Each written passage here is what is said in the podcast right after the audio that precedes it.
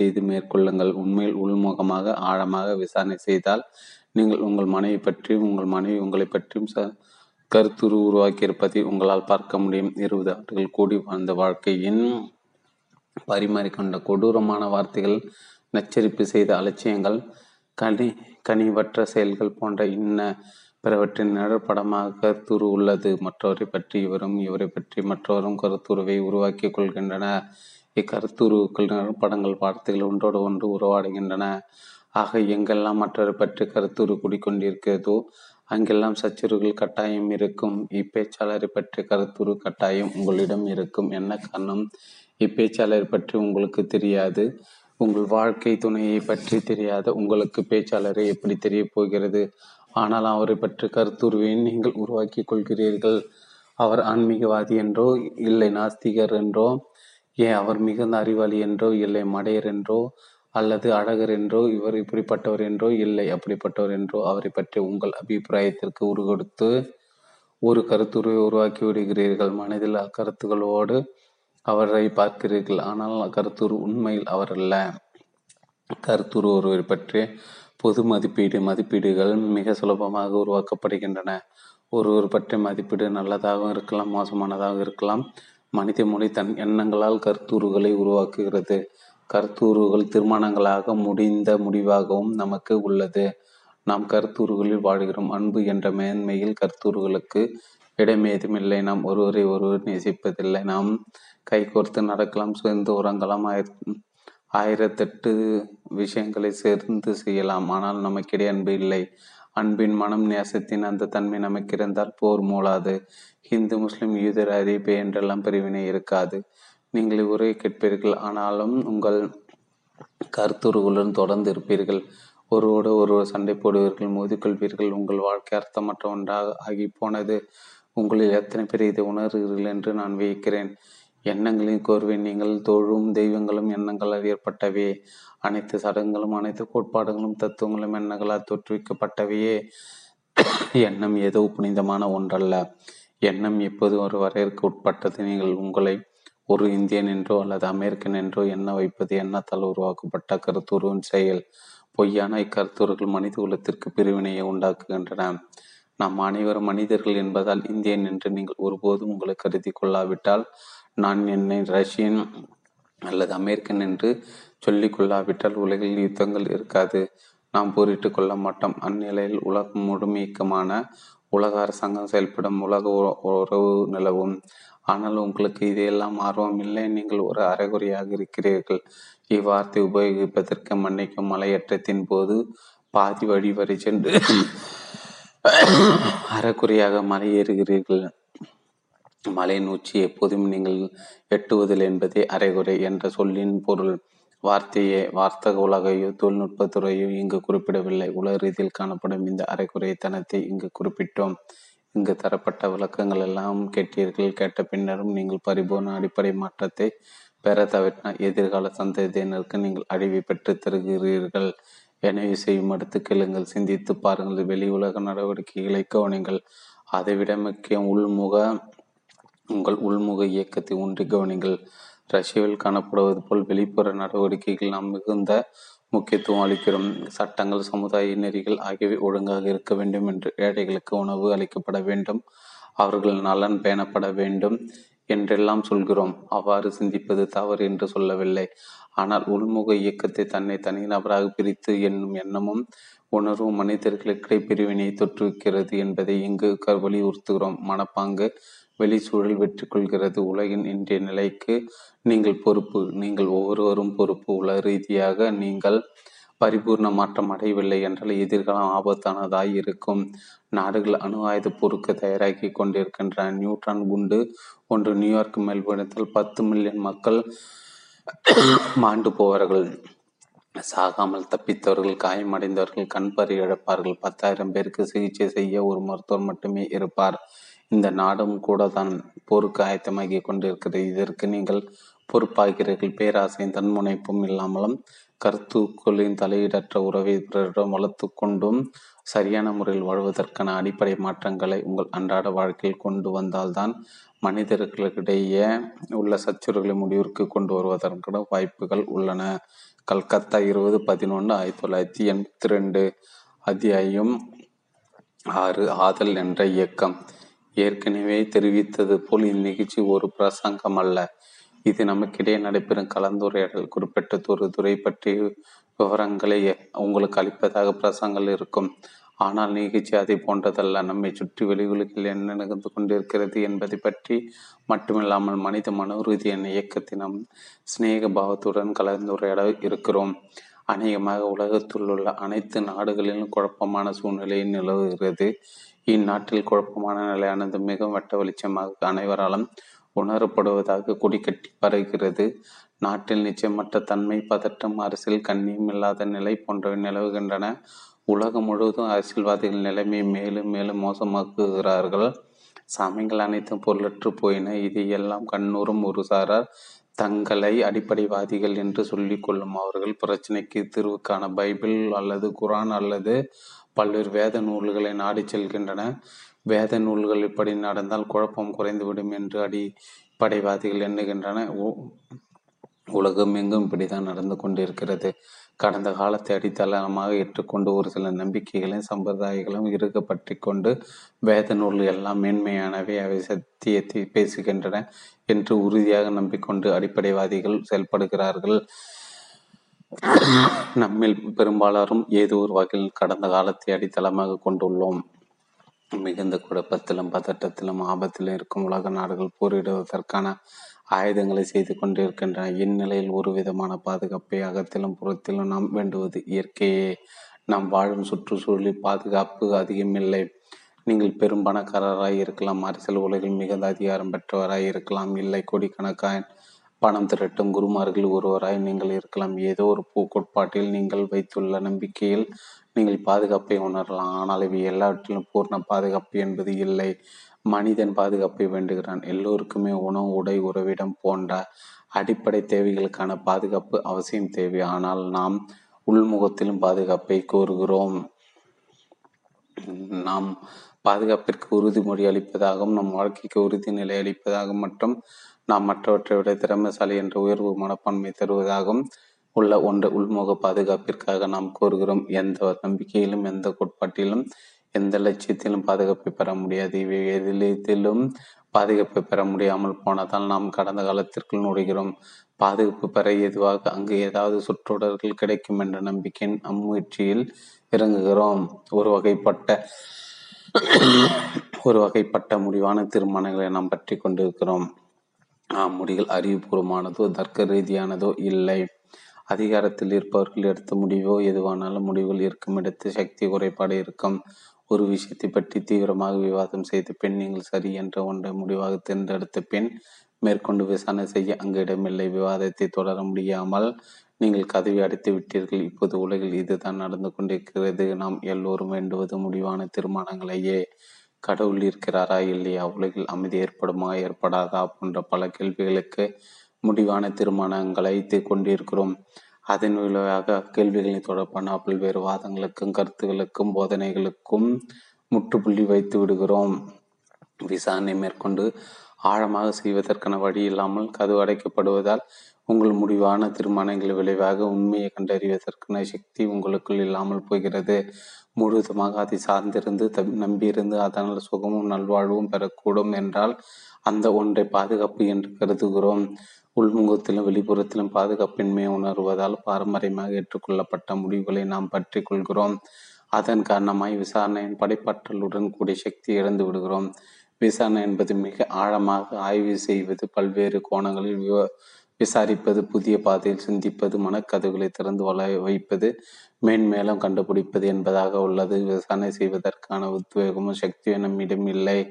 அதன் காரணமாய் பாரம்பரியம் அல்லது வேத நூல்கள் போன்றவர்களின் துணை கொண்டு வாடுகிறோம் இப்பேச்சு தொடர் உங்களுக்கு எந்த ஒரு சஞ்சினை சஞ்சீவியோ சூத்திரத்தையோ வாக்குறுதியோ தரப்போவதில்லை. ஆனால் நீங்களும் பேச்சாளர் நட்பு முறையில் செய்யும் இக்கலந்துரையாடல் பிரச்சனை புதிய கோணத்தில் விரிவாக எண்ணி பார்க்கிறோம். அவர் செயல்படுவதன் மூலம் வேறு எவரையும் எந்த சாத்திரத்தையும் எந்த கருத்தையும் எந்த கோட்பாடையும் நம்பிராமல் நம் சுய ஆற்றலை வெளிப்படுத்த முயற்சிக்கிறோம்.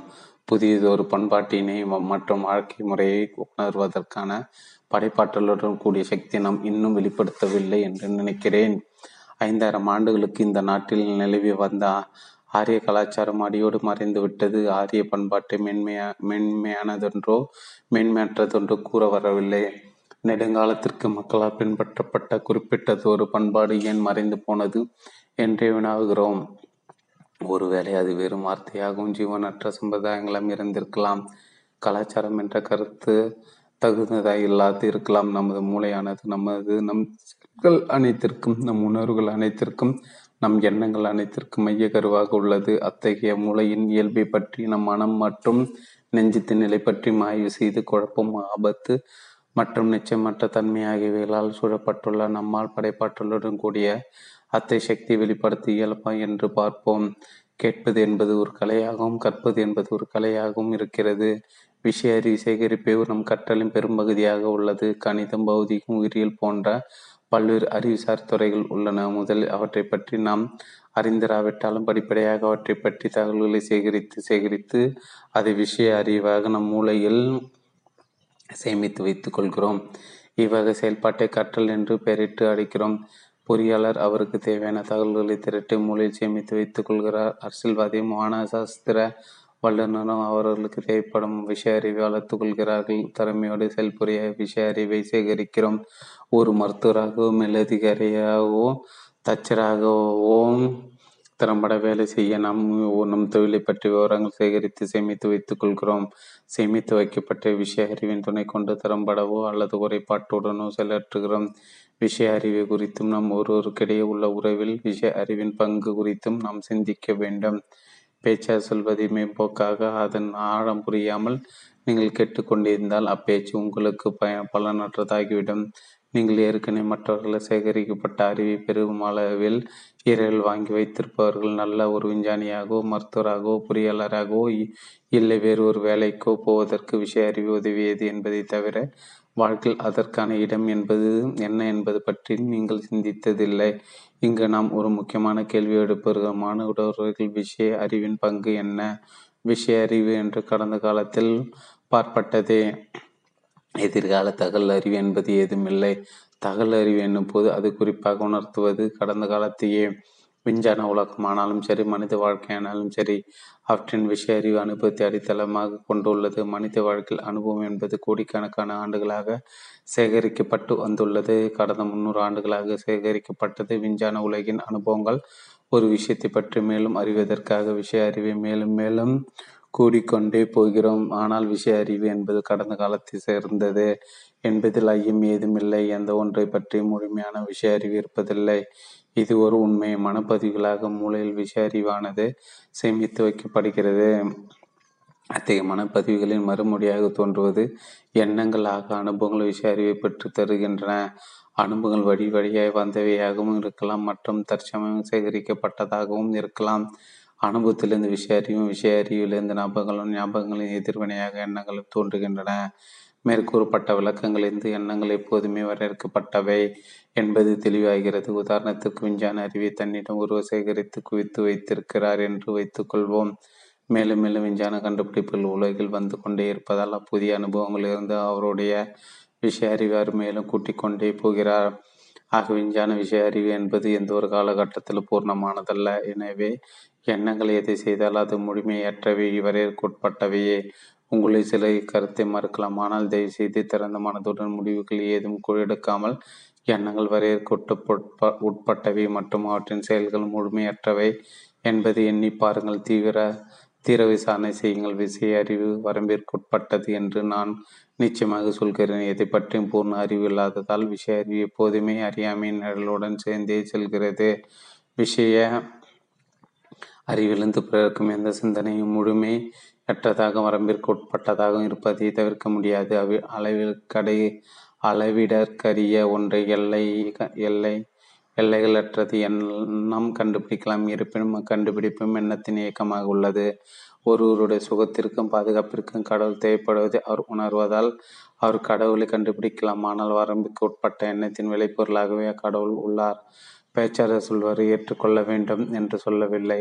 ஆனால் என்ன வரம்பிற்குட்பட்டது என்ற உண்மையை நீங்கள் மிக தெளிவாக பார்க்க வேண்டும். எல்லா சந்தர்ப்பங்களும் அது விஞ்ஞானி சிந்தனையோ இல்லை சிறந்த தத்துவ நிலை சிந்தனையோ யாருடைய சிந்தனையாய் இருந்தாலும் சிந்தனை என்பது கட்டுக்குள் அடங்கி குறுகி வரம்பிற்குட்பட்டிருக்கும் உண்டாய் இருக்கிறது எண்ணமானது நாட்டு உரிமை கருத்தை கண்டுபிடித்து உலக தனித்தனி நாடுகளாக பிரித்து மக்களிடையே முஸ்லிம் இந்து ஈதர் அரேபியர் கம்யூனிஸ்ட் சோசியலிஸ்ட் என்றெல்லாம் பிரிவினை ஏற்படுத்தியது.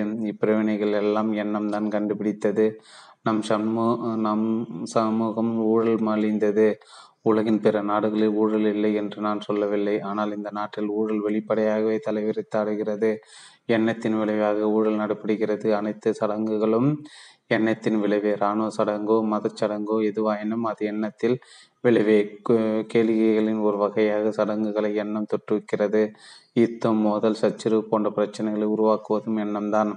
பிரச்சனைகளை உருவாக்கிவிட்ட பிறகு அவற்றை தீர்வு தீர்த்து வைக்க முயற்சிப்பதும் என்னதான் இதை பற்றியெல்லாம் நீங்கள் நினைத்து கூட பார்த்து இருக்க மாட்டீர்கள். மனிதனிடம் இருக்கும் ஒரே கருவியாக எண்ணத்தை நீங்கள் முழு மனத்துடன் ஏற்றுக்கொண்டு விட்டீர்கள்.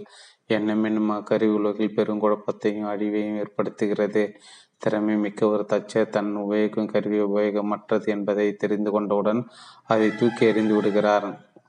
நல்லதொரு ஒரு புதிய கருவியை கண்டுபிடிக்கிறார். ஆனால் நாம் அவ்வாறு செய்வதில்லை கணக்கில் அடங்க பிரச்சனைகள் அரசியலிலும் ஆன்மீகத்திலும் மக்களிடையும் எண்ணம் கொண்டு வருகிறது என்பதை நாம் காண்கிறோம். உடனே எண்ணம் குறுக்கிட்டு அதையெல்லாம் தீர்த்து வைக்கிறேன் என்று சொல்கிறது. அது பெற்றுத்தரும் தீர்வுகள் மூலம் நீங்கள் பிரச்சனை இன்னும் அதிக அளவில் உண்டாக்குகிறீர்கள். இதனால் வாழ்க்கை மேன்மேலும் சிக்கலாகிறது. பிரச்சனைகள் நிறைந்ததாகிறது.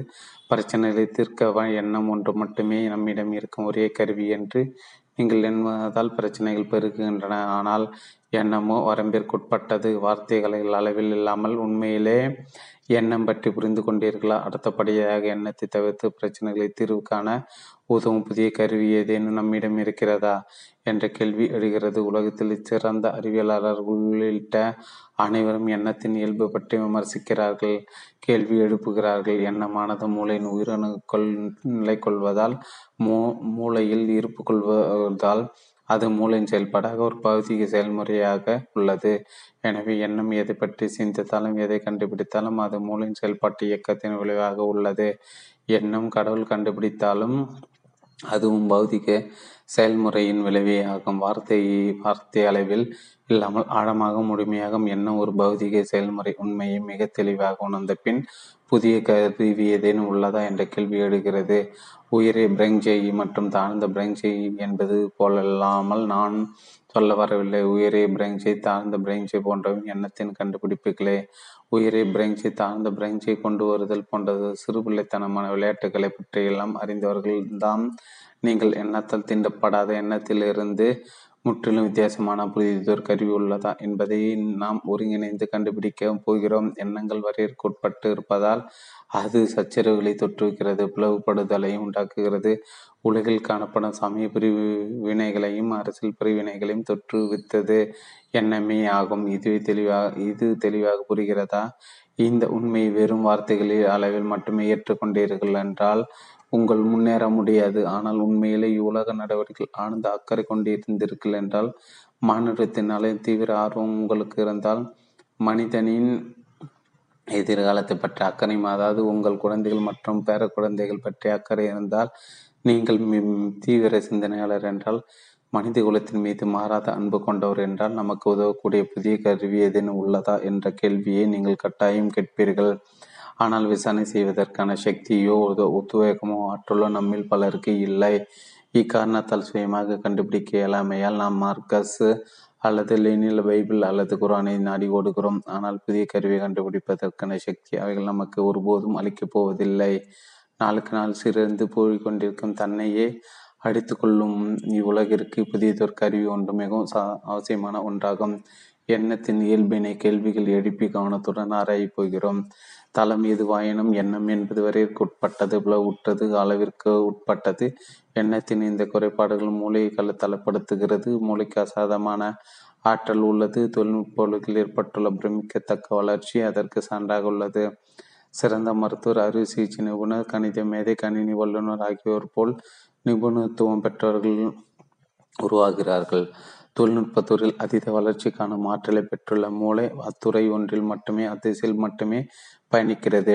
தொழில்நுட்பத்துறை மனிதன் துயரத்தை வழி சோகத்தை ஓயாத போராட்டத்தை தீர்த்து வைக்காது. மனிதனின் போராட்ட துயரத்தை பற்றி ஏதோ ஒரு அரசியல்வாதியோ எந்த ஒரு வழிமுறையோ ஒழுங்குமுறையோ அக்கறை காட்டவில்லை. எனவே சாமானியர்களை நாம் எண்ணத்தால் தீண்டப்பட்டாலும் காலத்தின் பலனாக இல்லாததும் பரிணாம வளர்ச்சியில் சிக்கிக்கொள்ளாததுமாய் இருக்கும் புதிய கருவி ஒன்று உள்ளதா? இல்லை அவ்வாறு எதுவும் இல்லையா என்பதை நாம நாமே கண்டுபிடிக்கப் போகிறோம். நீங்கள் விரும்பினால் நீங்கள் தீவிரமாய் இருந்தால் இந்த ஆய்வினை படிப்படியாக முன்னெடுத்து செல்லலாம். நீங்கள் உண்மையாய் கண்டுபிடிக்க தீவிரமாய் இருக்க வேண்டும். இவ்வாறு சொல்வதின் பொருள் சமயங்கள் வலியுறுத்துவது போல நீங்கள் சிரிக்கவே கூடாது. உங்கள் உடலை வருத்தி கொள்ள வேண்டும் என்பதல்ல. ஆய்வின் முன்னெடுத்து செல்ல உங்களுக்கு மிகுந்த கவனம் துடிப்பு ஆற்றல் மற்றும் மெய்யுணர்வு இருத்தல் அவசியம். எந்த ஒரு கூட்டமைப்பிற்கோ எந்த ஒரு நம்பிக்கைக்கோ எந்த ஒரு கோட்பாட்டிற்கோ கடமைப்பட்டவராக நீங்கள் இருக்கக்கூடாது. உண்மையிலே உலக அளவே பரந்த மனம் உங்களுக்கு வேண்டும். தன் அற்பச்ச பிரச்சனைகளை மட்டுமே சதா எண்ணிக்கொண்டிருக்கும் சின்னத்தனமான மனமாக அது இருக்கக்கூடாது. பிரம்மாண்டத்தில் சிறியவை மறைந்து போகின்றன. ஒட்டுமொத்த மாநிலத்தின் அகண்ட பரிமாணத்தில் மனிதனின் சின்ன சின்ன பிரச்சனைகள் தீர்க்கப்படுகின்றன. ஆனால் மனித மூளை மனம் இனம் மற்றும் மனம் மற்றும் இதயத்தின் சிக்கி பிணைந்த நிலையை பற்றி புரிதல் இல்லாமல் சிறிய பிரச்சனைகளுக்கு நீங்கள் தீர்வு காண முயற்சித்தால் உங்கள் முயற்சிக்கு தோல்விதான் முடியும். உங்களால் தீர்வு காண முடியாது. எனவே உங்கள் முழு கவனத்தையும் செலுத்தி புரிதலை பெற்று நீங்களாகவே விடை காண வேண்டும். பேச்சாளர் சொல்வதை திரும்ப சொல்லிக் கொண்டிருப்பதில் பலன் ஏதுமில்லை பேச்சாளர் சொல்லும் விஷயத்திற்கு முக்கியத்துவம் உள்ளதை அன்றி அவருக்கு முக்கியத்துவம் ஏதுமில்லை அவர் தொடர்பு கொள்ள உதவும் கருவியாய் இருக்கிறார். அவ்வளவே. நான் என்ற வார்த்தை வராமல் உங்களை நீங்களே எப்போதாவது பார்த்தது உண்டா அதுபோல் வார்த்தையின்றி உங்கள் மனைவி சாலையில் நிற்கும் அந்த மரத்தை ஓடிக்கொண்டிருக்கும் அந்த விலங்கினை நீங்கள் பார்த்ததுண்டா? ஒரு மரத்தை அதன் பெயரை குறிப்பிட்டு கடந்த காலத்தில் அதன் தொடர்பாக நிகழ்ந்துள்ள எண்ணி பார்த்து பார்க்காமல் எண்ணங்கள் ஏதுமின்றி மரத்தை பார்க்க நீங்கள் எப்போதாவது முயற்சித்து உண்டா இல்லை என்பதுதான் பதிவாய் பதிலாக இருக்கும். உங்கள் வாழ்க்கை துணையை உங்கள் அரசியல் தலைவரை அவர்களை பற்றி உங்கள் கருத்துரு அவர்களை குறித்த வார்த்தைகள் என்று சின்னங்கள் என்று அவர்களை நீங்கள் எப்போதாவது பார்த்ததுண்டா? பேச்சாளரை நீங்கள் அவரை பற்றி கணித்து வைத்திருக்கும் கருத்துரு இன்றி அவர் புகழ் செல்வாக்கு அருவருக்கத்தக்க ஆகியவை அவை பற்றிய எண்ணங்கள் இன்றி பார்க்க முடியுமா? ஒருவேளை பேச்சாளர் கருத்துருக்கள் இன்றி நோக்குவது சுலபமானதாக இருக்கலாம். ஏனெனில் உங்கள் உங்களை அவருக்கு தெரியாது உங்களுக்கு அவரை தெரியாது. ஆனால் உங்கள் வாழ்க்கை துணையை மரத்தை மிருகத்தை வார்த்தைகள் இன்றி கருத்தூர்கள் இன்றி பார்க்க இயலுமா? ஒன்றை பற்றிய வார்த்தை ஏதுமின்றி கற்பனை ஏதுமின்றி கருத்தூர் ஏதுமின்றி அதை பார்ப்பது உங்களுக்கு இயலுமா? என்பது பற்றிய விழிப்புணர்வை முதலில் நீங்கள் பெற வேண்டும். ஏனெனில் அத்தகைய விழிப்புணர்வு பெற்ற பெண் நீங்கள் உங்கள் மெய் உணர்வை விழித்தடை செய்கிறீர்கள். நாம் மை உணர்வற்றவர்கள் அடுக்கு நாட்டம் துன்பம் வறுமை போன்றவைகளை நாம் ஏற்றுக்கொண்டிருக்கிறோம். இவை நம்மை பாதிப்பதில்லை. இந்த நாட்டில் நிலவும் வறுமையை போக்க முடியாது. தேசிய உணர்வை முழுவதுமாக நீங்கள் இழக்கும் வரை வறுமை பிரச்சனைக்கு தீர்வு காண இயலாது. மாந்தர்களுக்கு இடையான உலக அளவிய தொடர்பினை நீங்கள் புரிந்து கொள்ளும் போதுதான் வறுமை பிரச்சனைக்கு தீர்வு காண முடியும். உலக நாடுகள் ஒன்றானால் எல்லைகள் மறைந்து போகுமானால் இதில் எல்லாம் உங்களுக்கு ஆர்வம் இல்லை. இந்த ஆய்வில் நமக்கு முக்கியமாக இருக்க வேண்டிய ஒன்றாக இருப்பது அசாதமான மெய் உணர்வு ஆகும். உங்கள் புலன்களை அடக்கி ஆளுங்கள். உங்கள் உணர்வுகளை அடக்கி ஆளுங்கள். என்ற சமயங்கள் அனைத்தும் போதிக்கின்றன. அதனால் புலன்களின் உணவு ஊக்கத்தை உணர்வு ஊக்கத்தை சிறிது சிறிதாக நீங்கள் இழந்துவிட்டீர்கள். சமயங்கள் கூறுவதற்கு எதிர்மறையாக பேச்சாளர் கூறுகிறார். நாம் புலன்களால் வாழ்கிறோம் குறிப்பிட்ட ஒரு புலன் ஒரு சிறப்புமிக்கதாக ஒரு வளர்த்து கொண்டிருக்கலாம். ஆனால் நான் சொல்கிறேன் உங்கள் புலன்கள் அனைத்தையும் அவற்றின் உச்சத்திற்கு விழித்தடை செய்யுங்கள். உலக அத்தகைய உணர்வு ஊக்கத்தோடு பாருங்கள் என்று அவ்வண்ணம் நோக்கும்போது ஆற்றல் மாடகம் கொண்டதோர் அசாதாரணமான உழப்பாங்கு உங்களுக்குள் மலர்கிறது. எண்ணத்தை தவிர்த்து வேறொரு புதிய உபகரணம் இருக்கிறதா? என்ற நம் ஆய்வில் முதலில் நாம் அறிவது மனிதன் உற்சாகம் இல்லாமல் மந்தமாகி போனான் என்பதே ஆகும். எந்த தனமாய் திரும்ப திரும்ப செய்து கொண்டிருந்தாலும் சம்பிரதாயங்களாலும் சுற்றுச்சூழல் நெருக்குதல்களாலும் மனிதன் மந்த கதியில் இயங்குகிறான். சுற்றுச்சூழல் என்று இங்கு இயற்கை சூழலை மட்டுமே குறிப்பிடவில்லை. அரசியல்வாதிகள் மற்றும் சமய குருமார்கள் தரும் நெருக்குதல்களையும் சேர்த்து சுற்றுச்சூழல் நெருக்குதல் என்று கூறினோம். இத்தகைய நெருக்கு நெருக்குதல்களால் நாம் கொஞ்சம் கொஞ்சமாக மெய் உணர்வினை இழந்து விட்டோம். படைப்பாற்றலுக்கு தேவையான சக்தி இழந்து விட்டோம். படைப்பாற்றல் என்ற சொல்லிய ஒரு ஓவியம் திட்டுவதையோ கவிதை எழுதுவது இலக்கியம் படைப்பதை குறிப்பிடுவதாக அந்த அர்த்தத்தில் சொல்லவில்லை. முற்றிலும் புதிதான ஒன்றை பரிணமிக்க செய்வதை படைப்பாற்றல் என்கிறோம். படைத்தல் அந்த ஆற்றலை உந்துதலை அழகை பெறுவதற்கு உங்களுக்கு மிகுந்த மெய் உணர்வு இருத்தல் வேண்டும். உங்கள் ஒவ்வொரு புலனும் விடிப்புடன் முழுமையாக செயல்படாவிட்டால் உங்களுக்கு அந்த அதீத மெய் உணர்வு இருக்க முடியாது. நாம் ஏன் புலன்களை சீரடித்து விட்டோம்? உணர்ச்சிகளை கட்டுப்படுத்துங்கள் ஆசைகளை அடக்கி வையுங்கள் பெண்களை ஏறெடுத்து பார்க்காதீர்கள். உங்களை வருத்தி கொள்ளுங்கள். அப்போதுதான் நீங்கள் கடவுளை பார்க்க முடியும் முக்தி பெற முடியும் அருள் பிரகாசம் பெற முடியும் என்றெல்லாம் கிறித்துவர் உங்கள் புனித சாஸ்திரங்கள் சமய குருமார்கள் சொல்கின்றன. இது வடிகட்டிய முட்டாள்தனம். புலன்களோடு இருக்கும் இந்த மனித உடல் ஒரு பெருமைப்பட்டும் உபகரணம். உங்களிடம் இருக்கும் இந்த கருவி ஏன் சீரழிக்க வேண்டும்? ஆனால் இந்த சமயவாதிகள் ஆசையை அடக்கு. ஆசைக்கு அடிப்பணையாதி அப்படியே ஆசை இருந்தாலும் அதை இரட்சகரின் மீது வை கிருஷ்ணரின் மீது வை என்று உதேசிக்கிறார்கள் ஆசையின் இயல்பை நாம் புரிந்து கொள்ள வேண்டும். நம்மிடம் இருக்கும் எண்ணம் என்ற பழைய கருவி மனித இடர்பாடுகளை களைய உதவுவதில்லை. ஆனால் புதிய கருவி கண்டுபிடிக்க வேண்டிய நாம் செய்யும் இந்த ஆய்வில் ஆசையின் இயல்பை அறிந்து கொள்வது மிகவும் அவசியம். ஆசை என்றால் என்ன? ஆசை அடக்கங்கள் முடியவற்றால் அதை மேன்மையாவதின் மேல் வையுங்கள் என்று ஏன் சொல்கிறார்கள்? ஆசை வாழ்வில் ஒரு போராட்டமாகவே உள்ளது. ஆசை அடக்குதல் தவிர்த்தல் தப்பித்தல் போன்ற வழிகளை இங்கு நாம் பரிந்துரைக்கவில்லை. ஆசையின் இயல்பு அது எவ்வாறு எடுக்கிறது நாம் ஏன் அதில் சிக்கியுள்ளோம்? ஆசை என் அசாதாரணமான வலிமை கொண்டதாகிவிட்டது என்பன போன்ற விஷயங்களை நாம் ஆராயப் போகிறோம். ஆசை என்றால் என்ன? நீங்கள் அழகான ஒரு பொருளை பார்க்கிறீர்கள் அழகான பெண்ணையோ ஆணையோ பார்க்கிறீர்கள். அந்த பொருள் மீது அந்த நபர் மீது உங்கள் ஆசை பிறக்கிறது. ஒரு பளபளக்கும் கார் நின்று கொண்டு இருப்பதை பார்க்கிறீர்கள். அதன் அருகில் சென்று அதை தொட்டு பார்க்கிறீர்கள். உள்ளே சீட்டில் அமர்ந்து கொள்கிறீர்கள். காரை சொந்தமாக்கி கொள்ளும் ஆனந்தத்தை உணர்கிறீர்கள். அங்கே ஆசை பிறந்து விட்டது கார் என்ற பொருளா ஆசையா உருவாக்கியது இல்லை. பொருளை தவிர்த்தும் ஆசை என்ற ஒன்று உள்ளதா? கார் என்ற பொருளில் ஆசை உண்டானதா இல்லையா? ஆசை என்ற ஒன்று ஏற்கனவே இருக்கிறது. ஆசைப்படும் பொருட்கள் தான் வித்தியாசப்படுகின்றனவா? ஆசை தோற்றுவிக்கும் பொருட்களை பற்றி நாம் இங்கு பேசவில்லை.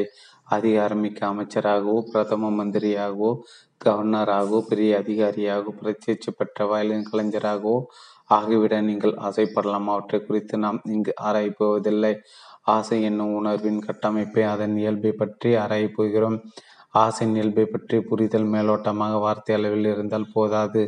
அதை பற்றி உண்மை உள்ளபடி புரிந்து கொண்டால் பிறகு ஆசை அடக்குதல் அதை கட்டுக்குள் வைத்தல் என்ற கேள்விக்கு இடமில்லை நாம் ஆசை கட்டுப்படுத்துகிறோம். காம உணர்வை கட்டுப்படுத்துகிறோம். எதையும் கட்டுப்படுத்துவதாக நம் வாழ்க்கை முறை உள்ளது. அவ்வாறே நாம் வளர்க்கப்பட்டிருக்கிறோம். ஆனால் இங்கு நாம் ஆசை என்ற உணர்வை புரிந்து கொள்ள முயற்சிக்கிறோம். ஆழமான விசாரணை செய்கிறோம் கூர்ந்து கவனிக்கிறோம் ஆசை அடக்குவதற்கான வழியை பார்க்கவில்லை. இந்த புரிதல் ஏற்பட்ட பின் நம் ஆய்வை மேற்கொண்டு எடுத்துச் செல்லலாம். ஆசை நம் வாழ்வில் வகிக்கும் இடம் எது என்பதையும் பற்றியும் அதற்கு வாழ்வில் இடமே இல்லையா என்பது பற்றியும் ஆசை பற்றிய உண்மைகளையும் நாம் ஆராயப் போகிறோம். ஆசை அடையிக்க வைக்க வேண்டும் என்ற தீர்மானத்தோடு அல்லது கட்டுக்கடங்காமல் அதை திரிய விட வேண்டும் என்ற தீர்மானத்தோடு நாம் நம் ஆய்வை துவங்க துவங்கலாகது நம் வாழ்வில் சாதாரணமான பங்கு வகிக்கும் அதே சமயம் சித்திரவதையாகவும் இருக்கும். ஆசை பற்றி நாம் ஒன்று சேர மெதுவாக தயக்கத்தோடு கவனத்துடன் விசாரணை செய்ய போகிறோம். ஆசை என்றால் என்ன? ஆசையின் உற்பத்தி ஸ்தானம் எது? பேச்சாளர் தரப்போகும் விளக்கங்கள் கேட்பது மட்டும் போதாது. தயவுசெய்து நீங்களும் சிந்தித்து பாருங்கள். உணர்ச்சி தோற்றுவித்த பொருளா? நம்ம நபரால் ஆசை வருகிறதா? இல்லை. ஆசை என்பது முற்றிலுமாக பொருள் நபர் ஆகியவற்றை சாராத தனித்து எங்க உணர்வா என்பதை காண்பதற்கான இத்தேடலில் மிகுந்த ஈடுபாட்டுடன் நீங்கள் பங்கேற்க வேண்டும். ஆசையின் இயக்கத்தை முழுமையாக அதன் உந்துதலால் உண்டாகும் பாதிப்புகளையும் ஆசையின் ஆடத்தையும் அதன் மெய்மை நிலைமையும் புரிந்து கொள்ள மிகுந்த கவனத்துடன் தீவிரமாக ஆய்வு செய்வது முக்கியமாகும். புலன்கள் இல்லாத நிலையில் உங்களுக்கு உணர்ச்சிகள் இருப்பதில்லை. ஒன்றை பார்க்கும்போது உணர்ச்சிகள் தோன்றுகின்றன. கடையில் காட்சிக்காக வைக்கப்பட்டிருக்கும் சட்டையை பார்க்கிறீர்கள். இல்லை அங்கிருக்கும் ரேடியோ பார்க்கிறீர்கள். முதலை பொருளை தொட்டு பார்க்கில். ஒரு அழகான காரை தொட்டு பார்க்கிறீர்கள். ஒரு கிளர்ச்சி ஏற்படுகிறது. அந்த சட்டை மட்டும் எனக்கு இருந்தால் எவ்வளோ நன்றாக இருக்கும்? அந்த காரில் நான் பயணித்தால் எவ்வளோ ஆனந்தமாய் இருக்கும்? என்ற எண்ணம் உடனே தோன்றுவதை நீங்கள் கூர்ந்து கவனித்தால் உங்களால் உணர முடியும். ஆக உங்கள் உணர்ச்சிகளிலிருந்து ஒரு கருத்துருவை என்னால் தோற்றுவிக்கவும் நேரம்தான் ஆசையின் துவக்கமாக அமைகிறது. அழகான மரத்தை பார்க்கிறேன். அது மனிதனால் உருவாக்கப்பட்டதல்ல. தேவாலயம் மசூதி கோயில் மற்றும் அவற்றுள் இருக்கும் பொருட்களை மனிதன் படைத்தான். ஆனால் மரத்தை அவன் படைக்கவில்லை. இயற்கை அவன் படைக்கவில்லை. ஆனால் இயற்கை அவன் அடிக்கிறான். நீங்கள் அழகான மரத்தை பார்க்கிறீர்கள். அம்மரத்தின் கம்பீரமான தோற்றம் அம்மர நிழலின் நடனம் அந்த இலைகளின் மீது விளையாடும் ஒளி சலசலக்கும் இலைகளின் இயக்கம் ஆகியவை உங்களிடம் உணர்வு கிளர்ச்சியை தொற்றுவிக்கிறது உடனே எண்ணம் நுழைந்து என் தோட்டத்தில் அந்த மரம் இருந்தால் எவ்வளவு நன்றாக இருக்கும் என்று சொல்கிறது. உங்கள் தோட்டத்தில் அந்த மரம் இருப்பது போல் எண்ணம் தொற்றுவித்த கருத்தூர் தோன்றிய அக்கணமே ஆசை பிறக்கிறது. உணவு உணர்வு கிளர்ச்சிகள் தோன்றிய அக்கணமே ஆசை பிறக்கிறது. உணர்வு கிளர்ச்சிக்கு ஏற்படுவது இயல்பான ஒன்று. அவ்வாறு ஏற்படாவிட்டால் நீங்கள் செயலிழந்து முடங்கி போய்விட்டீர்கள் என்றாகும். உங்களுக்கு மெய்மை உணர்வு இருக்க வேண்டும். கேட்பதில் பார்ப்பதில் உங்கள் கண்களில் உங்கள் விரல்களில் நுண்ணறிவு இருத்தல் வேண்டும். அத்தகைய நுண்ணுணர்வோடு நீங்கள் பார்க்க வேண்டும். அப்படி பார்க்கும்போது உணர்வு கிளர்ச்சி ஏற்பட தவிர்க்க முடியாது. நுண்ணுணர்வு இல்லாவிட்டால் உங்கள் கண்கள் இருந்தும் நீங்கள் குருடர் செவி செவியிருந்தும் நீங்கள் செவிடர் உணர்ச்சி கிளர்ச்சி உண்டாகும் போது எண்ணம் அதற்கான கருத்துருவை உண்டாக்குகிறது. கருத்துரு தோன்றும் அக்கணமே ஆசை பிறந்து விடுகிறது. அவ்வாறு நிகழ்வதை உங்களால் பார்க்க முடிகிறதா? இல்லை பேச்சாளர் சொல்வதை கிளிப்பிள்ளையாய் திரும்ப சொல்லப் போகிறீர்களா? அதுவும் இல்லை என்றால் திரும்பவும் உங்கள் சம்பிரதாயங்களால் விலக்கிடப்பட்டு ஆசை அடக்க வேண்டும் என்று சொல்ல போகிறீர்களா? நீங்கள் போ பேசுவதெல்லாம் அபத்தம் என்று என்ன என்னை குற்றம் சொல்லப் போகிறீர்களா? உண்மையில் ஆசை என்னும் பிரச்சனையை குறித்து ஆழமாக ஆராய்ந்தீர்களானால் வாழ்க்கையில் முக்கிய பங்கு வகிக்கும் ஆசையின் தோற்றுவாய் குறித்து நீங்களே கண்டு உணர்வீர்கள். அழகான காரை சட்டையை மங்கையை ஓவியத்தை பார்க்கிறீர்கள். உணர்வு கிளர்ச்சி உண்டாவதை உணர்வுகள் அந்த சட்டையை நீங்கள் அணிந்து கொண்டிருப்பது போன்ற கற்பனை கருத்துருவி அந்த காரில் உட்கார்ந்து போவது போன்ற கருத்துரை தொற்றுவிக்க வண்ணம் எண்ணத்தை தற்காலிகமாக செயலிழக்க செய்ய முடியுமா என்பது கேள்வி. உணர்வு கிளர்ச்சிக்கும் அக்கிளர்ச்சியின் மீது உடனே ஆக்கிரமிக்கும் எண்ணத்திற்கும் இடையே ஒரு இடைவெளி ஏற்படக்கூடுமா? கண்டுபிடிங்கள் இக்கேள்விக்கான பதிலை தேடி உங்கள் முயற்சியானது உங்கள் மனதை விழிப்போடும் கவனத்தோடும் கூடிய ஒன்றாகவும் ஒன்றானதாக மாற்றும். எண்ணத்தை தவிர்த்து மன பிரச்சனைகளை தீர்க்க மனிதனுக்கு உதவக்கூடிய புதிய உபகரணம் ஏதாவது இருக்கிறதா? என்ற ஆய்வில் என்றாவது மனிதனால் பயத்திலிருந்து விடுபட்டு இருக்க முடியுமா என்று கேள்வி எழுகிறது. ஏதேனும் ஒன்றை பற்றிய பயம் நமக்கெல்லாம் இருக்கிறது. இறுதி முடிவாக மரணத்தை பற்றிய பயமும் நமக்கு இருக்கிறது. கடந்த கால நிகழ்ச்சியோ அல்லது எதிர்காலத்தில் அந்த ஒன்றை எதிர்கொள்ள நேரிடும் என்ற நம் கற்பனையோ நமக்குள் பயத்தை தொற்றுவிக்கிறது. நிச்சயமற்ற தன்மை கொண்ட நிகழ்கால செயல்பாடுகளும் செயல்முறைகளும் நிகழ்காலத்தை பற்றிய பயத்தை உண்டாக்குகின்றன. நாம் சதா பயத்தில் வாழ்கிறோம். நீங்கள் பயப்படவில்லையா? உங்கள் மனைவி நீங்கள் அடக்கி ஆள்வதால் அவரை பார்த்து நீங்கள் பயப்படாமல் இருக்கலாம். ஆனால் நீங்கள் அரசியல்வாதி கண்டு பயப்படலாமாக எல்லோருமே பயம் என்பது பாரத்தை சுமக்கிறோம். பயம் என்ற பிரச்சனை மனிதனை என்றுமே முடிவிற்கு கொண்டு வந்ததில்லை. பயத்திலிருந்து தப்பி விடுவதே அவன் வழக்கம். அவன் வம் அவன் வசம் பயத்தை அடக்க பயத்திலிருந்து தப்பிக்க பயத்தை மறுதளிக்க ஏராளமான உத்திகள் உள்ளன. ஆனால் பயத்திற்கான தீர்வை அவன் காணவில்லை. அச்சம் குடிக்கொண்டிருக்கில் பயங்கரமான கொடூர செயல்கள் இழைக்கப்படுகின்றன. எல்லா வகையான தவறான செயல்களும் நடந்திருக்கின்றன. பயம் அச்சுறுத்தும் போது உடல் உங்கள் உடல் மற்றும் மனம் குறுகிய சுருங்கி போகிறது. பயம் என்னை பிரச்சனைக்கு நாம் தீர்வு காண வேண்டும். ஏற்றளவில் இல்லாமல் நிஜத்தில் பயத்திலிருந்து முழுமையாக விடுதலை பெறும் வழியை நாம் காண வேண்டும். அது இயலுமா இயலும் என்றோ அல்லது இயலாது என்றோ எந்த ஒரு முடிவான தீர்மானத்தையும் கொள்ளாமல் நாம் பயத்திலிருந்து விடுதலை பெற முடியுமா? என்ற கேள்வி அணுகு போகிறோம். பயத்தின் இயல்பு பயத்திற்கான காரணம் பயத்தின் தோற்றுவாய் பயத்தின் ஆணிவர் ஆகியவற்றை நாம் கூர்ந்து கவனிக்கப் போகிறோம். பயத்தின் பல தரப்பட்ட கிளைகளையோ இல்லை அதன் ஏராளமான இலைகளையோ நாம் பார்ப்பதாக இல்லை. பயத்தின் ஆணிவராக இருப்பது எது என்பதை பார்க்கிறோம். ஆணிவேரை கண்டுபிடித்து வெட்டி விட்டால் கிளைகளும் இலைகளும் தானாகவே வாடி போகும் உதிர்ந்து மறையும். எனவே படத்திலிருந்து பூர்ண விடுதலை பெற இயலுமா என்ற இக்கேள்விக்கு உங்கள் முழு கவனத்தையும் அழியுங்கள் இவ்விசாரணை நீங்கள் ஆர்வத்துடன் பங்கேற்றால் இங்கிருந்து வீடு திருப்பும் போது உண்மையில் பயத்திலிருந்து விடுதலை பெற்றவராக நீங்கள் இருப்பீர்கள். பயம் தோன்றுவதற்கான எது? ஒன்று தோன்றுவதற்கான காரணம் இருப்பின் அக்காரணத்தை முடிவுக்கு கொண்டு வர முடியும் என்பது தர்க்க ரீதியிலும் இயற்கை நீதியிலும் நிறுவப்பட்டுள்ள உண்மை. நம் நான் வழியில் அவதிப்படுகிறேன். வழிக்கான காரணம் புற்றுநோயாக இருக்கலாம். காரணத்தை கண்டுபிடித்து சிகிச்சை செய்துவிட்டால் வழி சரியாகிவிடும். புற்றுநோய் முற்றிய நிலைக்கு போய்விட்டிருந்தால் அது என்னை சாகடிக்கலாம். ஆனால் வழிக்கான காரணத்தை நான் கண்டுபிடிக்க வேண்டும். நல்ல மருத்துவர்கள் நோய்க்கான காரணத்தை தெரிந்து கொள்ள சோதனைகள் பலம் செய்வார்கள். நோயின் அறிகுறிகள் மூலமாக நோய்க்கான காரணத்தையும் அறிவார்கள். இருட்டை பார்த்து பயம் பெற்றோர்களை பார்த்து பயம் வாழ்க்கை துணையை பார்த்து பயம். அரசியல் பார்த்து பயம் போன்ற பயத்திற்கான அறிகுறிகள் பயப்பட வைக்கும் பொருட்கள். ஆனால் நம் கேள்வி இப்பயங்களின் அணிவராய் இருப்பது எது என்பதே முதலில் காலம் பயணத்திற்கு பயத்திற்கான காரணமா என்ற கேள்வி எழுப்புகிறோம். கேள்வி காரணமாக பாருங்கள். பேச்சாளர் சொல்வதை அப்படி ஏற்றுக்கொள்ளாதீர்கள். கேள்வி கேளுங்கள் சந்தேகப்படுங்கள். காலம் பயத்திற்கான முக்கிய காரணமாக இருக்கிறதா? நாளை என்ன நேருமோ? நேற்று அல்லது பத்தாயிரம் ஆண்டுகளுக்கு முன் அப்படி நடந்தது இப்போது என்ன நடக்குமோ? என்றெல்லாம் தோன்றும் பயங்களில் காலம் செயல்படுவது. போன வாரம் நான் ஒரு தவறிடித்தேன் அச்செயலால் கஷ்டப்பட்டேன். அதாவது திரும்பவும் நேராது என்று நம்புகிறேன். இதில் நம்புகிறேன் என்ற சொல் குறிப்பாக எதிர்காலத்தை உணர்த்துகிறது. கடிகாரத்தின்படி நேரம் கதிரோன் உதிப்பதும் மறைவதும் தொற்றுவிக்கும் காலம். நேற்று இன்று நாளை என்பதாக இருக்கும் காலம். மற்றும் நேற்றைய ஞாபகங்கள் மற்றும் அனுபவங்கள் இன்று சிறிதே மாற்றி அமைக்கப்பட்டு அவை நாளைக்கும் தொடரும் இயக்கமாக இயக்கம் என்பவையாக பௌதிக காலம் உண இருக்கிறது. இங்கிருந்து உங்கள் இல்லத்தை சென்றடைய நேரம் பிடிக்கும் காகம் பௌதிக காலம் என்றும் உலகு உல ரீதியான காலம் என்றும் அழைக்கப்படும். உள்முக காலமும் உள்ளன. இந்த ஆண்டின் இறுதிக்குள் நல்ல உத்தியோகம் கிடைக்கும் என்று நம்புகிறேன். சில காலம் கழித்து நான் பெருந்தன்மையுடையவராக மேன்மை வருவேன் என்று நம்புகிறேன். நான் நாளை ஒரு நல்லவரை சந்திப்பேன் என்று நம்புகிறேன். என்றெல்லாம் கூறும்போது உலக ரீதியான காலம் செயல்படுகிறது. நம்புகிறேன் என்ற சொல் காலத்தை குறிப்பதாக உள்ளது என்று இப்படி இருக்கிறேன். ஆனால் நான் இதைவிட நன்றாக இருப்பேன்? நான் முரடனாக இருக்கிறேன்.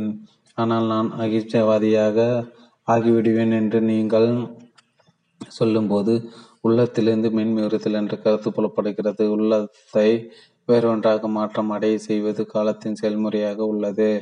ஆக பயத்தின் காரணமாக காலம் இருக்கிறது. மிகுந்த ஆற்றலோடு சக்தியோடு இருப்போது நான் வாழ்ந்து கொண்டிருக்கிறேன். ஆனால் ஒரு விபத்து என்னை சாகடிக்கலாம். மரணம் என்பது நிச்சயம். வாழ்விற்கு மரணத்துக்கு இடைப்பட்ட இந்த இடைவெளி இன்னும் கூடுதலாக நம்பிக்கை மற்றும் சுய முன்னேற்ற என்பைகளாக நிலைமாற்றம் செய்யப்படுகிறது. நான் அதை நிறைவேற்ற விரும்புகிறேன். ஆனால் நிறைவேற்ற முடியாமல் போகலாம். அந்த வேலைக்கு நான் விண்ணப்பித்திருக்கிறேன். ஆனால் அவ்வேலைக்கான திறமை எனக்கு இல்லாம இல்லாதிருக்கலாம். என்றெல்லாம் பயப்படுவதில் காலம் ஒரு காரணியாக செயல்படுகிறது. காலத்தை எப்படி துடைத்தெறிவது என்று நாம் கேட்கவில்லை. பயத்தின் இயல்பை பற்றி விசாரணை செய்து கொண்டிருக்கிறோம். எண்ணம் பயத்திற்கான காரணியாக செயல்படுகிறது அல்லவா நான் கடவுள் இருக்கிறார் என்று நம்புகிறேன். என் நம்பிக்கை நீங்கள் குலைக்க பார்க்கிறீர்கள். உங்கள் குற்று என்னை பயத்தில் ஆழ்த்துகிறது. கடந்த காலத்தில் அனுபவித்த வேதனை எண்ணி பார்த்து அது மறுபடியும் வராது என்ற நம்பிக்கையோடும் அது திரும்பவும் சென்று விடக்கூடாது என்ற விருப்பத்தோடும் எண்ண ஓட்டம் செயல்படுகிறது இது எண்ணத்தின் இயக்கமாக எண்ணமும் காலமும் பயத்தின் அணிவேராக உள்ளன. பௌதிக ரீதியான காலத்தை நிறுத்தி வைக்க உங்களால் முடியாது. ஒரு மொழியை கற்றுக்கொள்ளவோ அல்லது ஒரு திறமை வளர்த்து கொள்ளவோ காலம் தேவைப்படுகிறது.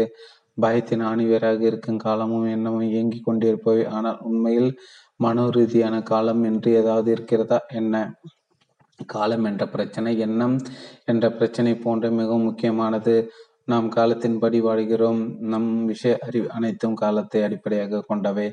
முரட்டு குணத்தை குறை குறைத்துக் கொள்வதற்கு நாம் படும் பாடு மற்றும் தற்சமயம் இருக்கும் நிலையிலிருந்து உயர்ந்து விட நாம் நடத்தும் போராட்டம் ஆகியவை எல்லாம் வாழ்க்கை தராசில் நாம் எண்ணம் போடும் எடைகள். நாம் மகிழ்ச்சியே இல்லை. நான் முரடன் தனிமைப்பட்டு போய் மனசுருடன் பதற்றத்தோடும் இருக்கிறேன். இதுதான் நான் அது ஒரு உண்மை. நான் இவ்வாறு இருப்பதிலிருந்து மாறிவிட வேண்டும் என்ற எண்ணம் எடுகிறது உள்ளதாய் இருக்கும் இந்நிலையிலிருந்து வேறு ஆதல் வேண்டும் என்று தோன்றுகிறது. ஆதல் காலம் தேவைப்படுகிறது. அலுவலக எடுத்தர் வேலை அதிகாரியாக ஆவதற்கு காலம் தேவைப்படுகிறது. இவ்வகை செயல்முறை பிரெஞ்சை உணர்வு சிந்தனை உளப்பாங்கு ஆகிய தடங்களில் நாம் பின்பற்றுகிறோம். நீங்கள் வன்முறையாளனாக இருக்கிறீர்கள். நான் அகிம்சவாதியாக இருக்கிறேன்.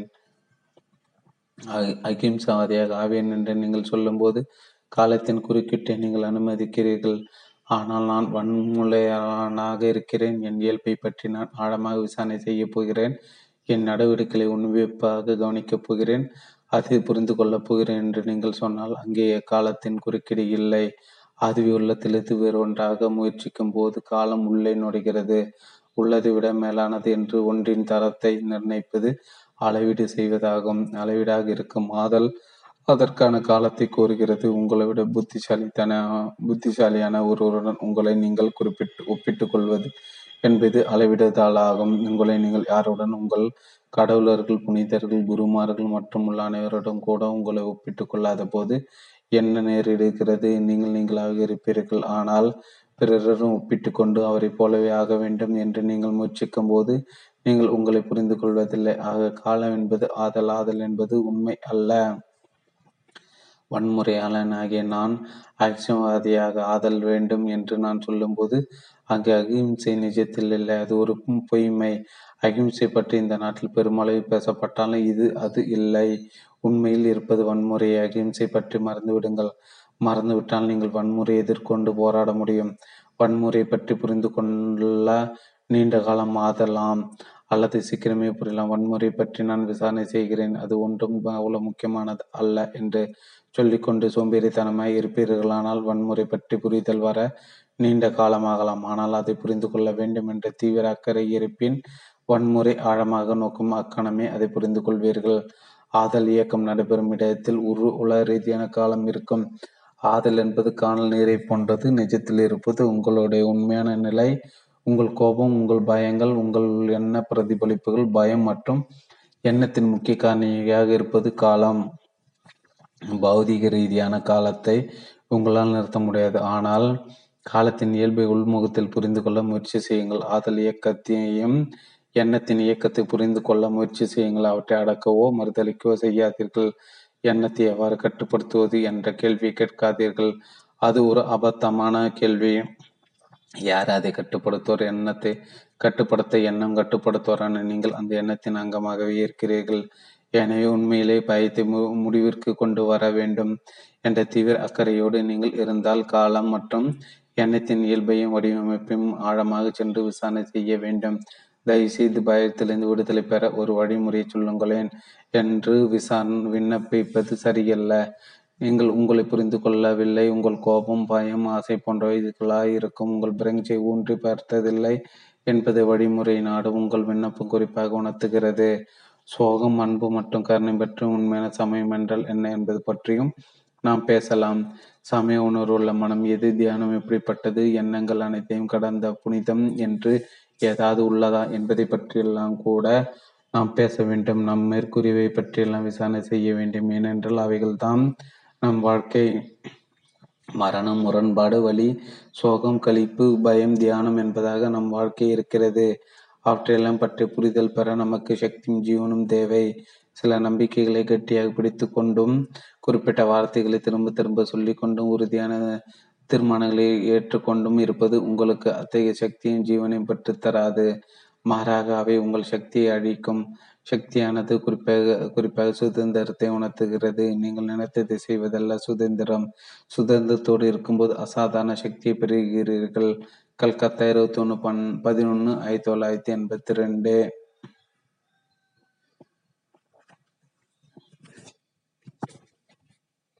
அளவீடற்ற மனம் மதராஸ் உரையாடல்கள் ஒன்று இருபத்தி ஐந்து பன்னிரெண்டு ஆயிரத்தி தொள்ளாயிரத்தி எண்பத்தி ரெண்டு இரண்டு இருபத்தி ஆறு பன்னெண்டு ஆயிரத்தி தொள்ளாயிரத்தி எண்பத்தி ரெண்டு மூன்று ஒன்று ஒன்று ஆயிரத்தி தொள்ளாயிரத்தி எண்பத்தி மூன்று நான்கு ரெண்டு ஒன்று ஆயிரத்தி தொள்ளாயிரத்தி எண்பத்தி மூன்று. அத்தியாயம் ஒன்பது. எண்ணத்தின் இயல்பும் அதன் உட்பொதிவும். நீங்கள் எல்லோரும் எதன் பொருட்டு இங்கு வந்திருக்கிறீர்கள் என்று எனக்கு தெரியவில்லை. இங்கு வருவதற்கான நோக்கம் என்ன?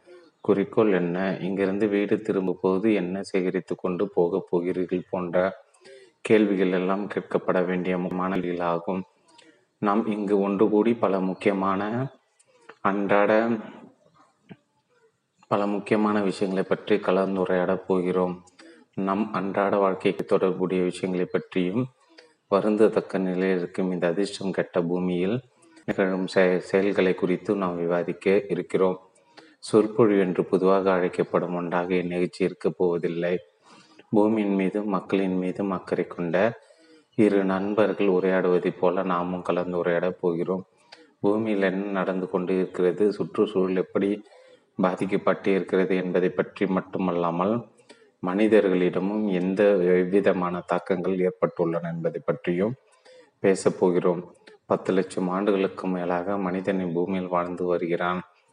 நீண்ட கால பரிணாம வளர்ச்சிக்கு பின்னும் போர்கள் பலவற்றை துன்பப்பட்டு அவற்றை கடந்து வந்த பின்பும் ஒரு சமயத்தில் இந்த நுண்ணொன்று என்று பல சமயங்களை பின்பற்றிய பின்னும் ஒரு அரசாங்கத்திலிருந்து இன்னொரு அரசாங்கம் என்று மாறி மாறி இயங்கிய பின்னும் ஏன் இந்த நிலைக்கு தாய்ச்சுற்றான்? நெஞ்சுரம் இன்றி எதிர்கொள்ளும் திறனின்றி நேர்மை திறமையற்று ஏன் போனான்?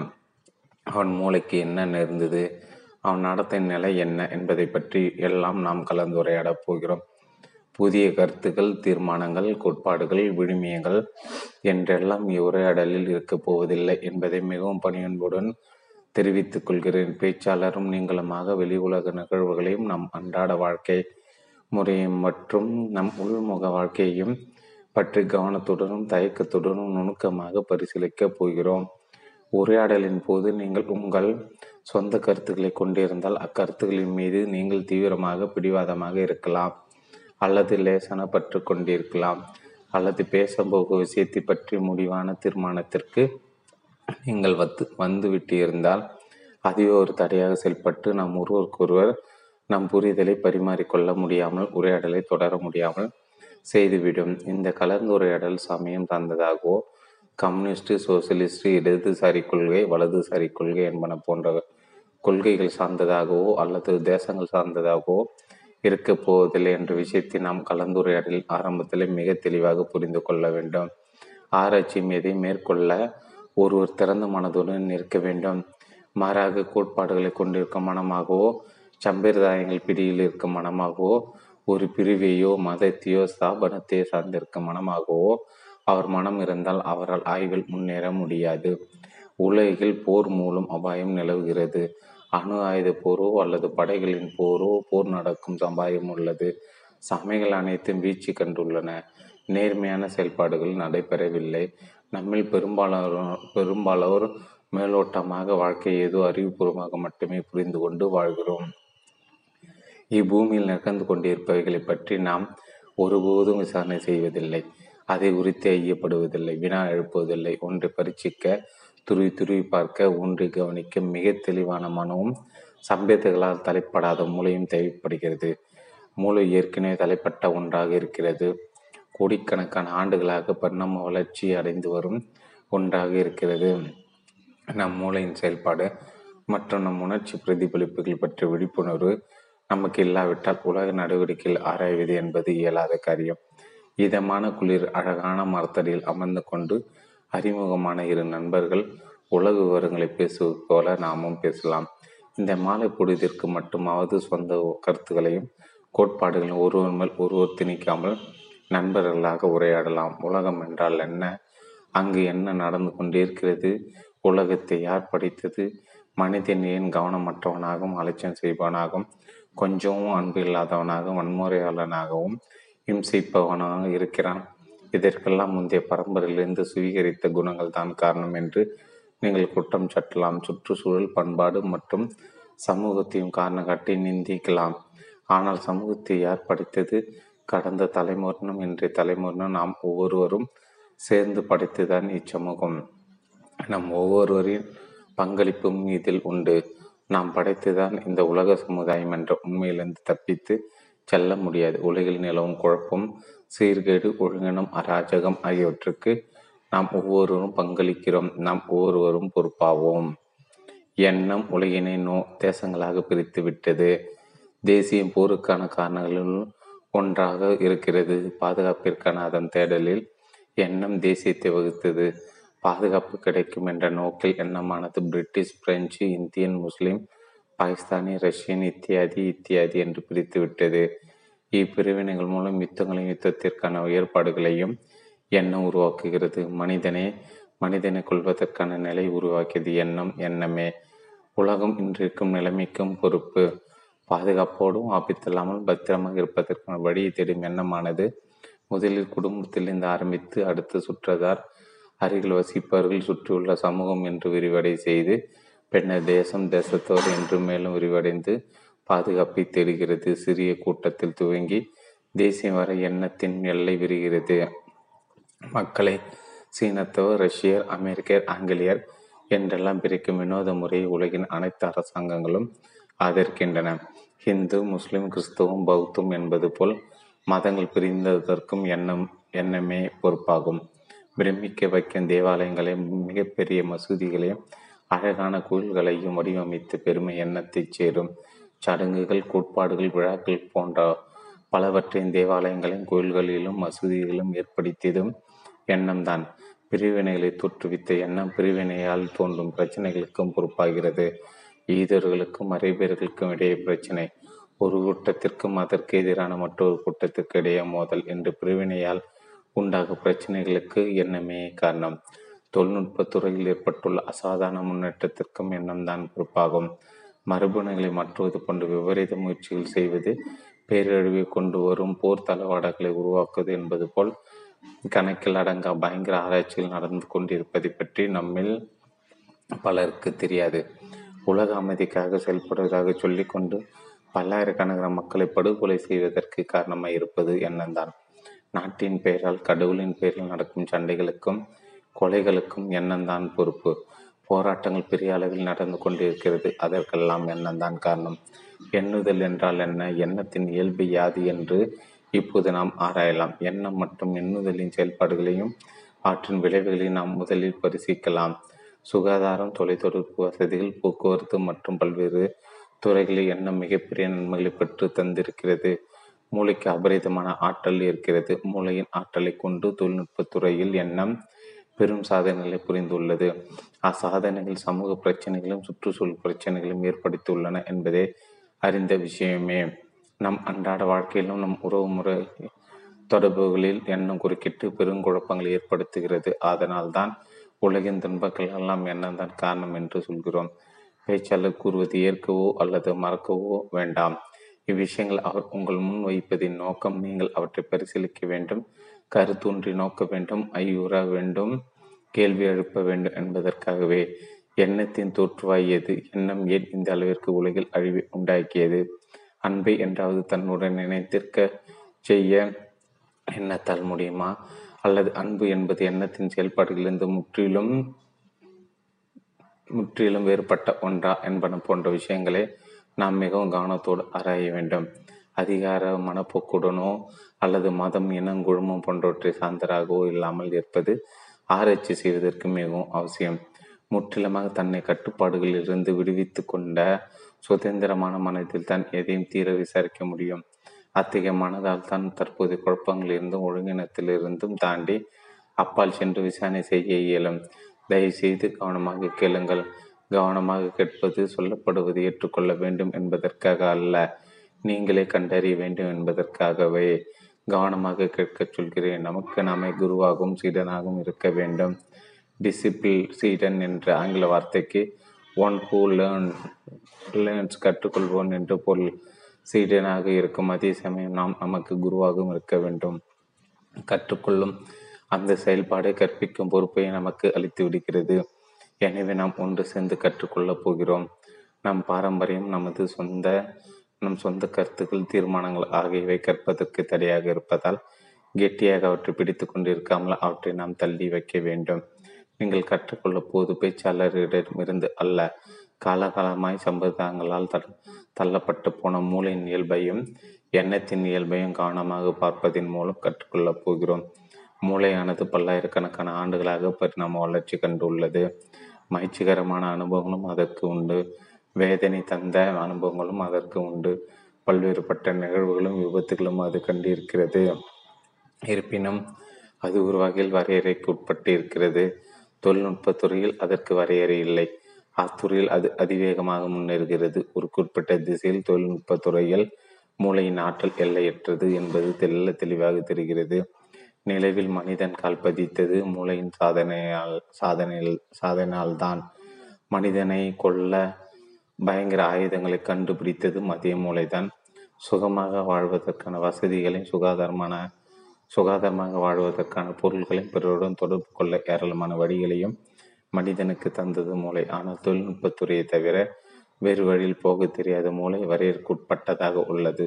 அதாவது இன்றைய நிலையில் மூளைக்கு உள்முக பயணம் மேற்கொள்வது இயலாத காரியமாக இருக்கிறது பிரமிக்கத்தக்க ஆற்றலுடன் ஊக்கத்துடனும் தொழில்நுட்பத்துறை என்ற திசையில் நம் மூளைகள் இயங்க முடிகிறது என்றால் வேறு திசையில் அவ்வாறு இயங்க முடி அதனால் முடியும்.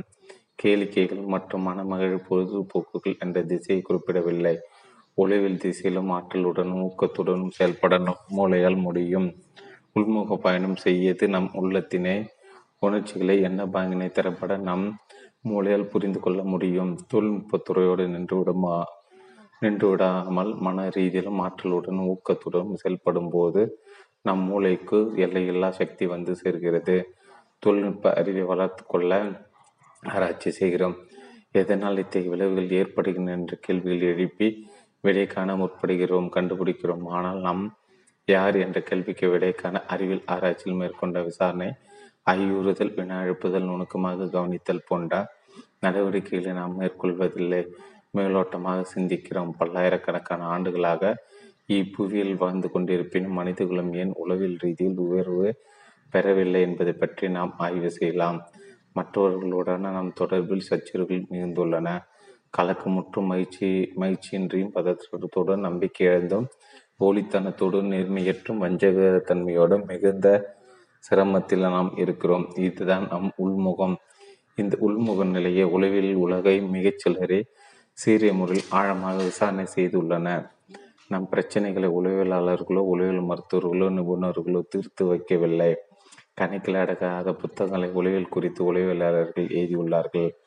இருப்பினும் அவைகளால் நமக்கு எந்த நன்மையும் ஏற்படவில்லை.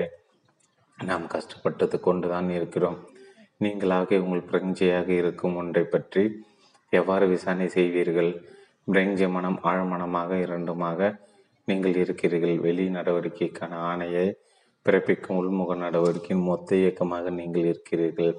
உங்களை உள்முக நடவடிக்கையில் ஒழுங்கற்றிருந்தால் தற்போதைய சமூகத்தை போன்ற ஒழுங்கற்ற முற்றிலும் சீர்கட்டு போன சமூகத்தை நீங்கள் உருவாக்குவீர்கள். உள்முக ஒழுங்கு இல்லை என்றால் வெளிப்புற ஒழுங்கை கொண்டு வர முடியாது. ஒழுங்கு என்றால் என்ன என்பதை பற்றி நாம் இப்போது பேசப் போவதில்லை. மேற்கொண்டு பேசும்போது ஒழுங்கை பற்றி பார்க்கலாம். வெளிப்புறத்தில் நிகழ்ந்து கொண்டிருக்கும் கலவரங்கள் யுத்தங்கள் குழப்பங்கள் வன்முறைகள் குருவரங்கள் பகைமை போன்றவை நம் உள்முக ஒழுங்கினம் நமக்குள் இருக்கும் முரண்பாடுகள் நம் உறவில் இருக்கும் சீர்கேடுகள் நம் அன்றாட வாழ்க்கையின் சீர்குலைவு மனிதர்களிடையே நடந்து கொண்டிருக்கும் ஓயாத சண்டைகள் ஆகியவற்றின் விளைவே என்ற உண்மையை நாம் உணர்ந்து கொள்ள வேண்டும். துயரம் கலக்கம் போராட்டம் பதற்றம் ஆகியவை எல்லாம் என்றாவது முடிவுறுமா? அணு ஆயுத போர் பற்றி கேள்வியை விட இந்த கேள்வி மிகவும் முக்கியமானது. தம் பிரெஞ்சில் உட்பொதிந்திருக்கும் அனைத்தையும் முற்றிலுமாக அடிப்படை மாற்றம் செய்ய இயலுமா? நெருக்கடி உண்மையில் தம் பிரெஞ்சின் தான் பிரெஞ்சியில் தான் இருக்கிறது. உலகத்தில் இல்லை செய்து இதை புரிந்து கொள்ளுங்கள். நெருக்கடி தெரிவது அணு ஆயுத போர் அல்ல நடைபெற்று கொண்டிருக்கும் பயங்கர பிரிவினைகளையோ கொடூரங்களோ அல்ல. நெருக்கடி நம் பிரெஞ்சில் உள்ளது. நம் இருப்பும் நம் அடைந்த மாற்றம் நெருக்கடியை உருவாக்கியுள்ளது. இந்த நெருக்கடியை எதிர்கொண்டு சவாலை வெற்றி கொள்ளும் வரையில் யுத்தங்களையும் அழிவை நாம் நீடித்திருக்கவே செய்வோம். வெளிப்புற குழப்பங்கள் தொடர்ந்து கொண்டிருக்கும் இந்த விஷயத்தை நீங்கள் கவனித்தீர்களா? என்று எனக்கு தெரியாது. உலகில் மிகுந்த கலவரங்களும் பாதுகாப்பிற்கு ஆபத்து என்பது போன்ற அபாயம் நிச்சயமற்ற தன்மையை நிலவும் போது உதவிக்காக நாம் சம்பிரதாய மரபுகளை நோக்கி ஓடுகிறோம். இஸ்லாமிய சமீத சமுதாயம் அதை தான் செய்கிறது. அவர்களை புனித நூலான குரானையே துணைக்கு அடைத்துக் கொள்கிறார்கள். கிறிஸ்தவர்கள் பைபிளின் உதவி நாடுகிறார்கள். அதிர்ஷ்டவசமாக இந்துக்களுக்கு பல நூறு புனித நூல்கள் இருப்பதால் அவர்கள் புத்தகத்தை துணையை நாட முடியாது. ஆனால் அவர்கள் சம்பிரதாயங்களின் துணையையும் பாரம்பரிய வழிமுறையையும் நாடி ஓடுகிறார்கள். உலகம் மிகவும் அபாயகரமானதாக இருப்பதால் இந்துக்கள் தங்கள் வாழும் ஒவ்வொரு மூலை முடுக்கிலும் கடவுளர்களின் சிலையை வைத்து தங்களுக்கான பாதுகாப்பை தேடுகிறார்கள். ஏதோ ஒரு குடும்பத்தில் ஒரு இனத்தில் பகுதியில் இருக்கும் கடவுளிடம் பக்தி செலுத்தும் கூட்டத்தில் தான் ஒருவராய் இருக்க வேண்டும் என்று அவர்கள் விரும்புகிறார்கள். இந்தியாவில் வழிகாட்டப்படும் கடவுள்கள் பற்றி ஆய்வு செய்த ஒரு ஐரோப்பியர் இங்கு மூணு லட்சத்தி முப்பதாயிரம் கடவுள்கள் இருப்பதாக என்னிடம் கூறினார். ஒரு கடவுள் வைத்திருப்பதை விட இது எவ்வளவு மேல் ஆயிரக்கணக்கான கடவுளோடு நாம் குஷியாக இருக்கலாமே. பிரெஞ்சு பற்றிய ஆய்வை நாம் எவ்வாறு எடுத்து செல்வது? பிரெஞ்சின் உட்பதிவாகவே நீங்கள் இருக்கிறீர்கள். எவ்வாறு சொல்வது உறுதி செய்யப்பட்ட வாசமோ அல்லது திருமணமோ அல்ல. அது ஒரு உண்மை. நீங்கள் எப்படிப்பட்டவராக இருக்கிறீர்களோ அப்படிப்பட்டதே உங்கள் பிரெஞ்சின் உட்பதிவும். உங்கள் நம்பிக்கைகள் உங்கள் கருத்துக்கள் உங்கள் அனுபவங்கள் உங்கள் மனத்தோற்றங்கள் உங்கள் மூட நம்பிக்கைகள் உங்கள் கடவுளர்கள் உங்கள் பயங்கள் உங்கள் கழிப்பு தனிமை சோகம் மரணத்தை பற்றி உங்கள் பயம் மற்றும் துக்கம் என்பதாக இருக்கும். உங்கள் பிரெஞ்சின் உட்பதிவாகவே நீங்கள் இருக்கிறீர்கள். பிரெஞ்சை நீங்கள் உயர்ந்த பிரெஞ்சை மற்றும் தாழ்ந்த பிரெஞ்சை என்றெல்லாம் பிரிக்கலாம். ஆயினும் அவை அனைத்துமே உங்கள் பிரஞ்சியின் உட்பதிவே பத்மாசனத்தில் அயர்ந்து கொண்டு கண்ணை மூடிக்கொண்டு நீங்கள் தியானம் செய்யலாம். ஆனால் அது உங்கள் பிரெஞ்சை சார்ந்தது. ஆக எண்ணத்தால் உருவாக்கப்பட்டதே உங்கள் கருத்துக்களாக உணர்ச்சிகளாக இருக்கும். உங்கள் பிரெஞ்சை மிகுந்த பணிவுடன் கேட்டுக்கொள்கிறேன். தயவு செய்து விஷயங்களை பரிசீலுங்கள் அலட்சியப்படுத்தாதீர்கள். நீங்கள் சொல்வதை ஏற்க மறுக்கிறேன் என்றோ நீங்கள் சொல்வதை ஏற்றுக்கொள்கிறேன் என்றோ சொல்ல வேண்டாம். விசாரணை செய்து உண்மையை கண்டுபிடிங்கள். உங்களோடு ஊறிப்போன பழமை கருத்துக்களோடும் தீர்மானத்தோடும் உங்கள் புனித நூல்கள் கூறியவைகளோடும் கெட்டியாக ஒட்டி கொண்டிருக்காதீர்கள். எண்ணத்தால் பிரங்கின் உட்பதிவுகள் உருவாகின்றன என்று கூறினோம். நீங்கள் ஒரு ஹிந்து அல்லது கிறிஸ்தவர் மார்க்கஸ்ட் அல்லது மாவோயிஸ்ட் என்பது போல் உங்களை நீங்கள் எண்ணிக்கொள்வது சிந்திப்பது உங்கள் பிரெஞ்சில் ஒரு கருத்தாக பதிகிற பதிவாகிறது. வரையறுக்குட்பட்டதாக இருக்கும் எண்ணம் தன் செயல்பட்டால் பிரெஞ்சிலும் வரையறை ஏற்படுத்தி விட்டது. பிரெஞ்சு விவரிக்க முடியும் என்று சிந்திக்கும் எண்ணம் விரிவாக செய்ய சோதனைகளை செய்கிறது. ஆனால் விரிவாக்கம் என்பது எண்ணத்தின் செயல்பாடாக உள்ளது. உங்கள் பிரெஞ்சின் செயல்பாடு மூளையின் செயல்பாடாக உள்ளது. மூளை உணர்வுகளின் பிரதிபலிப்புகள் கொண்டிருக்கிறது. மேலும் அது சிந்தனை மையமாக உள்ளது. பயம் எண்ணத்தின் விளைவா? இல்லையா? மற்றும் காலத்தில் இயங்கும் எண்ணம். பிரெஞ்சின் உட்பதிவு முழுமைக்கும் பொறுப்பானதாக இல்லையா என்பது போன்ற கேள்விகள் இங்கு எழுகின்றன.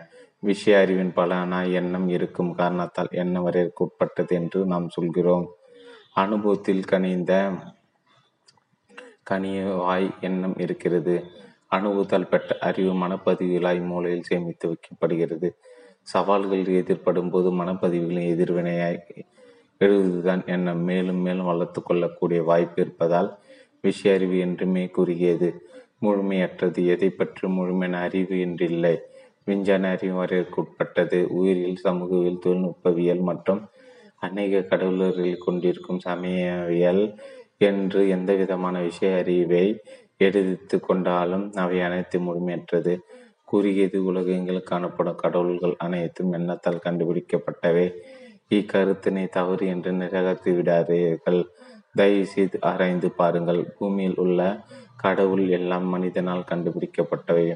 எண்ணம் அவற்றை கண்டுபிடித்தது தான் கண்டுபிடித்ததை எண்ணம் வழிபட துவங்கியது. நீங்கள் அதை மதம் என்று அழைக்கிறீர்கள். ஆக எண்ணம் வரையறுக்குட்பட்டது குறுகியது. எனவே எண்ணத்தின் செயல்பாடுகள் அனைத்தும் முழுமையற்றவை வரையறுக்குட்பட்டவை இதன் காரணமாய் பிரச்சனைகள் தோன்றுகின்றன. தொழில்நுட்பத்துறையில் மட்டுமின்றி மனித உறவுகளிலும் பிரச்சனை எண்ணம் தொற்றுவிக்கிறது தொடர்புகளில் ஏற்படும் பிரச்சனைகளை புரிந்து கொள்வது மிகவும் அவசியமாகிறது. நமக்கிடையே ஓயாமல் தொடரும் கருத்து வேறுபாடுகள் நம்பிக்கைகள் அவநம்பிக்கைகள் ஒரு கோட்பாட்டிற்கு எதிரான மற்றொரு கோட்பாடு. ஒரு லட்சியத்திற்கு போட்டியான இன்னொரு லட்சியம் என்று மனித உறவுகளில் எதிர்ப்படும் பிரச்சனைகளால் ஏராளம் ஏராளம். மனிதர்களில் ஓயாமல் நடக்கும் இந்த போராட்டத்தை உருவாக்கியது எண்ணம் தான் போராட்டத்தை உருவாக்கிவிட்ட எண்ணம் போராட்டத்திற்கு தீர்வு காண முயற்சி செய்கிறது. அந்த முயற்சி மேலும் பல பிரச்சனைகளை கொண்டு வருகிறது. உண்மையில் இதுதான் உலகின் இப்போது நடந்து கொண்டிருக்கிறது. எண்ணம் தான் பிரச்சனைகளுக்கு காரணம் என்ற உண்மையை ஒரு கருத்தாகவோ அல்லது ஒரு தீர்மானமாக எடுத்துக்கொள்ளாமல் ஒரு தீர்மானமாக பார்க்கும்போது நாம் முற்றிலும் வித்தியாசமான ஒரு கேள்வி எழுப்புவோம். நம்மிடம் இருக்கும் ஒரே கருவியாக எண்ணம் உள்ளது. எண்ணத்தின் இயல்பையும் அதன் உள்ளீட்டையும் தயவு செய்து புரிந்து கொள்ளுங்கள். புலன்களின் பிர பிரதி உணர்ச்சிகள் மனதில் தோன்றும் கற்பனைகள் சிற்றின்ப குறியீடுகள் காமரச படங்கள் மனசோர்வு எக்களிப்பு பதற்றம் போன்றவர்களின் தொகுப்பாக எண்ணம் உள்ளது. அவ்வுணர்ச்சிகள் அனைத்து வரையறுக்கப்பட்ட எண்ணத்தின் விளைவாக உள்ளது.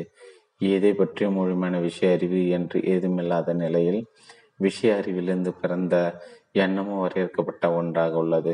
இத்தகைய இயல்புடைய எண்ணம் என்னும் கருவியால் மானுட பிரச்சனைகளுக்கு தீர்வு காண முடியாமல் போவதால் வேறு எந்த கருவி கொண்டும் தீர்க்க தீர்வு காண முடியும்? இந்த கேள்வி மிக மிக முக்கியமான கேட்கப்பட வேண்டிய கேள்வி. எண்ணம் தேய்ந்து போன மழுங்கி போய்விட்ட கருவியாகிவிட்டது எண்ணம் சாதுரியமானதாக இருக்கலாம். அதனால் சில பிரச்சனைகளுக்கு தீர்வு காண முடியலாம். ஆனால் எண்ணம் மனிதனின் மனத்திலும் மற்றவர்களோடு அவன் கொண்டிருக்கும் தொடர்பிலும் எண்ணற்ற பிரச்சனைகளை கொண்டு சேர்க்கிறது நம் அன்றாட வாழ்க்கையில் நம் உறவுகளில் ஏற்படும் பிரச்சனைகளுக்கு தீர்வு காண நாம் உபயோகித்த எண்ணம் என்னும் கருவி மழுங்கி போனதாக தேய்ந்து போனதாக சிறிதே உதவுவதாக இருக்கிறது. புதியதொரு கருவியை நாம் கண்டுபிடிக்கும் வரை நம் உள்ள பங்கில் புரட்சிகரமான அடிப்படை மாற்றம் ஏதும் ஏற்படாது. ஆகவே அந்த புதிய கருவியை பற்றி அதன் தன்மை தரம் அமைப்பு மற்றும் அழகை பற்றி நாம் ஆராயப் போகிறோம். ஆய்வை தொடங்கும் முன் தற்போது நம்மிடம் இருக்கும் எண்ணம் என்ற கருவி மூட்டை கட்டி வைக்க வேண்டிய நேரம் வந்துவிட்டது என்ற தெளிவு நமக்கு வர வேண்டும். மனிதர்களிடையே உள்ள தொடர்பில் இருக்கும் பிரச்சனைகளை எண்ணத்தால் முடிவிற்கு கொண்டு வர முடியாது. மனித உறவுகள் எண்ணற்ற சச்சரவுகள் போராட்டங்கள் உள்ளன.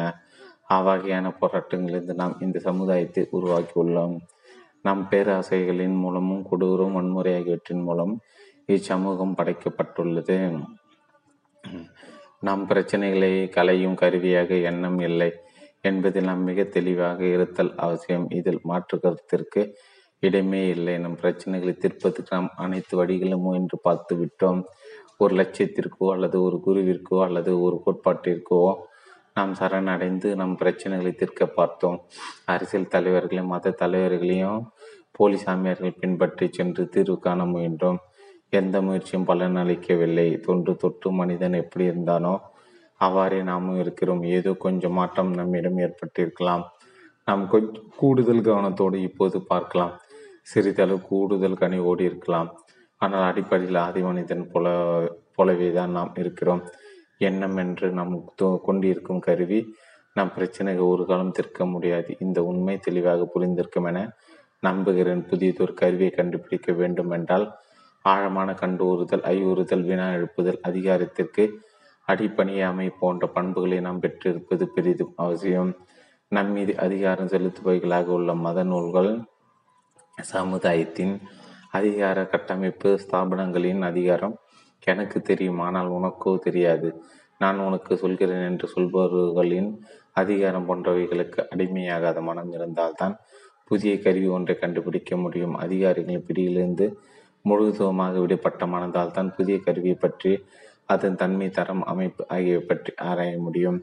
புதிய ஒன்றை அறைய தொடங்கும் மனம் மிகுந்த மென்மைய மென்மையான உணர்வுடன் சுதந்திரத்துடன் இருத்தல் அவசியம். அதற்கு உறுதிப்பாடு உடைய மூளையாக இருந்தால்தான் சாத்தியமாகும். நம் மனம் எத்தனை ஒழுங்கற்று கவனக்குறைவுடன் இருக்கிறது என்பது பற்றி உங்களுக்கு தெரியுமா என்று வியக்குகிறேன் ஒரு குருவிடமிருந்து விலகி வேறொரு குருவிடம் ஓடுகிறோம். அதுவும் குறிப்பாக இந்த நாட்டில் நாம் எதை சகித்துக் கொள்கிறோம்? அழுக்கு நாற்றம் ஆபாசம் லஞ்சம் செத்து அடிந்த சமுதாயம். உலகமெங்கும் பரவி வரும் அர்த்தமற்ற கோயில்கள் என்று அனைத்தையும் சகித்துக் கொள்கிறோம். அமெரிக்காவிலும் ஐரோப்பிலும் கூட கோயில்கள் கட்டப்போகிறார்களாம் இதையெல்லாம் பார்த்து கொண்டீர்கள் அதில் லைத்து போகிறீர்கள். ஆராய தொடங்கும் மனம் மெய் உணர்வு மெய்யான மென்னைய உணர்வு உடையதாகவும் சுதந்திரமானதாகவும் இருக்க வேண்டும் என்று சொன்னோம். அதன் பொருள் என்னவென்றால் ஒரு கண்ணால் பார்த்தறிய வேண்டும். மற்றொரு சொல்வதை பரிபூர்ணமாக கேட்டு சொல்லப்பட்டதின் சாரத்துடனே உணர்ந்து கொள்ள வேண்டும். இரக்கம் பரிவு மற்றும் ஒத்துழைக்கும் உணர்வு கொண்டிருக்க வேண்டும். வாஞ்சியோடு அன்புடன் இருக்க வேண்டும் என்பதே இங்கே. அவையெல்லாம் உங்களிடம் இல்லை. ஆனால் நீங்கள் கடவுளை விரும்புகிறீர்கள். கோயிலுக்கு செல்வதை விரும்புகிறீர்கள். நீங்கள் பயத்தில் நடுங்கிக் கொண்டிருக்கும் காரணத்தால் சாம்பலை பூசிக்கொண்டு கூட தெய்வத்தை கொண்டாடுகிறீர்கள் பூஜிக்கிறீர்கள். பயம் இருக்கிடத்தில் ஆய்வு செய்வதற்கான சுதந்திரம் இருக்காது. இந்த ஆய்வில் நாம் மிக மிக தீவிரத்துடனும் செல்கிறோம். இது உரையாடல் ஏதோ மனமகிழ் கேள்வி நிச்சய அல்ல. இந்த விஷயத்தை வருடத்தில் ஒரு நாள் சிந்தித்துட்டு பிறகு மறந்து போகிற விஷயம் அல்ல. நாம் நமது அன்றாட வாழ்க்கை நம் போராட்டங்கள் நமது தனிமை கலக்கம் ஆகியவற்றை பற்று கலையந்துரையாடி கொண்டிருக்கிறோம். நம் பிரச்சனைகளாக இருக்கும் வீட்டில் எதையும் எண்ணத்தால் தீர்த்து வைக்க முடியாது. இவ்வாறெனில் பிரச்சனை தீர்க்கக்கூடிய கருவி எது? பேச்சாளர் இதற்கான விடையை சொல்லி விடுவார் என்று காத்திருக்காதீர்கள் விடையை பேச்சால் உங்களுக்கு சொல் சொல்வதால் அவர் உங்களுக்கு குருவாகி விடுவார் உங்கள் தலைவராகி விடுவார். ஆனால் அவர் உங்கள் குருவாகவோ அதிபதியாகவோ இருக்க விரும்புவதில்லை. மனித குலத்தின் நலனை அக்கறை கொண்ட இருவர் பேசுவதாகவே இவ்வுரையாடல் உள்ளது. நீங்களும் மனித குலத்தின் ஏனையோரை போன்ற போன்றவரே என்பதாலும் உங்கள் பிரஞ்சியம் அதன் உட்பதிவும் ஏனையவரை ஒத்தது என்பதாலும் மனித குல நலனின் அக்கறை கொள்வது அவசியமானதே. உலகில் ஒவ்வொரு மனிதனும் உங்களை போன்ற கஷ்டப்படுகிறான் கலக்கமுற்றும் குழப்பி குழம்பி போயும் நம்பிக்கையிழந்து ஆடுகிறான். தனிமையிலும் கண்ணீரிலும் தனிமையிலும் கண்ணீரும் நாட்களை கடிக்கிறான் உங்கள் பிரஞ்சை என்று நீங்கள் கருதி கொண்டிருப்பது உங்களுடையது அல்ல. அது அனைவரும் பிரஞ்சை போன்றதே. ஆக நீங்களே மனித குலம். நீங்களே மனித குலம் என்று சொல்வது வெறும் அறிவுபூர்வமான தர்க்க ரீதியான முடிவு அல்ல. அது ஒரு உண்மை. அது தெளி தெரிந்துணர்ந்து வாழுதல் வேண்டும். நீங்கள் ஒரு தனிநபர் அல்ல. தனிப்பட்ட மனிதன் அல்ல என்பதை உணர்ந்து கொள்ள வேண்டும். நீங்கள் தனிப்பட்டவர் இல்லை என்ற உண்மை ஒரு கசப்பான மாத்திரை. விழுங்குவதற்கு கஷ்டம்தான். நாம் ஒவ்வொருவரும் தனிப்பட்டவர் நம் நம் சுண்டக்காய் மூளைக்காய் நமக்கே சொந்தம் என்று சமுதாய மரபுகளால் தலைப்பட்ட நாம் எண்ணிக்கொள்கிறோம். ஆயிரக்கணக்கான ஆண்டுகளாக மனிதனின் அனுபவித்து வரும் மின்னல்கள் தனிமை துயரம் கலக்கம் மனகிழ்ச்சி மற்றும் கழிப்பு ஆகியவற்றின் பலனாக நாம் இருக்கிறோம். நீங்கள் சிந்திப்பது போலவே மற்றவரும் சிந்திக்கிறார். சிறந்த விஞ்ஞானியும் சிந்திக்கிறார். காலையிலிருந்து இரவு வரை உழைக்கும் பசியோடு இருக்கும் படிக்காத கிராமத்தை அடையும் சிந்திக்கிறார். ஆகிய சிந்தனை என்பது உங்கள் தனிப்பட்ட விஷயம் அல்ல நீங்கள் ஒரு வழியிலும் மற்றவர் வேறு ஒரு வழியும் சிந்திக்கலாம். இருப்பினும் அது சிந்தனை என்ற ஒன்றை. ஆக சிந்தனையும் பிரஞ்சியும் உலக மாந்தர் அனைவராலும் பகிர்ந்து கொள்ளப்படுகிறது. இந்த அடிப்படையான உண்மையை நீங்கள் புரிந்து கொள்ளும் போது உங்கள் செயல்பாடுகள் அனைத்திலும் மாற்றம் ஏற்படுகிறது. அப்போது உங்கள் அக்கறையும் கவனம் உலக அளவியதாக மனிதகுலம் பற்றியதாக இருக்கிறது. உங்கள் மகள் உங்கள் மனைவி உங்கள் சுற்றத்தார் அண்டை அயலார் மற்றும் பல மைலுக்கு அப்பால் இருக்கும் மனிதனை பற்றியதாக உங்கள் அக்கறை பறந்து விரிந்திருக்கும். எண்ணத்திலிருந்து வேறுபட்ட புதியதொரு கருவி இருக்கிறதா? எண்ணத்தின் செயல்பாடாக இல்லாத வித்தியாசமான செயல்பாடு உள்ளதா? என்பதை பற்றி நம் விசாரணை இன்று இத்துடன் முடித்துக்கொண்டு மீண்டும் நாளை தொடரலாம். கற்பனையாக எதையும் கண்டுபிடிக்காதீர்கள். ஆராய்ந்து பார்த்து உண்மை கண்டுபிடிக்கலாம். எந்தவித தீர்மானத்திற்கு வந்து விடாதீர்கள். விசாரணை செய்யுங்கள். கேள்வியை எழுப்புங்கள். ஐயப்பாடு கொள்ளுங்கள். நுட்பமான மற்றும் எளிதில் கண்டுகொள்ளும் மனத்தை கொண்டிருங்கள். பாரம்பரியம் தீர்மானங்கள் மற்றும் கருத்துக்களில் மூழ்கி போய் முன்னேற முடியாமல் இருக்கும். ஒன்றாக இல்லாமல் மிகவும் துடிப்பான மூளையை கொண்டிருங்கள். இத்தகைய மூளையும் மனமும் கொண்டிருக்கையில் நீங்களும் பேச்சாளரும் மிகவும் ஆழமாக சென்று புதியதொரு கருவி உள்ளதா என்பதை பற்றி தீர விசாரணை செய்ய முடியும். மதராஸ் இருபத்தஞ்சி பன்னெண்டு ஆயிரத்தி தொள்ளாயிரத்தி எண்பத்தி ரெண்டு அத்தியாயம் பத்து. உறவில் நிகழும் இயக்கமே வாழ்க்கை. தகவல்களை தெரிவிக்கும் குறிப்புகளுடன் நடத்தப்படும் சொற்பொழிவாக இந்த நிகழ்ச்சி இல்லை என்பதை ஏற்கனவே தெரிவித்து விட்டோம் நாம் ஒருங்கிணைந்து கலந்துரையாட போகிறோம். மரங்கள் நிறைந்திருக்கும் குறிஞ்சாலில் நடந்து செல்கிறோம். அங்கு பறவைகள் கூவிக்கொண்டிருக்கின்றன இதமான நிழலில் நாம் அமர்ந்து கொள்கிறோம். மிகவும் சிக்கலானதாக இருக்கும் வாழ்க்கை பிரச்சனைகளை பற்றி பேசுகிறோம். நம் நீண்ட நாள் நண்பர்கள் இன்னும் பல நாட்களுக்கு பிரச்சனைகளை பற்றி ஆராயப் போகிறோம். நாம் மற்றவரை நம்ப வைக்கவோ இனங்காண வைக்கவோ இங்கு முயற்சி செய்வதில்லை. வாதாடி மற்றவரை பணியை வைக்க பார்ப்பதில்லை. நம் சொந்த கருத்துக்களையும் விருப்பு விருப்புகளையும் கொள்கை பிடிவாதத்துடன் நாம் பற்றி கொண்டிருப்பதில்லை. மாறாக வெளி உலகத்தையும் நம்முள் இயங்கும் உள்மன உலகத்தை நாம் ஒருமித்து பார்க்க போகிறோம். சுற்றுச்சூழல் சமுதாயம் அரசியல் பொருளாதாரம் என்று பல்வேறு வெளி உலக விஷயங்களை பற்றி எண்ணில் அடங்காத நூல்கள் வெளிவந்துள்ளன. ஆனால் எனக்கு தெரிந்தவர் உண்மையில் நாம் யார் என்பதை கண்டுபிடிக்க வண்ணம் ஆழமான விசாரணைகளோடு கூடிய நூல்கள் மிகவும் குறைவே. மனிதர்கள் ஏன் இவ்வாறு நடந்து கொள்கிறார்கள்? சக மனிதர்களை கொன்று குவித்து கொண்டும் ஒருவோடு ஒருவர் சதா சச்சரவு செய்து கொண்டும் இருக்கிறார்களே ஏன்? மதங்களின் அதிகாரத்திற்கும் அரசியல்வாதிகளின் அதிகாரத்திற்கும் பணிந்து போகிறார்களே ஏன்? ஒரு சில நூல்கள் ஒரு சில மனிதர்கள் மற்றும் ஒரு சில லட்சியங்கள் ஆகியவற்றிற்கு அடிப்பணிகிறார்களே ஏன்? அவர்களுடைய வாழ்க்கை துணையோடையும் அவர்கள் நண்பர்களுடன் மற்றும் அவர்கள் பெற்றெடுத்த பிள்ளைகளுடன் இணக்கமான சரியான தொடர்புடன் இல்லாமல் இருக்கிறார்களே. ஏன்? கோடிக்கணக்கான வருடங்களாய் நடந்து வரும் பரிணாம வளர்ச்சிக்கு பின்னும் இத்தனை ஆப ஆபாசத்துடனும் இத்தனை மிருகத்தனத்துடனும் மற்றவரை பற்றிய அக்கறை கொஞ்சம் இல்லாதவனாய் அன்பின் செயல்பாட்டை முற்றிலுமாக மறுப்பவனாய் மனிதன் ஏன் உருவானான்? அன்பு என்றொரு தன்மை அவனுக்கு இருக்கிறதா?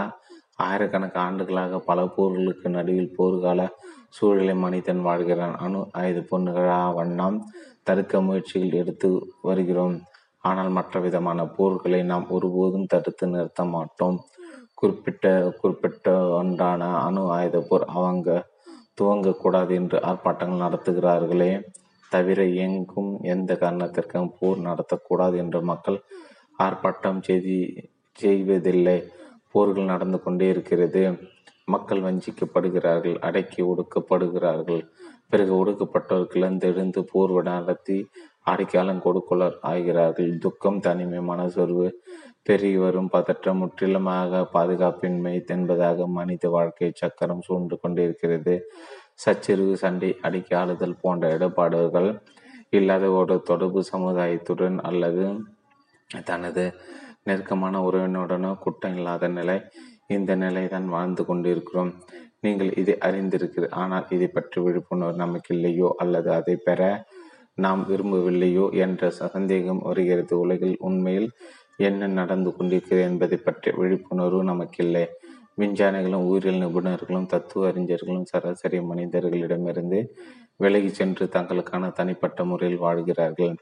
பல யுகங்களாக நமது மூளை தலைப்பட்டிருக்கிறது. விஷ அறிவால் கட்டுண்டு தலைப்பட்டிருக்கிறது. இன்றைய பேச்சாளர் சொல்வதை தயவு செய்து உடனே ஏற்றுக்கொள்ளவோ நிராகரிக்கவோ செய்யாதீர்கள். ஆனால் கேள்வி எழுப்புங்கள். ஐயூறுங்கள் எளிதில் நம்பிவிடாதீர்கள். பேச்சாளரால் நீங்கள் தாக்கம் அடைவதை அனுமதிக்காதீர்கள். ஏனெனில் நாம் மிகவும் எளிதில் ஏமாறக்கூடியவர்கள் எளிதில் வசப்படுவர்கள் வாழ்வில் தொடர்பான விஷயங்களை நாம் மிகவும் தீவிரமான தீவிரமாக கருத்துரையாடும் போது நமது மூளை மனம் ஆய்வு செய்வதற்கான சுதந்திரத்தோடு விருப்ப வெறுப்பில் தீர்மானங்கள் மற்றும் கருத்துக்களிலிருந்து விடுபட்டும் இருக்க வேண்டும். சதா விசாரணை செய்யும் ஐயூரம் வினா எழுப்பும் மூளையாக அது இருத்தல் அவசியம். அவ்வாறு இருந்தால் மட்டும் நம்மிடையே தொடர்பு எளிதாக நிகழும்.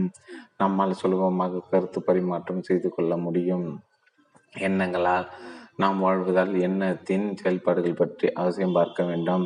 நம் செயல்கள் அனைத்தும் எண்ணத்தை அடிப்படையாக கொண்டவை. நம் ஆழ்ந்த சிந்தனை தியானம் வழிபாடுகள் மற்றும் பிரார்த்தனைகள் ஆகிய அனைத்தும் எண்ணத்தை அடிப்படையாக கொண்டவை. தேசியம் என்ற பிரிவினை இயக்கத்தை எண்ணம்தான் கொண்டு வந்தது. தேசியம் யுத்தங்களுக்கு விடு வித்திடுகிறது. மதங்களுக்குள்ளும் பிரிவினை ஏற்படுத்த யூதர்கள் அரேபியர்கள் முஸ்லிம்கள் கிறிஸ்தவர்கள் இந்துக்கள் பௌத்தர்கள் என்பன போல் பல்வேறு பிரிவுகளை எண்ணம் கொண்டு வந்தது. பூகோள ரீதியில் தேசங்களாக உலகை மட்டும் என்ன பிரிக்கவில்லை. மனிதனை உள்முகத்தில் மனோ ரீதியில் பிரிவினைக்கு எண்ணம் உட்படுத்தியது. மனிதனை முழுமையற்ற பிளவுபட்ட நிலையில் வாழ்கிறான். மனோ ரீதியில் மட்டுமல்ல செய்யும் வேலையிலும் முழுமையற்று இருக்கிறான். நீங்கள் ஒரு பேராசிரியர் என்று வைத்துக்கொள்ளும் உங்களுக்கென்று ஒரு சிறிய வட்டம் உள்ளது. நீங்கள் அதில் வாழ்கிறீர்கள். நீங்கள் ஒரு வியாபாரியோ அல்லது அரசியல்வாதியோ யாராக இருப்பினும் நீங்கள் குறிப்பிட்ட உங்கள் துறையில் பகுதியில் வாழ்கிறீர்கள். நீங்கள் ஒரு சமயவாதியாக இருப்பின் பூஜை சடங்குகள் தியானம் உருவ வழிபாடு செய்தல் போன்றவற்றை செய்வரை பொது வழக்கில் சமயவாதி என்று அழைக்கிறீர்கள். நீங்கள் பின்னப்பட்ட வாழ்க்கையை வாழ்கிறீர்கள். பிளப்பட்ட துகள்களாக இருக்கும் ஒவ்வொரு துகள்களுக்கும் அதற்குரிய ஆற்றலும் திறமையும் ஒழுங்கும் இருக்கிறது. ஒவ்வொரு துகளும் தான் மற்றவற்றுடன் முரண்பட்டு இருக்கும் அசாதாரண வேலை செய்கிறது. இதெல்லாம் உங்களுக்கு தெரிந்துதான். பூகோள ரீதியில் மத ரீதியில் தனி நபர்களிடையே இருக்கும் இந்த பிரிவினையால் மானுட ஆற்றல் சக்தி ஏராளமாய் விரயம் ஆகிறது. சச்சுறுகளும் மனித சக்தி வீணாகி போய் ஆற்றல் குறைகிறது. சண்டை சச்சுவர்கள் பிரிவினைகளிலும் சுயநல வேட்கையிலும் சுய பாதுகாப்பு நடவடிக்கைகளும் நாம் சக்தி வீணடிக்கிறோம். செலவுகள் நம் சக்தியை எடுத்துக்கொள்கின்றன சிந்தனையிலும் சக்தி செலவாகிறது. நம் திறன் ஓயாமல் பகுக்கப்படுவதில் பகுக்கப்படுத்தப்படுவதால் நம் ஆற்றல் வீணடிக்கப்படுகிறது. சொல்வது ஒன்றாகும் செய்வது மற்றொன்றாகும். செயல்களில் முரண்பாடுகளோடும் இருக்கும் ஒன்றை வாழ்க்கை என்று பாசாங்கத்தனத்துடன் ஏற்றுக்கொள்கிறோம் முரண்பட்ட நம் செயல்பாடுகள் அனைத்தும் நம் மனதில் நம் மூளையில் தாக்கம் ஏற்படுத்தி அதையே தலைப்படுத்துகின்றன நம் இந்துக்கள் என இந்துக்கள் மதத்துக்குரிய மூட பழக்க வழக்கங்களும் நம்பிக்கைகள் கொண்ட நம் சம்பு சம்பிரதாய மரபுகள் நம்மை பழக்கப்படுத்தி வைக்கின்றன நம் மூளையில் நன்கு பதிந்து போயிருப்பதால் ஹிந்து என்பவர் யார் முஸ்லிம் என்பவர் யார் பௌத்தர் என்பவர் யார் கிறிஸ்துவர் என்பவர் யார் என்று நமக்கு தெரியும். நாம் ஏற்றுக்கொண்ட மரபுகளால் நாம் தலைப்பட்டவர்கள் அதில் கேள்விக்கு இடமில்லை. மத ரீதியாகவும் அரசியல் ரீதியாகவும் பூகுல ரீதியாகவும் நாம் கட்டு உண்டவர்கள் தா தலைப்பட்டவர்கள். தலையிலிருந்து விடுபட்டால் ஒழிய நம்மால் பிரச்சனைக்கு தீர்வு காண முடியாது. தலைப்பட்ட மனதிலிருந்து தோன்றும் எண்ணங்கள் மிகப்பெரிய பிரச்சனைகளை உருவாக்குகின்றன. எண்ணம் தொற்றுவிக்கும் பிரச்சனைகளை எண்ணம் என்ற கருவியை கொண்டு தீர்க்க நாம் இப்போது முயற்சி செய்கிறோம். ஆனால் நமக்கு வெற்றி கிட்டுவதில்லை எனவே பிரச்சனை தீர்க்க ஒரு புதிய கருவியே தேவைப்படுகிறது. அந்த புதிய கருவியின் தன்மையை பற்றி பேச்சாளர் கூற வேண்டும் என்பதில்லை. ஒவ்வொருவரும் சுயமாக அதை கண்டுபிடிக்க வேண்டும். அந்த நோக்கத்தை நாம் இங்கு ஒருமித்து சிந்திக்க பார்க்கிறோம். அவ்வாறு சிந்திப்பதற்கு மனிதன் தொகுக்கப்பட்ட அனைத்தையும் மற்றும் ஆந்தர்களுக்கிடையே தடைகளாக உருவாக்கப்பட்ட அனைத்தையும் உணர்ந்து விசாரணை செய்து ஐயுற்று வினா எழுப்பி தேடலில் ஈடுபடும் இயல்பு நமக்கு தேவைப்படுகிறது. இந்த பூமி நம் பூமி இது இந்திய பூமியோ அமெரிக்க பூமியோ பிரிட்டிஷ் பூமியோ அல்ல. நம் அழகான பூமியை நாம் மெதுவாகவோ மெது மெதுவாக அடித்து கொண்டு வருகிறோம்.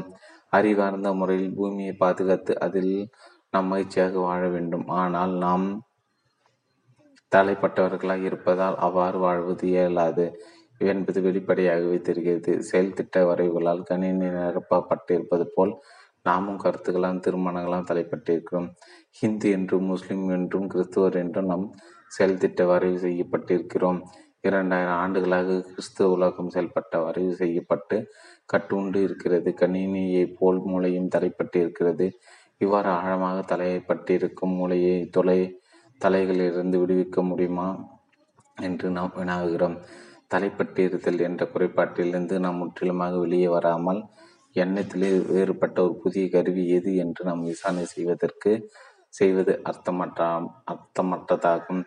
வெகு தொலைவு செல்வதற்காக நாம் அதில் அருகிலிருந்து ஆரம்பிக்க வேண்டும். ஆனால் நம்மில் பலர் அதை விரும்புவதில்லை. ஏனென்றால் வெகு தொலைவிற்கு போக வேண்டும் என்ற லட்சியத்தை நாம் கொண்டிருப்பதால் நம் அருகில் ஆரம்பிக்க விரும்புவதில்லை. முதல் அடியை எடுத்து வைக்காமலே தொலைதூரத்தை அடைந்து விட விழுகிறோம். எடுத்து வைக்க முதல் அடியை கூட உச்சி தொட்ட கடைசடியாய் இருக்கக்கூடும். இங்கு நாம் நமக்கிடையே தொடர்புடன் இருக்கிறோமா? இல்லை. என எனக்கே நான் பேசிக்கொண்டிருக்கிறேனா எனக்கே நான் பேசிக்கொள்வதாக இருந்தால் நான் அதை ஏன் அறையிலே செய் செய்யலாமே?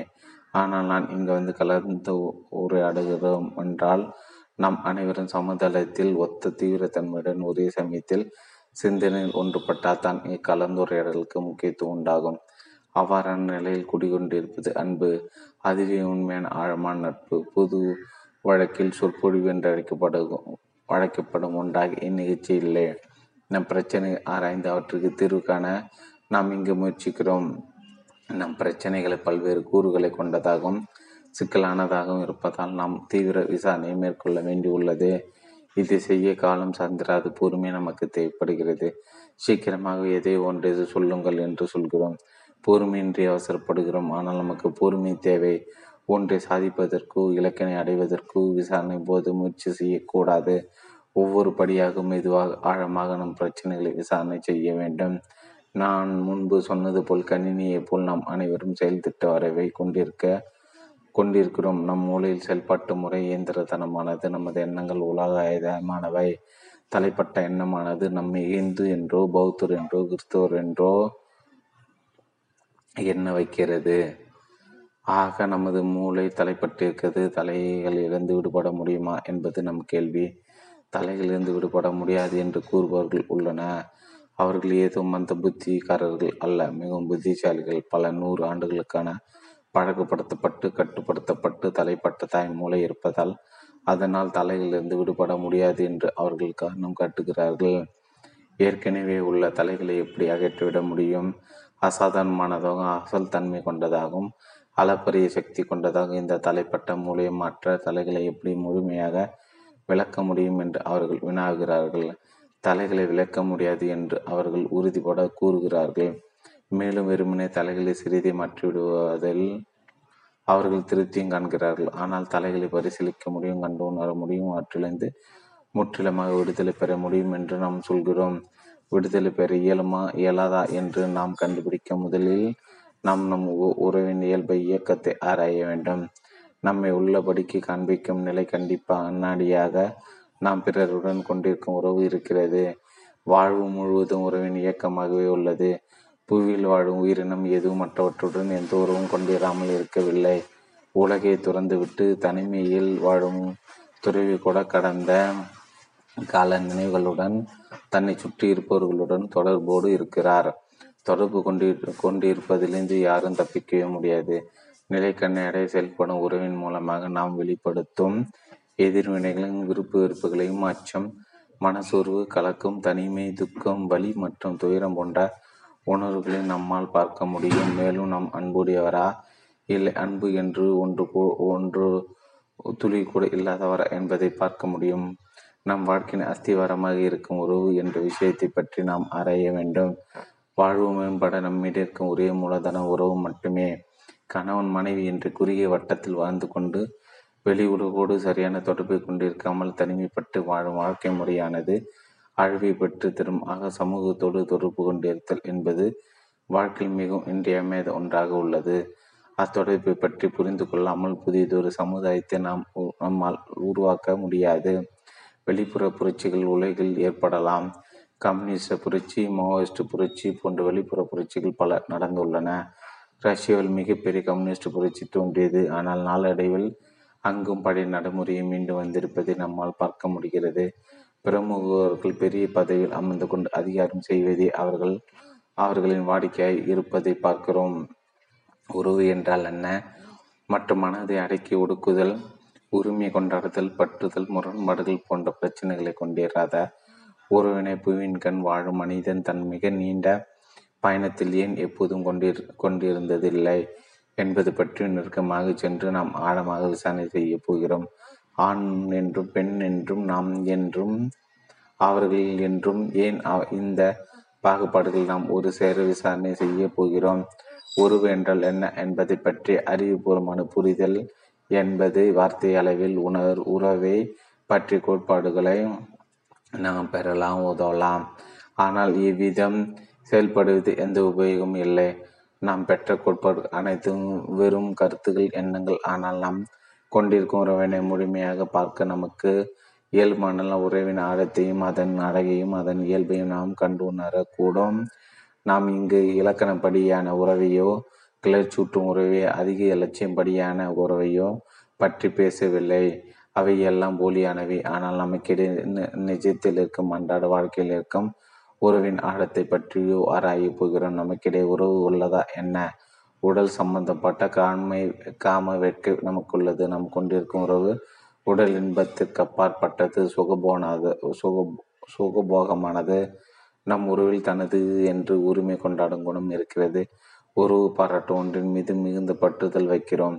உறவு கொண்டிருப்பை ஒன்றின் உரிமையில் மற்றொன்று தலையிட்டு தமக்குள் சங்கடம் விளைவிக்கும். நம் உறவுகளின் முக்கிய காரணியாக இருப்பது பட்டுதல். பற்றுதல் என்றால் என்ன? நமக்கு ஏன் பற்றுதல் அவ்வளோ அவசியமாக தேவைப்படுகிறது? நாம் ஒரு நபர் மீது நம்பிக்கை மீதோ அல்லது ஒரு கோட்பாட்டின் மீதோ பற்றுதல் வைக்கிறோம். அப்படி பற்றுதல் வைப்பதால் உண்டாகும் தாக்கங்கள் யாவை? தன் மனைவி மேல் தன் குடும்பத்தின் மீது பற்றுதல் வைப்பதால் ஏற்படும் சிக்கல்கள் எவை? பற்றுதல் அசாதமான இயல்பு என்ன? என் ஒருவர் பற்றுதல் வைக்கிறார்? எதன் மீது பற்றுதல் கொண்டாலும் அதை இழந்துவிட நேரிடுமோ? என்ற பயம் கட்டாயம் இருக்கும். நிச்சயமற்ற தன்மையை சதா உணர நேரிடும். தயை கூர்ந்து நீங்களே உண்மையை பாருங்கள். பற்றுதலால் பிரிவு உணர்வு எழும். நான் என் மனைவி மீது மிகுந்த பற்றுதலுடன் இருக்கிறேன். அவள் எனக்கு உடல் இன்பம் தருகிறாள். என் தோழியாக இருந்து மயிற்சி அளிக்கிறார். ஆனால் அவள் மீது பற்றுதல் கொண்டிருக்கிறேன். இவையெல்லாம் உங்களுக்கே நன்றாக தெரியும். நான் சொல்ல வேண்டும் என்பதில்லை. நான் அவளிடம் பற்றுதலோடு இருக்கிறேன் என்றால் நான் பொறாமைப்படுகிறேன். நான் பயந்து போகிறேன் என்று அர்த்தம் இழந்து விடுவோமா என்ற பயம். பொறாமை மற்றும் பதற்றம் ஆகியவை பற்றுதலின் விளைவாக உள்ளன. எங்கெல்லாம் பொறாமை இருக்கிறதோ அங்கெல்லாம் வெறுப்புணர்ச்சி இருக்கும் பற்றுதலுடன் இருப்பதா அன்ப? அன்புடைமை நம் தொடர்புகளில் ஒரு காரணியாக இருப்பது பற்றுதல் நம் உறவில் மற்றவற்றை பற்றிய நம் கணி கணிப்பிற்கு நாளடை மனதில் ஒரு நம் உறவில் மற்றவரை பற்றிய நம் கணிப்பிற்கு நாளடைவில் மனதில் ஒரு உருவகம் தந்து விடுகிறோம். மற்றவரும் அவர் மனதில் நம்மை பற்றி ஒரு கருத்துருவம் ஏற்படுத்தி கொண்டு விடுகிறார். உண்மையில் இந்த கருத்துருவங்கள் இடையே மட்டும் தொடர்பு உள்ளது. நீங்கள் உங்கள் மனைவியுடன் படுத்துறங்கலாம் ஆனால் உங்களை பற்றிய கருத்துரு உங்கள் மனைவிக்கும் அவரை பற்றிய கருத்துரு உங்களுக்கும் இருக்கிறது. தொடர்பில் இருப்பது அவை இரண்டுமே. இந்நிலையில் உண்மையான உறவு உங்களிடையே எப்படி இருக்க முடியும்? நாம் இருக்க முடியும். நாம் அனைவருமே சிறு வயதிலிருந்து மற்றவரை பற்றிய நம் கணிப்பிற்கு உருவகம் தந்து அவரை பற்றிய கருத்துருவை ஏற்படுத்திக் கொள்கிறோம்.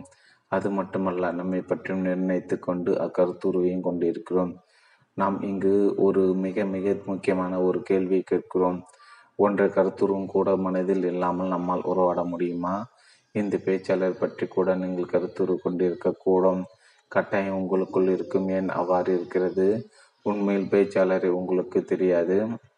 மேடையில் அமர்ந்து அவர் பேசுகிறார் அவரை பற்றிய கருத்து உங்களுக்கு இருப்பதால் பேச்சாளருக்கு உங்களுக்கும் இடையே உண்மையில் தொடர்பு ஏதுமில்லை. அவரை பற்றிய கருத்துருவை நீங்கள் தான் உருவாக்கினீர்கள். உங்களை பற்றியும் கருத்துரு கொண்டிருக்கிறீர்கள்.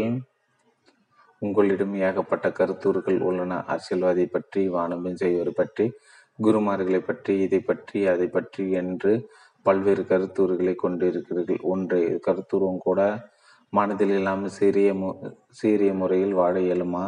உங்கள் மனைவியை குறித்து நீங்கள் கொண்டிருக்க தீர்மானம் கூட ஒரு கருத்துருவம்தான் இருப்பதை விட மேம்பட்ட உறவாக நீங்கள் கருத்தும் ஒன்றை பற்றி உருவாக்கும் மற்றும் சிற்றின்பம் சார்ந்த எண்ணம் உருவாக்கிய மன சித்திரங்கள் ஆகியவையும் கருத்துருக்களை மனிதன் ஏன் கருத்துருகளை உருவாக்கி வைத்துக் கொள்கிறான்?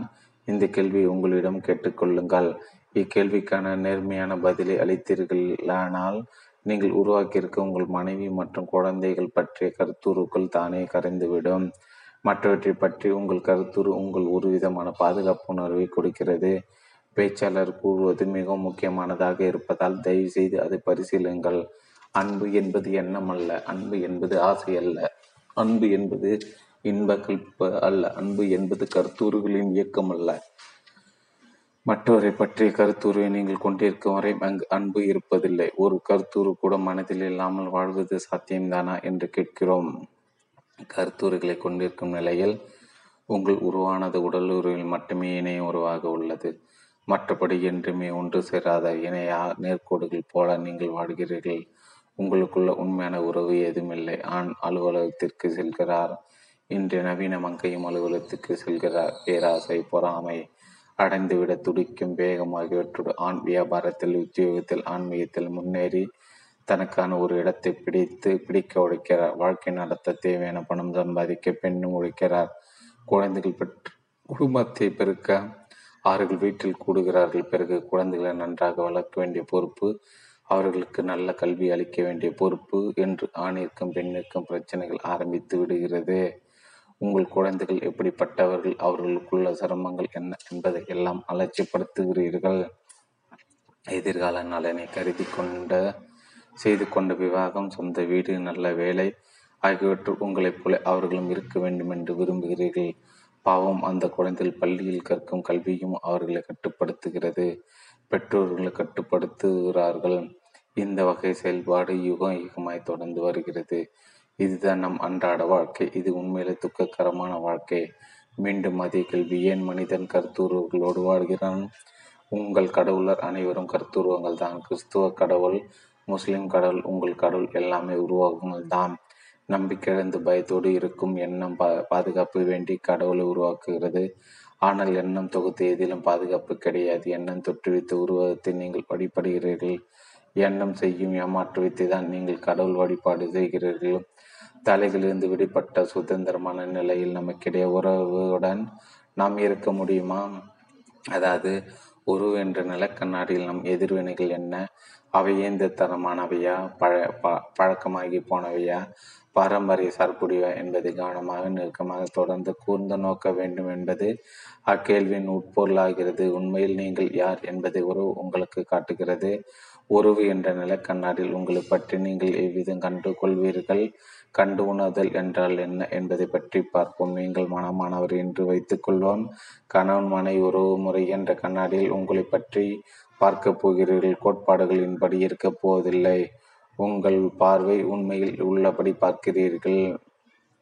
அவ்வாறு நோக்குவது என்றால் என்ன? நோக்குவது பார்த்தறிதல் கண்டு உணர்தல் என்பதற்கெல்லாம் என்ன அர்த்தம்? பூமியில் இருக்கும் மிகவும் அழகான அழகான அருமையான விஷயங்கள் ஒன்று மரம். நீங்கள் மரத்தை பார்க்கும்போது எவ்விதத்தில் அதை பார்க்கிறீர்கள். நீங்கள் எப்போதாவது அதை பார்த்திருக்கிறீர்களா? மெல்லிய வளைகோடாக மென்மையுடன் பாவனை வரும். இளைய வளர்பிறை நிலத்து நிலத்துண்டை நீங்கள் பார்த்தது உண்டா? நிலா என்ற சொல்லை பயன்படுத்தாமல் உங்களால் அதை பார்க்க முடியுமா? நாம் நேசி நாம் பேசிக் கொண்டிருக்கும் விஷயங்களிலெல்லாம் உங்களுக்கு ஆர்வம் உள்ளதா? ஓடும் நதி போல நான் பேசிக்கொண்டே போவேன். நீங்கள் நதிக்கரையில் உட்கார்ந்து கொண்டு நதியை பார்த்து கொண்டிருக்கிறீர்கள். நீங்கள் ஒருபோதும் நதியாவதில்லை. ஏனென்றால் நீங்கள் என்றும் நதியுடன் பங்கேற்பதில்லை. ஆரம்பம் முடிவுமற்ற இயக்கமாய் அழகாக ஓடிக்கொண்டிருக்கும் நதியுடன் நீங்கள் இணைவதில்லை. தயவுசெய்து கண்டு உண்ணுதல் என்றால் என்ன என்பதை பற்றி சிந்தித்து பாருங்கள். புறத்தே இருக்கும் எதையும் அது மரமாக இருக்கட்டும் அல்லது நிலவாக இருக்கட்டும் நீங்கள் அதை மரம் நிலா என்று சொல்ல உபயோகித்து பார்க்கிறீர்கள். அதனை அடையாளப்படுத்துவதற்காக சொல்லை உபயோகப்படுத்த உபயோகிக்காமல் அந்த நிலவை அந்த மரத்தை நிரமிக்க அந்த மலரை பெயரிட்டு அழைக்காமல் வார்த்தைகளின் உபயோகமின்றி உங்களால் நோக்க முடியுமா? வார்த்தைகளின்றி வார்த்தைகளின் உட்பொருள மரத்தையோ அல்லது வேறு எதையோ அடையாளப்படுத்தாமல் உங்களால் பார்க்க பார்க்க இயலுமா? உங்கள் வாழ்க்கை துணையை உங்கள் வாழ்க்கை துணையை மற்றும் உங்கள் குழந்தைகளை அவர்களை பற்றி நீங்கள் கொண்டிருக்கும் கருத்தூர்களின்றி வார்த்தைகளின்றி பார்க்க உங்களுக்கு முடியுமா? அவ்விதமாக பார்க்க எப்போதாவது முயற்சி செய்திருக்கிறீர்களா? இல்லைதானே? வார்த்தைகளின்றி பெயரிடுதல் என்று கருத்தூறுகள் என்று நோக்கும்போது அந்த பார்வை ஒரு மையத்திலிருந்து பார்ப்பதாக இருப்பதில்லை. உங்களுக்கு விருப்பமான அரசியல்வாதி கூட அவற்றை பற்றி உங்களுக்கு கருத்தூர் இல்லாமல் நீங்கள் பார்ப்ப பார்த்ததில்லை. இந்த பேச்சாளர் கருத்தூர் மூலமாக பெயரின் துணை கொண்டோ பார்க்காமல் வெறுமனே பார்க்க உங்களால் முடியுமா? எண்ணம் உருவாக்கியதான் வார்த்தை. எண்ணமும் மனப்பதிவிலிருந்து பிறந்து ஆக மனப்பதிகளில் எண்ணம் வார்த்தை மற்றும் கருத்துரு ஆகியவை உங்களுக்கும் மற்றவைகளுக்கும் இடையே குறுக்கிடுகின்றன. ஆனால் அவைகளின்றி பார்க்கும்போது அங்கு வார்த்தைகளோ அவற்றின் பொருளோ வார்த்தை உணர்த்து முக்கியத்துவமோ ஏதுமில்லை. அத்தகைய பார்வையில் நான் என்ற மையம் உங்களை பார்ப்பதாக இல்லை. அத்தகைய பார்வையை உண்மையான உறவினை கொண்டு வரும். உண்மை உருவில் அன்பும் அழகும் மென்னியமும் நிரம்பியிருக்கும். ஆனால் மற்றவற்றை பற்றிய கருத்துருவை நீங்கள் தொடர்ந்து கொண்டிருக்கும் போது அந்த உறவில் தொடர்போ அன்போ இருப்பதில்லை. கருத்தூர்கள் நம்மை தலையை தப்படுத்துகின்றன ஆக நாம் தலைப்பட்டுள்ளோம். ஒரு செயல் திட்ட வரைவின் செயல்பாட்டின்படி செயல்படுகிறோம். இரண்டாயிரம் ஆண்டுகளாக கிறிஸ்துவ உலகமும் ஆயிரத்தி நானூறு ஆண்டுகளாக முஸ்லிம் உலகம் ஐந்தாயிரம் ஆண்டுகளாக இந்து உலகம் செயல்பட்ட வரவிற்கு உள்ளாக்கப்பட்டுள்ளது. பரிணாம வளர்ச்சி என்று அழைக்கப்படும் இக்காலகட்டத்தில் நமது மூளையானது அபரிதமான விஷய அறிவாலும் அனுபவங்களாலும் கட்டுப்படுத்தப்பட்டு இருக்கிறது. மூலியின் அசாதாரணமான தன்மையை காலமும் வெளியவும் பெற்று தந்தன. பேச்சாளர் மூளையாரால் மூளை நிபுணர் அல்ல அவருக்கு நிபுணராகும். ஏன் சமய நிபுணராக கூட ஆக வேண்டாம். உங்கள் சொந்த எண்ணத்தின் செயல்பாட்டை நீங்கள் உற்று நோக்க முடியும். அதாவது எண்ணம் தன்னை நோக்குவதாக இருக்க வேண்டும். நீங்கள் எண்ணத்தை பார்ப்பதாக இல்லை. வித்தியாசம் புரிகிறதா? எண்ணம் தொகுத்த தொகுதியாய் நீங்கள் இருப்பதால் எண்ணத்தை பற்றி அறிய எண்ணம் தன்னையை நோக்குதல் வேண்டும். உங்கள் பெயர் உங்கள் நாட்டு உரிமை உங்கள் பண்புகள் உங்கள் பயங்கள் உங்கள் கலக்கங்கள் உங்களின் சுபாவம் மற்றும் பிறவும் எண்ணம் ஒருங்கிணைந்து அது உங்கள் பிரஞ்சியாக இருக்கிறது. ஒளிவியலாளர்கள் பிரஞ்சி என்ற விஷயத்தை ஏற்றுக்கொள்வதில்லை என்று கேள்விப்பட்டோம். ஆனால் கண்ணால் காணும் பொருளின் மீது ஏற்படும் விருப்பம் விருப்பத்தினால் எழும் ஆர்வ கிளர்ச்சி வேறு வழியின்றி தற்போது வாழ்க்கைக்கு சரிகட்டி கொண்டு போவது போன்ற உணர்வுகளை கொண்டவர்களாக மட்டுமே மக்களை ஒளிவியலர்கள் எண்ணுகிறார்கள். அவர்கள் சொல்லுகிறார்கள் பல்வேறு காரணங்களால் நீங்கள் சற்றே மனக்லேசம் அடைகிறீர்கள். அக்காரணங்களை நீக்கிவிடும் போது நீங்கள் இன்றைய சமுதாயத்திற்கு அதாவது தற்போதைய துயரத்திற்கு ஈடு கட்டி கொண்டு போக முடியும் என்று நாம் சொல்கிறோம். நாம் ஆழமாக தலைப்பட்டு உள்ளோம் தலைகளை பற்றி அறிவதற்கு நாம் ஆதல் முயற்சியின் இயல்பை புரிந்து கொள்ள வேண்டும் என்று உங்களுக்கு களைப்பாக இல்லையா? நீங்கள் கலைப்படைத்து கலைப்படைந்திருக்க வேண்டும். ஏனென்றால் துடிப்புடன் கலந்து இக்கலந்துரையாடல் பங்கேற்றிருந்தால் உங்கள் மூளையும் மிகவும் சுறுசுறுப்புடன் உன்னிப்பாக கவனித்துக் கொண்டும் வினா எழுப்பிக் கொண்டும் பரிசீலித்துக் கொண்டும் இப்போது இருந்திருக்கும். அவ்வாறு கவனத்தோடும் அக்கறையோடும் இருப்பது என்பது கலைப்படை செய்யும் விஷயம்தான். இருந்தாலும் நான் தொடர்ந்து போ பேசப் போகிறேன். உலகெங்கிலும் மனிதர்கள் ஏன் ஓயாமல் சச்சரவுகளோடும் முரண்பாடுகளும் வாழ்ந்து கொண்டிருக்கிறார் என்ற கேள்வி தயவு செய்து உங்களை கேட்டுக்கொள்ளுங்கள். நீங்கள் முரண்பாட்டுடன் வாழ்கிறீர்கள். உங்கள் தியானம் மற்றும் வழிபாடு முரண்பாட்டுடன் கூடியதாக இருக்கிறது. உங்களுக்கு பல்வேறுபட்ட கடவுளர்கள் உள்ளனர். அவர்கள் தங்களுக்குள்ளும் உங்களுக்குடன் முரண்பட்டிருக்கிறார்கள். ஓயாத போராட்டம் வலி முரண்பாடு ஆகியவற்றுடன் மக்கள் ஏன் துன்பப்படுகிறார்கள்? முரண்பாடு என்றால் என்ன? அதற்கான காரணம் என்ன? காரணம் இருக்கும் பட்சத்தை அக்காரணத்தை முடிவிற்கு கொண்டு வர முடியும். நான் அனுபவிக்கும் வழிக்கு காரணம் எனக்கு வந்திருக்கும் புற்றுநோய் என்றால் மருத்துவர் அறிகுறியாக இருக்கும் வழியையும் அதற்கான காரணத்தையும் ஆராய்ந்து பார்க்கிறார். காரணமாக இருக்கும் புற்றுநோய் கண்ட பாகத்தை அகற்றி விடுகிறார். ஆக காரணம் என்ற ஒன்று இருந்தால் அக்காரணத்தை முடிவிற்கு கொண்டு வந்த பிரச்சனைக்கு தீர்வு காண முடியும். எனவே காலங்காலமாய் முரண்பாடுகளுடன் மனிதன் வந் வாழ்ந்து கொண்டிருப்பதன் காரணம் என்ன என்பதை நீங்கள் சுயமாக கண்டுபிடியுங்கள். இந்த பேச்சாளர் காரணத்தை சொல்வார் என்று காத்திருக்க வேண்டாம். நம் வாழ்வின் அகத்திலும் புறத்திலும் தொல்லை தரும் முரண்பாடு என்ற பிரச்சனைக்கு என்ன காரணம் என்பதை நீங்கள் ஆராய்ந்து கண்டுபிடியுங்கள். முரண்பாட்டிற்கான காரணம் ஒன்றா அல்லது பலவா பல காரணங்கள் இருந்தால் அவை ஒவ்வொன்றையும் நாம் பொறுமையாக பார்த்து தீர்வு காண முயற்சிக்காமல் முயற்சிக்கலாம் பிரச்சனைக்கு காரணம் ஒன்றாக கூட இருக்கலாம். இருக்கும் நிலையிலிருந்து வேறொரு வேறொரு நிலையை எட்ட வேண்டும் என்று ஓயாத நம் பிரச்சனை பிரச்சனைக்கான காரணங்கள் உண்டாக இருக்கலாம். நான் இதுவாக இருக்கிறேன் நான் அதுவாக இருக்க ஆக வேண்டும் நான் பேராசைக்காரன். ஆனால் வருங்காலத்தில் அப்படி இருக்க மாட்டேன். நான் அழகாய் இல்லை ஆனால் அழகாகி விடுவேன். நான் இப்போது வன்முறைவாதி ஆனால் எதிர்காலத்தில் அகிம்சைவாதி ஆகிவிடுவேன். என்றெல்லாம் ஆகிவிடுவதற்கு தொடர்ந்து முயற்சிக்கிறோம். அனைத்து விதமான ஆகிவிடுதலும் ஊழியர் மேலதிகாரி ஆவதும் மேலதிகாரி நிறுவன தலைவர் ஆவதும் அடிமட்ட நிலையிலிருந்து மேல்நிலைக்கு உயரும் பரிணாம வளர்ச்சி காலத்தின் செயல்பாடு நீங்கள் ஒரு சிறிய செடியை நடுகிறீர்கள் அது வளர்ந்து பெரிய மரமாகி விடுகிறது அந்த செடியின் பரிணாம வளர்ச்சி நான் இப்போது வன்முறையாளனாக இருக்கிறேன். ஆனால் வருங்காலத்தில் நான் அரசியல்வாதியாகி விடுவேன் என்று கூறுவதில் உள்ளதாக இருக்க வன்முறையிலிருந்து அகிம்சவாதியாக ஆகிவிடுதல் என்பது ஒரு பரிணாம வளர்ச்சி அவ்வளர்ச்சிக்கு காலமும் இடைவெளியும் தேவைப்படுகிறது. உள்ளதிலிருந்து எதுவாக இருக்க வேண்டும் என்ற நிலை அடைவதற்கான இயக்கமாக இருக்கும் பரிணாம வளர்ச்சி முரண்பாட்டிற்கான காரணங்களில் ஒன்றாக இருக்குமா? காலம் என்பது ஒரு காரணியாக இருக்கக்கூடுமா? மேலும் இருமை நிலைப்பாடு என்பது முரண்பாட்டிற்கான காரணங்கள் ஒன்றாக இருக்கக்கூடுமா? புறத்தே பௌதிக ரீதியில் வெளிச்சம் இருட்டு ஆண் பெண் என்பது போல இருமை நிலை உள்ளது. நல்ல தரமான துணி தரம் குறைந்த துணி சிறந்த பாதுகாப்பான கார் மோசமான கார் என்று நல்லது கெட்டது என்று இரு கூறுகள் உள்ளன. பௌதீக ரீதியில் வெற்றிமைகள் இருப்பது தெரிந்ததே.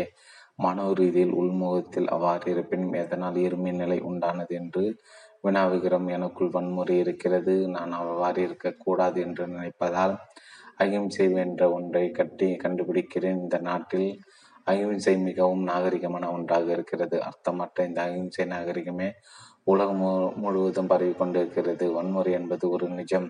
மெய்மை அகிம்சை என்பது பொய்ச் செய்தி கதையளப்பு உள்ளது மட்டுமே இருக்கிறது. என்னவாக இருக்க வேண்டும் என்பதை ஒருவர் கடித்து கட்டிவிடலாம்.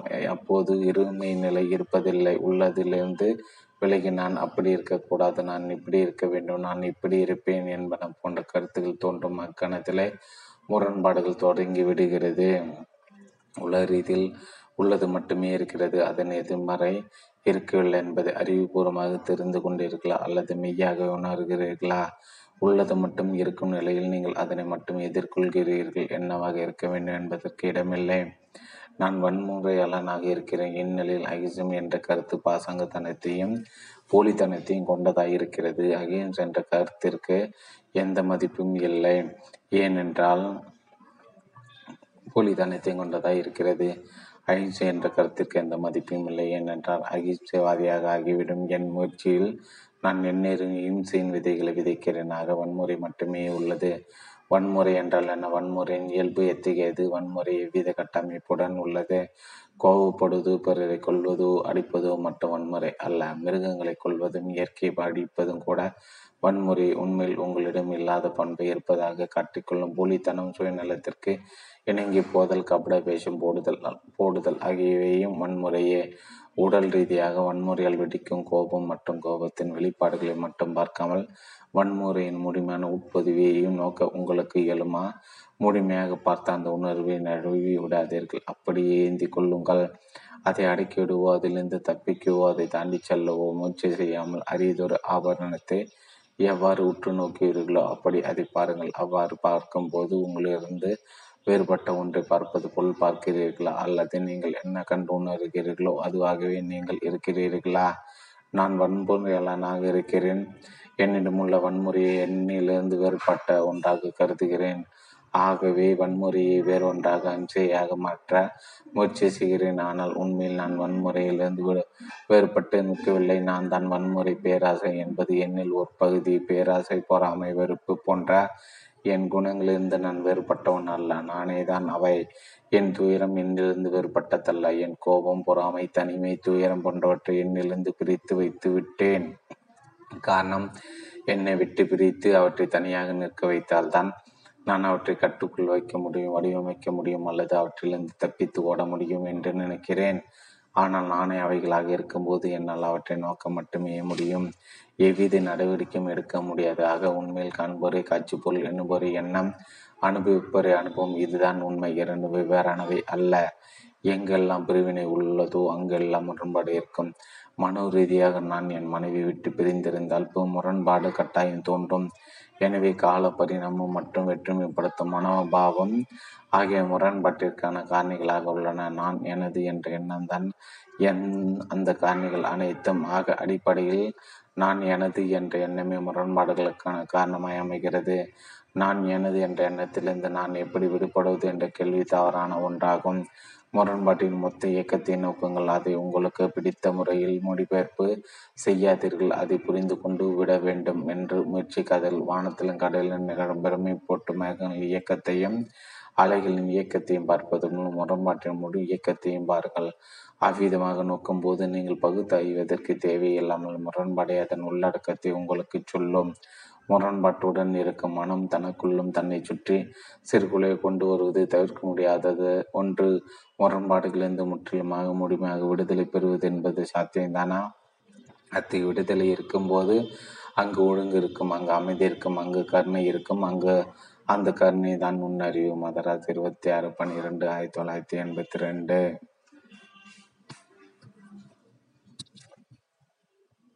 அளவிடற்ற மனம் அத்தியாயம் பதினொன்று காலம். நாம் இருக்கும் கோட்பாடுகள் பற்றியோ ஊகிக்க முயலும் தத்துவங்களை பற்றியோ கற்பனைகள் விளைந்த ரம்மியமான வாழ்க்கை பற்றியோ கலந்துரையாடவில்லை.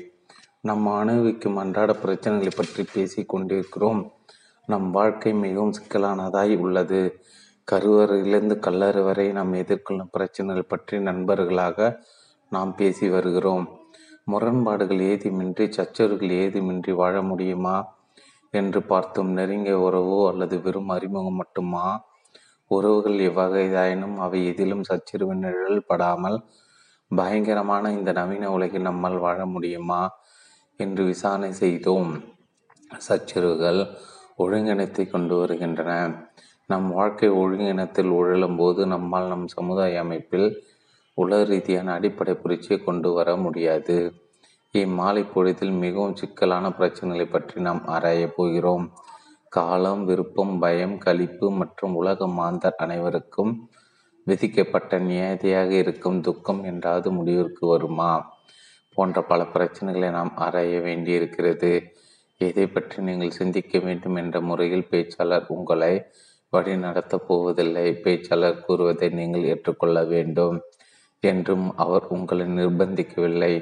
நாம் இங்குவது ஒருங்கிணைந்து பிரச்சனைகளை ஆராயப் போகிறோம். பேச்சாளர் கூறுவதை கேட்ட பின் உங்கள் சம்மதத்தையோ மறுப்பையோ நீங்கள் தெரிவிப்பதாக இல்லாமல் நாம் சேர்ந்து விசாரணை செய்யலாம். காலம் என்பதை புரிந்து கொள்வது மிகவும் இன்றியமையாத ஒன்றாக இருப்பதால் காலத்தின் இயல்பை பற்றி நாம் இப்போது பார்க்கலாம். துக்கம் இருக்கும் இடத்தில் அன்பு காரணியும் நுண்ணறிவும் இல்லாமல் போய்விடுகிறது. எனவே துக்கம் என்றாவது முடிவிற்கு வருமா என்பதை பற்றியும் விசாரணை செய்ய வேண்டும். மிகவும் சிக்கலான விஷயமாக இருக்கும் விருப்பம் பற்றியும் பேச வேண்டும். இவ்விசாரணைகள் மேற்கொள்ள பேச்சாளரும் நீங்களும் ஒரே தளத்தில் ஒரே நேரத்தில் ஒரே தீவிரத்தன்மையோடு சந்திப்பது என்பது மிகவும் இன்றியமையாத தேவையாகும். அவ்வாறு நிகழவில்லை என்றால் நமக்கிடையே தொடர்பு இருப்பதற்கு வாய்ப்பே இல்லை. பேச்சாளர் கூறுவதை மட்டுமே அல்லாமல் மற்றும் வேறு யார் சொல்வதை முழுவதுமாக புரிந்து கொள்வதற்கு அறிவுபூர்வமாக மட்டும் புரிந்து கொள்ளாமல் இதயபூர்வமாக புரிந்து கொள்ளல் அவசியம். இதயம் என்ற வார்த்தை வெறும் உடல் உறுப்பை மட்டும் குறிப்பதாக இல்லை. நுண்ணறிவுடன் கூடிய மனதையும் தனக்குள் கொண்டிருக்கும் அதிசயமாய் இருப்பது இதயம். நாம் பிறர் சொல்லும் கருத்துக்களை கேட்கிறோம் வாசகங்களை கேட்கிறோம் சிலவற்றை ஏற்றுக்கொள்கிறோம் சிலவற்றை மறுக்கிறோம் கருத்துக்களை பகுத்து பார்க்கிறோம் கா ஊகிக்கின்றோம் இன்னவாறு பலவாறும் பலவும் செய்கிறோம். ஆனால் ஒரே தளத்தில் ஒரே நேரத்தில் ஒரே தீவிரத்தன்மையுடன் நம்முடன் பேசுவாரே? சந்திப்பதில்லை. அப்படி சந்தித்தால் அங்கு உண்மையான ஆழமான பரிபூர்ண தொடர்பு நிலவும். அந்நிலையில் தொடர்பு கொள்ள வார்த்தைகள் தேவைப்பட்டாலும் அங்கு வார்த்தைகளுக்கு முக்கியத்துவம் ஏதுமில்லை. வார்த்தைகளுக்கு வரையறுக்கப்பட்ட அர்த்தம் இருக்கிறது. இலக்கணப்படி அமைந்த சொல் கட்டமைப்போடு கூடியதாய் வாசகங்கள் இருக்க வேண்டும். ஆனால் மற்றவர்களோடு தொடர்பு சந்திக்க இலக்கணங்கள் ஏதும் இருக்கக்கூடாது. தடைகள் ஏதும் இருக்கக்கூடாது. இவ்வாறு சொல்வதின் பொருள் என்னவென்றால் உங்களுக்கும் பேச்சாளருக்கும் எல் எவ்விதமான பாரபட்சங்களோ விருப்பு வெறுப்புகளோ இருக்கக்கூடாது. மேலும் எந்த ஒரு தத்துவ கோட்பாட்டிற்கோ தீர்மானத்திற்கோ கடமைப்பட்டவராக நாம் இருக்கக்கூடாது. சுதந்திரமாக நாம் சந்தித்து தொடர்பு கொள்ள வேண்டும் என்பதே சுதந்திரமாக சந்திக்க அபரிதமான நுண்ணறிவும் மிக அதிக அளவில் தேடலும் தேவை. இம்மாலை பொழுதில் நாம் ஒரே ஒரு தளத்தில் சந்திக்கப் போகிறோம். என நம்புகிறேன். நீங்கள் உங்கள் வாழ்க்கையை எப்படி நடத்த வேண்டும் என்று பேச்சாளர் சொல்ல போவதில்லை. அதிகாரி அதுவும் அவருக்கில்லை ஒரு பிரச்சனை இங்கு ஒரு சேர ஆராயும் போது அந்த பிரச்சனை தான் பேச்சாளருக்கும் உங்களுக்கும் முக்கியமானது.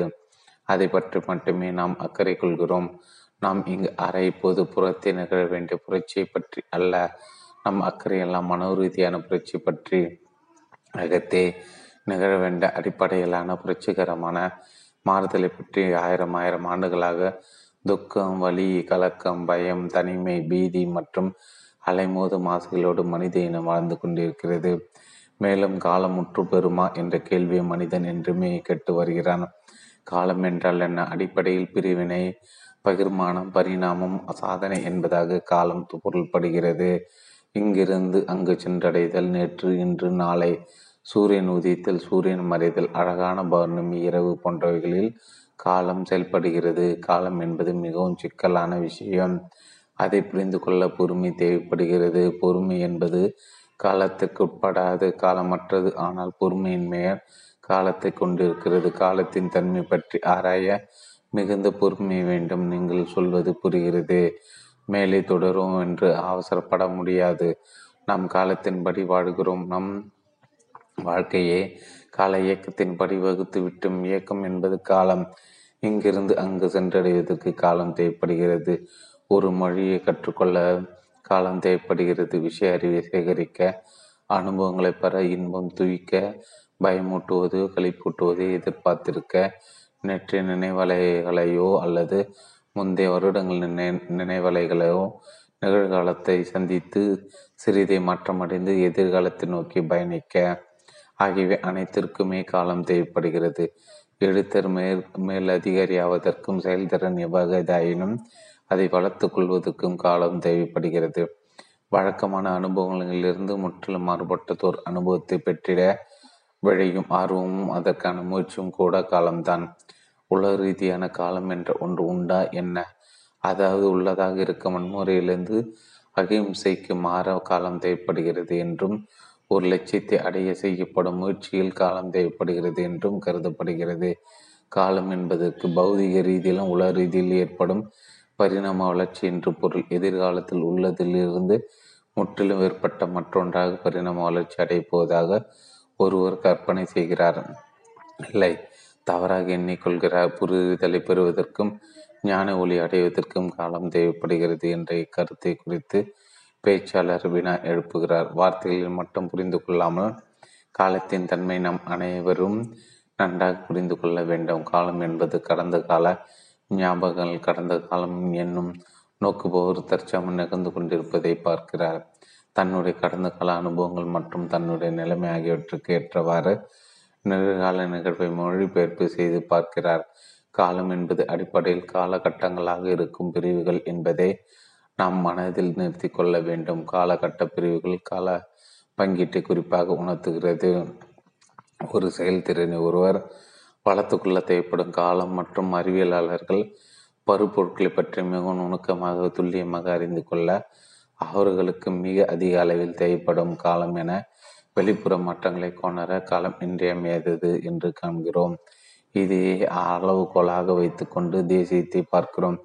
இன்றைய காலகட்டத்தில் உலகம் பல நாடுகளாக பிரிந்து பல்வேறு தேசத்தவராய் இருக்கும் நிலை உள்ளது.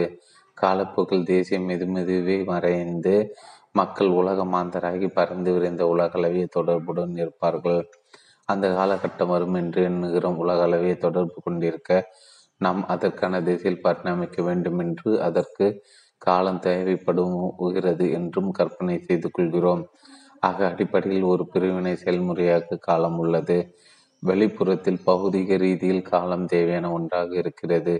உதாரணமாக ஒரு சிறிய விதை முளைத்து வளர்ந்து பெரிய மரமாவதற்கு காலம் தேவைப்படுகிறது. ஐந்தாயிரம் ஆண்டுகளுக்கு மேற்பட்ட வயதுடைய மரம் ஒன்று கலிபோர்னியாவில் இருக்கிறது. கணக்கில் அடக்காத எண்ணிக்கையில் மழை புயல் மின்னல் காட்டுத்தீ ஆகியவற்றை அம்மரம் இத்தனை ஆண்டுகளாக பார்த்திருக்கும். அது காலத்தின் படியே வளர்ச்சியே. கணித கற்கவோ பௌதீகத்தை கற்கவோ ஜெட் விமானத்தை ஓட்டவோ அவற்றை பற்றி விஷய அறிவை சேகரித்து நம் செயல்திறன் வளர்த்து கொள்ள வேண்டும். அதற்கு காலம் தேவைப்படுகிறது. இவ்வகையில் தேவைப்படும் காலத்திலிருந்து தப்பித்து கொள்ளவோ அல்லது அதற்கு முற்றுப்புள்ளி வைக்கவோ முடியாது. அவ்வாறு செய்ய முயற்சிப்பது சிறிதும் அர்த்தமற்ற முட்டாள்தனமான செயலாகும். கடமையில் முனைப்பும் அக்கறையும் காட்டி அதன் மூலம் ஒரு தொழிலாளி மேலதிகாரி ஆகலாம். இதில் காலம் உள்ளது. இவ்விடத்திலிருந்து அவ்விடத்திற்கு செல்வது சிறிய செடி மிகப்பெரிய மரமாக வளர்வது கோடை காலம் பனிக்காலம் கார்காலம் இலைவை நெற்காலம் ஆகிய பருவ காலங்கள் போன்றவை எல்லாம் உணர் உணர்த்துவது காலத்தின் பிரிவுகளை. ஒரு உணர்ச்சியிலிருந்து அல்லது புலன்களின் பிரதி உணர்ச்சியிலிருந்து பிரிதொன்றாக மாற காலம் தேவைப்படுகிறது என்ற நம் எண்ணத்தை பற்றியும் உலக ரீதியான காலம் இருக்கிறதா என்பது பற்றியும் இப்போது நாம் ஆராயலாம். நம்மிடம் இருக்கும் வன்முறையும் பொறாமையும் அகல கால அவகாசம் தேவை என்று நினைக்கிறோம். உலக ரீதியான காலம் இருக்கிறதா என்று நாம் வினா எழுப்புகிறோம். பௌதிக ரீதியில் அவசியமாக இருக்கும் காலத்தை பற்றி நாம் பேசவில்லை. ஒரு வீடு கட்ட காலம் தேவைப்படும் கற்று தேர காலம் தேவைப்படும். ஆனால் இவற்றை விட மிக அதிக அளவில் முக்கியமான இன்றியமையாத விஷயத்தை பற்றி நாம் பேசிக் கொண்டிருக்கிறோம். உள்ளது என்பது நம் விருப்பப்படி எவ்வாறு இருக்க வேண்டுமோ அதுவாக மாற கால அவசியம் தேவை என்ற கருத்திற்கு அல்லது கோட்பாட்டிற்கு அல்லது மாய தோற்றத்திற்கு கட்டுப்பட்டவர்களால் தலைப்பட்டு நாம் இருக்கிறோம். அடிப்படையான பரிபூர்ண புரட்சிகரமான மாற்றத்திற்கு காலம் அவசியதானா என்று நாம் வினாவுகிறோம் காலம் என்பது பிரிவினை என்று சொன்னோம். நான் தற்சமயம் இப்படி இருக்கிறேன் என்றும் நான் அப்படி ஆகிவிடும் என்றும் காலம் பிரிந்திருப்பதால் அங்கு பிரிவினை உள்ளது நான் அப்படி ஆகிவிட வேண்டும் என்பதற்கு காலம் தேவைப்படுகிறது என்ற விஷயத்தை எதிர்த்து இங்கு நான் நாம் வினா எழுப்புகிறோம். குறிப்பிட்ட ஒன்றாக ஆகிவிடுதல் அல்லது குறிப்பிட்ட அனுபவத்தை பெறுதல் என்றெல்லாம் உண்மையில் இருக்கிறதா என்று நாம் கேட்கிறோம். ஞான நிலை எய்துவது பற்றி பலரும் பேசுகிறார்கள். ஞான நிலை எய்த காலை தேவைப்படுமா என்ன? காலம் தேவைப்படும் என்ற அடிப்படை கருத்தையை நாம் ஐயுற்று வினா எழுப்புகிறோம். அனைத்து சித்தாந்தங்களும் மற்ற நூல்களை விட எவ்விதத்திலும் புனிதமாக இல்லாத ஆனால் புனித நூல்கள் என்று கருதப்படும் நூல்களும் ஞான நிலையை எட்ட காலம் மிகவும் அவசியம் என்று கூறுகின்றன. கடவுள் அறிய எல்லா அளவீடுகளும் அப்பாற்பட்ட அனுபவமாய் இருக்கும். ஒன்றை உணர்ந்து கொள்ள காலத்தால் தீண்டப்படாத மனப்பாங்கினை பெற பல்வேறு ஒழுங்கு கட்டுப்பாடுகளை கடைபிடிக்க வேண்டும். பலவிதமான பயிற்சிகளை செய்ய வேண்டும் என்று புனித நூல்கள் அறிவுறுத்துகின்றன. உல ரீதியான காலம் என்று ஏதாவது இருக்கிறதா?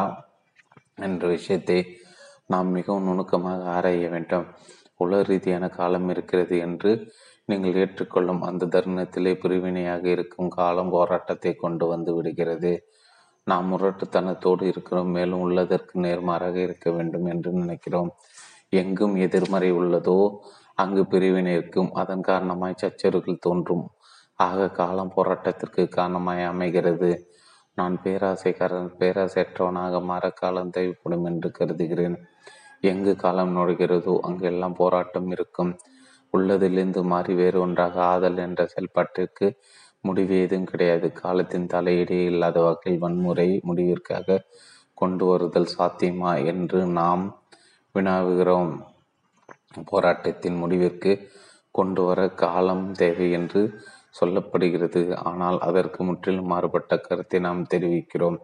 தான் என்றும் சிறப்பு மேன்மை அல்லது வேறு எதையோ ஒன்றை அடைந்துவிடப் போகிற நான் என்றும் பிரிவுற்று இருக்கும் நிலை காலத்தின் செயல்முறையாக உள்ளது. பிரிவு என்பது நிஜத்தில் உள்ளதா என்ன? நான் வன்போ வன் வன்முறையாளனாக இருக்கிறேன் என்ற விஷயம் மட்டுமே உண்மையில் என்னிடம் உள்ளது. நான் அடைய விரும்பும் விரும்பும் அகிம்சை நிசையில் இருப்பு கொண்டிருக்கவில்லை. அகிம்சை என்பது ஒரு கோட்பாடு. எண்ணத்தின் வடிவமைப்பு அக்கோட்பாட்டினால் வன்முறையை புரிந்து கொள்ளவோ முடிவிற்கு கொண்டு வரவோ இயலாது. லட்சியம் கொண்டிருப்பது என்பது ஒரு தப்பித்தல் வழிமுறை. நீங்கள் பல லட்சியங்களை கொண்டிருக்கிறீர்கள். எந்த சந்தர்ப்பத்திலும் உங்களால் லட்சியத்தை நிறைவேற்ற முடிவதில்லை. காரணம் லட்சியங்கள் யாவும் வெறும் எண்ணத்தில் கண் எண்ணத்தின் கண்டுபிடிப்புகள் நான் இதுவாக இருக்கிறேன் நான் அதுவாக ஆகிவிடுவேன். இது ஒரு கணிப்பு ஒரு அளவீடு. இதில் உலக ரீதியான காலம் குறிப்பாக உணர்த்தப்படுகிறது. உலக ரீதியான காலம் என்ற மழையில் நாம் வாழ்ந்து கொண்டிருக்கிறோம். உலக ரீதியான காலம் என்பதின் மெய்மையை பற்றி நாம் கேள்வி எழுப்புகிறோம். உள்ளது மட்டும்தான் இருக்கிறது பேராசை மட்டும்தான் இருக்கிறது வன்முறை மட்டும்தான் இருக்கிறது யுத்தம் மட்டும்தான் இருக்கிறது. இவ்விஷயத்திற்குள் மிகவும் கவனத்துடன் செல்லலாம். நான் வன்முறையாளனாக இருக்கிறேன். நான் என குறிப்பிடும்போது மனித குலத்தை குறிப்பதாக தான் பொருள்படும். நீங்கள் வன்முறையாளனாக இருக்கிறீர்கள். மாந்தர அனைவரும் வன்முறையாளர்கள். நமக்கு இருக்க வன்முறை உடனே முடிவிற்கு வருமா என்று கண்டுபிடிப்பது மிகவும் அவசியம் அல்லவா நான் அகிம்ச அகிம்சவாதியாக மாறுவேன் என்பது காலகட்டம் துணிக்கிறது. அந்த காலகட்டத்தில் வன்முறையின் விதைகளை நீங்கள் விதைக்கிறீர்கள் என்பது தெல்ல தெளிவு. வன்முறை பேராசை மற்றும் இன்ன பிறவற்றை உடனடியாக தாமதமின்றி முடிவிற்கு கொண்டு வர முடியுமா? வன்முறை என்றால் என்ன? கோபமற்றவரை தாக்கி காயப்படுத்துவது வெறுப்பு காட்டுவது குற்றங்குறை கொள்ளுவது மனதை நோகடிப்பது ஆகியவை மட்டும் வன்முறை அல்ல. போலித்தனம் மற்றும் இணங்கி போதல் போன்றவை கூட வன்முறையே. மேற்கூறிய வன்முறையின் மொத்த இயக்கமாக உள்ளது. அந்த இயக்கம் முழுமையாக முடிவுறுமா என்பதை காண காலம் என்பது பிரிவினை என்பதை ஒருவர் புரிந்து கொள்ள வேண்டும். நிஜத்தில் உள்ளதையும் எப்படி இருக்க வேண்டும் என்ற லட்சியத்தையும் தனித்தனியாக எண்ணம் பிரித்து விடுகிறது. இன்று நான் மூடன் ஆனால் வரும் நாட்களில் ஞான தெளிவு பெற்றனாக்கி விடுவேன். இங்கு எண்ணம் காலப்பிரிவினை செய்கிறது. வன்முறையையோ பேராசையோ அல்லது நீங்கள் முடிவுரை செய்ய வழியும் வேறு ஒன்றையோ அவை மீண்டும் தலையெடுக்காத முறையில் உடனடியாக முடிவுரை செய்தல் சாத்தியம்தானா என்று கேட்கிறோம். உடனடியாக முடிவுரை செய்வது எப்படி என்பதை கண்டுபிடிக்க உங்களுக்கு ஆர்வம் உள்ளதா? ஆர்வம் இருப்பின் விலையாக என்ன தெரிவீர்கள்? பணமோ மற்ற எதையாவது கொடுத்து தானே ஒன்றை வாங்க முடியுமா? ஆம் பேராசை முடிவுரை செய்ய விரும்புகிறேன். என்று சொன்னால் மட்டும் போதாது. அதை முடிவுரை செய்ய நீங்கள் சிந்திக்க வேண்டும். நீங்கள் அதற்காக உழைக்க வேண்டும் தீவிரத்துடன் இருக்க வேண்டும். மேம்போக்காக ஆர்வம் இருப்பதாக சொன்னால் போதாது. அதனால்தான் ஆரம்பத்தில் நாம் ஒரே தளத்தில் ஒரே நேரத்தில் ஒரே தீவிரத்தன்மையோடு சந்திக்க வேண்டும் என்று பேச்சாளர் வலியுறுத்தி கூறினார். அவ்வாறு இருப்பினும் வெறும் வார்த்தை அளவில் தொடர்பு என்றில்லாமல் நம் தொடர்பில் மிகவும் ஆழமான சிந்தனை பரிமளிக்கும் அந்நிலையில் நெஞ்சத்தினுள் மனமும் இணைந்து அதாவது அன்புடன் இயங்கும் நுண்ணறிவுடன் நாம் தொடர்பு கொள்வோம். வன்முறை நீங்கள் எவ்வாறாக பார்க்கிறீர்கள்? வன்முறை என்பது புலன்களின் எதிர்வினை. நீங்கள் என்னை கைப்படுத்தினீர்கள் அதனால் என்னை பற்றி என் கருத்துருவம் கைப்பட்டு போனது. நீங்கள் என் உடலை கைப்படுத்தி விட்டாலும் என் உள்ளத்தை கைப்படுத்தி விட்டீர்கள். நான் என்னை பற்றி மிகப்பெரிய மனிதன் என்றும் சிறந்த பேச பேராசிரியர் என்றும் எண்ணிக்கொண்டிருக்கிறேன். அந்த எண்ணம் ஒரு பிம்பமாக ஒரு கருத்துருவமாக எனக்குள் உள்ளது. அந்த பிம்பம் காயப்படுத்தப்பட்டு விட்டது அந்த காயம் நீங்க அந்த காய ராணத்திலிருந்து நான் வெளிவர சிறிது கால அவகாசம் கொடுங்கள் என்று கேட்கிறேன். மனதளவில் காயப்படாமல் இருக்க நான் முயற்சிப்பேன் முயற்சிப்பேன். நான் விழிப்புடன் இருப்பேன். நான் கவனத்துடன் பிற சொல்வதை கேட்பேன் என்றெல்லாம் சொல்கிறீர்கள். இவை அனைத்தையும் நீங்கள் செய்யும் முயற்சிகள் அம்முயற்சிகள் யாவும் காலத்தின் பிரிவுகள் குழந்தைவையாக உள்ளன. திரும்பி வர முடியாத அளவில் வன்முறையை முழுவதுமாக முற்று பெற செய்வது சாத்தியம்தானா?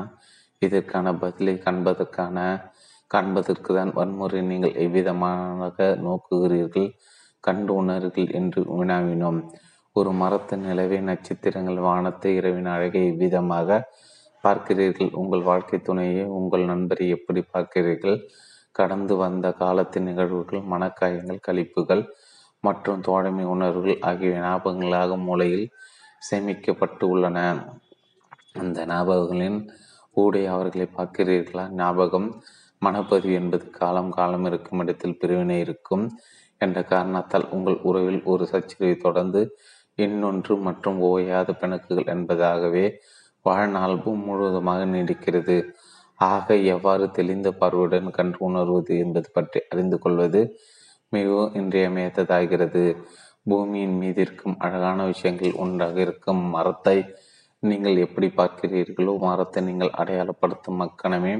நீங்கள் அதை பார்க்கவில்லை என்றாகிறது மரத்தை பற்றி உங்கள் மனப்பதிவுகள் மற்றும் மரத்தின் பெயராக இருக்கும் அந்த சொல் மரத்தை நீங்கள் உண்மையில் பார்ப்பதை தடுத்து விடுகிறது. உங்கள் மனைவி பார்க்க விரும்புகிறீர்கள். ஒருவேளை உள்ளபடி அவரை நீங்கள் பார்த்திருக்கவே மாட்டீர்கள். உங்கள் மனைவியாக உங்கள் உடைமையாக உங்களின் உடல் இன்பமாக பார்த்திருப்பீர்கள். உங்கள் மனைவியின் தொடர்பான நினைவுகளுடன் அந்த நினைவு கடந்து போன பத்து நாட்கள் உடையதோ பத்து வருடத்திற்கு வருடத்தியதோ அல்லது ஐம்பது ஆண்டுகள் உடையதோ நீங்கள் பார்க்கிறீர்கள். அந்த நினைவுகள் உங்களுக்கு உங்கள் மனைவிக்கும் இடையே குறுக்கிடுகிறது. உங்கள் மனைவிக்கும் கடந்த கால நினைவுகள் இருக்கும். உங்கள் வாழ்க்கை துணையை அந்த மரத்தை அந்த நிலையை சிறப்புமிக்க அந்த நதியின் பெருக பெருகெடுத்து ஓடும் வெள்ளத்தை கடந்து காலமாக இருக்கும். அவைகளை பற்றிய ஞாபகங்கள் மற்றும் பெயர்களின் குறுக்கீடு இல்லாமல் உங்களால் அவற்றை பார்க்க இயலுமா? வன்முறை போன்றவற்றை அதை குறிக்கும் சொற்கள் இல்லாமல் பார்க்க முடியுமா? வன்முறை என்ற விஷயத்தை நோக்க விரும்பும் நீங்கள் வன்முறை என்ற சொல்லை அறிமுகப்படுத்தும் அக்கணமே நீங்கள். காலத்தை உங்கள் பார்வையில் உட்புகுத்தி விட்டீர்கள். அவ்விஷயத்தின் தொடர்பாக இதற்கு முன்னர் ஆயிரம் தடவைகளுக்கு மேல் உபயோகப்படுத்தப்பட்ட வன்முறை என்ற சொல்லே காலத்தின் காரணியாக இருக்கிறது. காலமுள்ளே நுழைந்தால் பிரிவினை தொடங்கிவிட்டது. உங்கள் எண்ணங்களால் சமைக்கப்பட்ட கருத்துருவம் இல்லாமல் உங்கள் உங்கள் மனைவியை உங்கள் நண்பனை அல்லது இந்த பேச்சாளரை நோக்க முடியுமா? எண்ணங்களின் இயக்கமாக காலம் இருக்கிறது. பிரிவினை செய்யும் காலத்தைப் போல எண்ணமும் பிரிகிறது. கடந்த காலமாக சொல்லாகவும் மனப்பதிவுகளாகவும் இல்லாத பார்வையாளராக நீங்கள் நோக்க வேண்டும். கடந்த காலம் உள்ளதை பார்க்க விடாமல் பிரிவினை செய்கிறது. நிலை கண்ணாடியில் உங்கள் புறத்தை மீனி அடகி பார்ப்பது போல உங்கள் அகத்தை நீங்கள் யார் என்பதை நீங்கள் கொண்டிருக்கும். தொடர்பு என்ற நிலை கண்ணாடியில் பார்த்தறியலாம் தொடர்பு என்ற நிலை கண்ணாடியில் உங்கள் எண்ணத்தின் ஒவ்வொரு அசைவையும் உங்கள் ஒவ்வொரு பிரதிபலிப்பு உணர்ச்சியும் நீங்கள் பார்க்க முடியும். எனவே அங்கே பார்ப்பவரை பார்க்கப்படுவதாகவும் பகுத்தாய்வரை ஆய்ப்பொருளாகவும் உள்ள நிலை தோன்றுகிறது. அசாதாரணமானதொரு அனுபவத்தை பெற்றிட நான் விடுகிறேன் உடல் இன்பம் இன்பங்களிப்பு போன்றவற்றையெல்லாம் அனுபவித்து விட்டேன் அவையெல்லாம் எனக்கு செலுத்து போய்விட்டது. எண்ணங்களுக்கு அப்பாற்பட்ட அதி உன்னதமான அனுபவத்தை பெற விரும்புகிறேன். பெற விரும்பும் அனுபவம் பற்றி அனுபவிப்பவரை முன்னிறுத்துவதால் அனுபவிப்போரை அனுபவித்த அனுபவமாகிறார் அனுபவம் வேண்டும் என்று கோராத மனம் முற்றிலும் வித்தியாசமானதொன்று. எவ்விதம் கண்டு உணர வேண்டும் எவ்வாறு கேட்டறிய வேண்டும் என்று கலையை நீங்கள் வசப்படுத்தி கொள்ள வேண்டும். கடந்த கால மனப்பதிவுகளின் வழியாக பார்க்காமல் விஷய அறிவை சேகரிப்பதாக இல்லாமல் வெறுமனை உள்ளபடி பார்க்க வேண்டும் கேட்டறிய வேண்டும். அவ்வாறு நோக்குங்கள் வன்முறை என்ற விஷயத்தை கண்டு உணர முயலும் நீங்களாகிய காண்போருக்கும் காட்சி பொருளுக்கும் இடையே பிரிவு எதுவும் இல்லை என்பதை காண்பீர்கள். காண்போர் தான் வன்முறையாக நீங்கள் விழிப்புணர்வோடு உன்னிப்பாக நோக்கும் போது எதை நோக்குகிறீர்களோ அதன் மீது உரு ஊடுருவும் ஒளி கதிரை செலுத்துகிறீர்கள் என்று ஆகிறது. அதன் பின் அப்பொருள் முழுவதுமாக மறைந்து போகிறது. மறுபடியும் திரும்ப வராமல் போய்விடுகிறது. ஆசை என்றால் என்ன என்பதை பற்றி நாம் பேச வேண்டும். எண்ணம் ஆசை மற்றும் காலம் ஆகிய மூன்றும் பயத்தின் மிகப்பெரிய காரணிகள். ஆசை என்றால் என்ன என்பதை பற்றியும் சுற்றி திரியும் ஆசையின் இயல்பு என்றுமே திருப்தி அடையாத ஆசையின் குணம் மற்றும் சமயங்கள் அனைத்தும் ஆசையை அடக்க வேண்டும் என்று வற்புறுத்துவது ஆகியவை பற்றி நாம் கலந்துரையாட வேண்டும். முக்தி பெற வேண்டும் என்ற ஆசை மற்றும் கடவுள் மீது பற்று ஆகியவை முற்றிலும் சரியானது என்று கூறும் உலகெங்கிலும் உள்ள மத தலைவர்கள் மற்ற ஆசைகளை அடக்க வேண்டும் என்று ஏன் கூறுகிறார்கள்?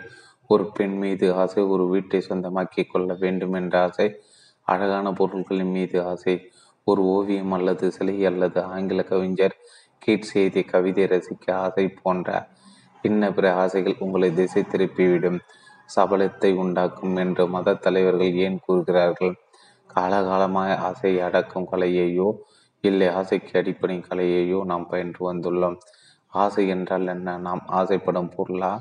நாம் ஆசை துண்டியது அல்லது ஆசை ஏற்கனவே உள்ளது ஆசைப்படும் பொருட்கள் மட்டும் வித்தியாசப்படுகின்றனவா? இவ்விஷயத்தில் நீங்கள் தெளிவாக இருக்க வேண்டும். ஒரு அழகான கார் கண்ணை கவரும் சட்டை பிரமாதமான வீடு கலைநயமிக்க ஓவியம் ஆகியவற்றை பார்க்கிறீர்கள். அந்த வீடு அந்த கார் அந்த ஓவியமா உங்களுக்குள் ஆசை உருவாக்கியது? அல்லது ஆசை உள்ளது பொருட்கள் ஒரு பொருட்டல்ல என்று கூறுகிறீர்களா? பொருட்கள் ஆசையை தூண்டுவதாக இருப்பின் அதற்கு முற்றிலும் வேறு விதமான விசாரணையை செய்ய வேண்டியிருக்கும். ஆனால் ஒன்றிலிருந்து மற்றொன்று என்று அலைந்து திரியும் ஆசை அடிப்படையில் இருக்கிறது. ஆசையின் தொற்றுவாய் ஆரம்பம் எது? எப்படி ஆசை அடக்குவது கட்டுப்படுத்துவது தாண்டி செல்வது என்பதெல்லாம் நம் விசாரணை. ஆசையில் துவக்கமாக எது இருக்கிறது என்பதே கேள்வி. ஆசையின் தோற்றுவாயை துவக்கத்தை நாம் புரிந்து கொண்டு விட்டால் நம்மால் ஆசை சமாளிக்க முடியும். அப்படி ஆசையின் மூ மூல முதலை கண்டுபிடிக்க இயலவில்லை என்றால் நம் ஆய்வு ஆசையின் மரத்தின் கிளைகளை மட்டும் வெட்டி சுவாசத்து செய்வதற்கு ஒப்பாகும். நம் உணர்ச்சிகளின் வழியே வாடுகிறோம். நம் உணர்ச்சி பிரதிபலிப்புகள் யாவும் நம் உணர்ச்சிகளின் செயல்பா செயல்களாகவே உள்ளது. நன்றாக உடை உடுத்தி ஆரோக்கியமாக அழகாக மிகவும் சுத்தமாக நீங்கள் இருப்பதை தான் நான் பார்க்கிறேன். அப்படி பார்ப்பதே உணர்ச்சி வெளிப்பாட்டை துவக்கமாக இருக்கிறது. பார்ப்பது உற்று நோக்குவது தொடர்பு கொள்ளுதல் கிளர்ச்சி கொள்ளல் போன்றவை புலன்கள் பிரதி உணர்வு பிறகு என்ன நிகழ்கிறது? மலை மேல் கட்டப்பட்டிருக்கும் உறுதியான அழகான வீடு நான் அதை பார்க்கிறேன். தட்டி பார்த்து அதன் அழகையும் உறுதியையும் ரசிக்கிறேன். என் உள்ளத்திற்கு கிளர்ச்சி ஏற்படுகிறது பிறகு என்ன நிகழ்கிறது? அழகான ஆணையோ பெண்ணையோ பார்க்கிறேன். அழகான தெளிவான பொலிவுடன் கூடிய அந்த முகத்தை பார்ப்பதே ஒரு கிளர்ச்சி தான் பிறகு என்ன நிகழ்கிறது? சிற்பி மிகுந்த ஈடுபாட்டுடன் தனது முழு ஆற்றலை வெளிப்படுத்தி படித்த சிலையை காண்கிறீர்கள். அச்சிலையை பார்க்கும் போதே ஆர்வ கிளர்ச்சி மேலெழுந்து சிலையை தொட்டு பார்க்கிறீர்கள். பிறகு என்ன நிகழ்கிறது? தயவு செய்து உற்று நோக்கும் உற்று கேளுங்கள். நீங்களே என்ன நிகழ்கிறது என்பதை கண்டுபிடிங்கள். எண்ணம் உள்ளே நுழைந்து என்ன பிர- பிரமாதமான அழகு. எனது அறையில் இந்த சிலை இருக்க வேண்டும் என்று விரும்புகிறேன். இந்த காரில் நான் பயணிக்க கூடாது என்று ஆசைப்படுகிறேன். இந்த வீடு என்னுடையதாக இருக்க வேண்டும் என்று எனக்கு கொள்ள ஆசை என்றெல்லாம் என்ன வைக்கிறது? ஆர்வ கிளர்ச்சி எண்ணம் தன் கைவசம் எடுத்துக்கொண்ட அந்த கணத்திலே ஆசை பிறந்து விடுகிறது.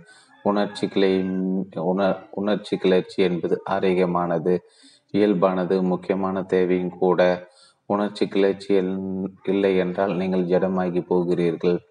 உணர்வுகளை அடக்கினால் நீங்கள் ஜடமாகி போகிறீர்கள். இந்த நாட்டில் இவ்வாறு தான் நடந்து கொண்டிருப்பதாக தோன்றுகிறது. பகவத்கீதை உபநிஷத்துகள் மற்றும் புனித நூல் அத்தனையும் படிக்கிறீர்கள். குருமார்கள் பின்னால் போகிறீர்கள். உங்கள் ஆசைகளை கட்டுப்படுத்துகிறீர்கள். அடக்கி வைக்கிறீர்கள். தப்பித்து ஓட பார்க்கிறீர்கள். ஆனால் இங்கு நாம் இதிலிருந்து முற்றிலும் வித்தியாசமான ஒரு வழியை சொல்கிறோம். நாம் சொல்கிறோம் அழகான காரை பார்த்ததும் ஆர்வ கிளர்ச்சி மேல் இட்டு வந்ததும் எண்ணம் குறுக்கே நுழைந்து அந்த காரில் நான் உட்கார்ந்து பயணித்தால் எவ்வளவு நன்றாக இருக்கும்? என்று சொல்ல ஆசை பிறக்கிறது. எண்ணத்தை குறுக்கிட விடாமல் செய்வது சாத்தியமாகுமா? ஆர்வ கிளர்ச்சி தோன்றுவதற்கும் எண்ணம் உள்ளே நுழைவதற்கும் இடையே இடைவெளி கொஞ்சம் இருக்கிறதா? இடைவெளி இருந்தால் என்ன நேர் இருக்கிறது? உங்கள் புலனுணர்வு உணர்வு விழிப்புடன் இல்லை என்றால் உங்களால் பூமியின் அழகையும் கடலின் அலைகளையும் ரசிக்க முடியாது. புலனுணர்வு வாழ்க்கைக்கு மிகவும் இன்றியமையாததொன்று. ஆனால் எண்ணம் புகந்து உணர்ச்சிகளை கட்டுப்படுத்தி வடிவமைத்து அதற்கு ஒரு அடையாளம் அளிக்கும் அந்த கணமே ஆசை பிறந்து விடுகிறது. எண்ணங்கள் உணர்ச்சிகள் மீது எவ்வாறு செயல்படுகிறது என்பதை அறிவுபூர்வமாக வேணும். வார்த்தை அளவில் மட்டுமாவது எவ்வித கட்டுப்பாடும் இல்லாமல் வெறுமனை பார்த்து கண்டுகொள்வதற்கு நமக்கு இயலுமா? ஆசை எவ்வாறு துவங்குகிறது என்ற விஷயத்தை ஆழமாக அறைய உங்களுக்கு மிகுந்த துடிப்பும் அக்கறையும் கவனமும் பதிவும் வேண்டும். எண்ணம் என்றால் என்ன மற்றும் எண்ணம் எவ்வாறு நம் வாழ்க்கை ஒரு பிரச்சனையாக ஆக்கிவிடுகிறது என்பதை நாம் பார்க்க வேண்டும்.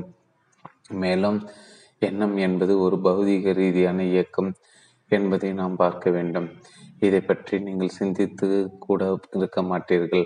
நிபுணர்களால் இதை பற்றி எழுதப்பட்ட நூல்களை நீங்கள் படித்திருக்கலாம். ஆனால் உங்களுக்குள் நடைபெறும் ஆசையின் துவக்கத்தை நீங்களே கண்ணூறுவது என்பது மிகவும் உற்சாகமானது நிஜமானது. எண்ணம் வரையறுக்குட்பட்ட விஷய அறிவையும் அனுபவத்தையும் சார்ந்திருப்பதால் எண்ணமும் வரையறுக்குட்பட்ட உட்பட்டதே. அனுபவம் விஷய அறிவு மற்றும் மனப்பதிவிலிருந்து எண்ணம் தோன்றுகிறது. எதை பற்றி முழுமையான அறிவு எட்டப்படவில்லை. விஞ்ஞானமும் தொழில்நுட்பம் மேலும் மேலும் கண்டுபிடிப்புகளை கூட்டிக் கொண்டே போகிறது. ஆக அனுபவம் விஷய அறிவு மற்றும் மனப்பதிவுகள் என அனைத்து மரபிற்குட்பட்டவை காலம் ஆசை மற்றும் எண்ணம் ஆகியவை பயத்தின் காரணிகளாக உள்ளன. சில நாட்களுக்கு முன்பு எதிர்பாராத விபத்தில் நான் சிக்கிக்கொண்டு கஷ்டப்பட்டேன். அது போன்ற விபத்து மறுபடியும் நிகழ்ந்து விடுமா என்று அஞ்சுகிறேன். என்ன நேருமோ என்ற பயத்தில் நான் இருக்கிறேன். இருட்டை பார்த்தால் எனக்கு பயம் என் மனைவிடம் பயம் என் பெண் அதிகாரியிடம் பயம் என்று நான் பயத்தில் இருக்கிறேன். நீங்கள் எல்லாம் பயப்படவில்லையா? வெட்கப்பட வேண்டாம். சொல்லுங்கள். பயத்தோடு வாழுதல் என்பது மனித குலத்தின் பொதுவான நீதி.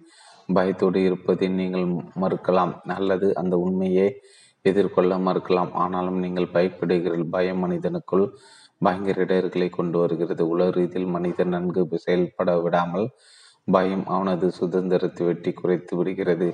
அதிகாரத்தை கோட்பாடுகளுக்கு மனிதனை பணிய வைத்து பயமானது அவனை பிறர பிறரை சார்ந்திருப்பவனாக பற்றுதல் கொண்டவனாக மாற்றி விடுகிறது.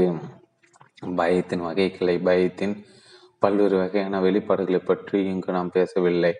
பயம் என்பது பற்றி மட்டுமே நாம் விவாதிக்க இருக்கிறோம்.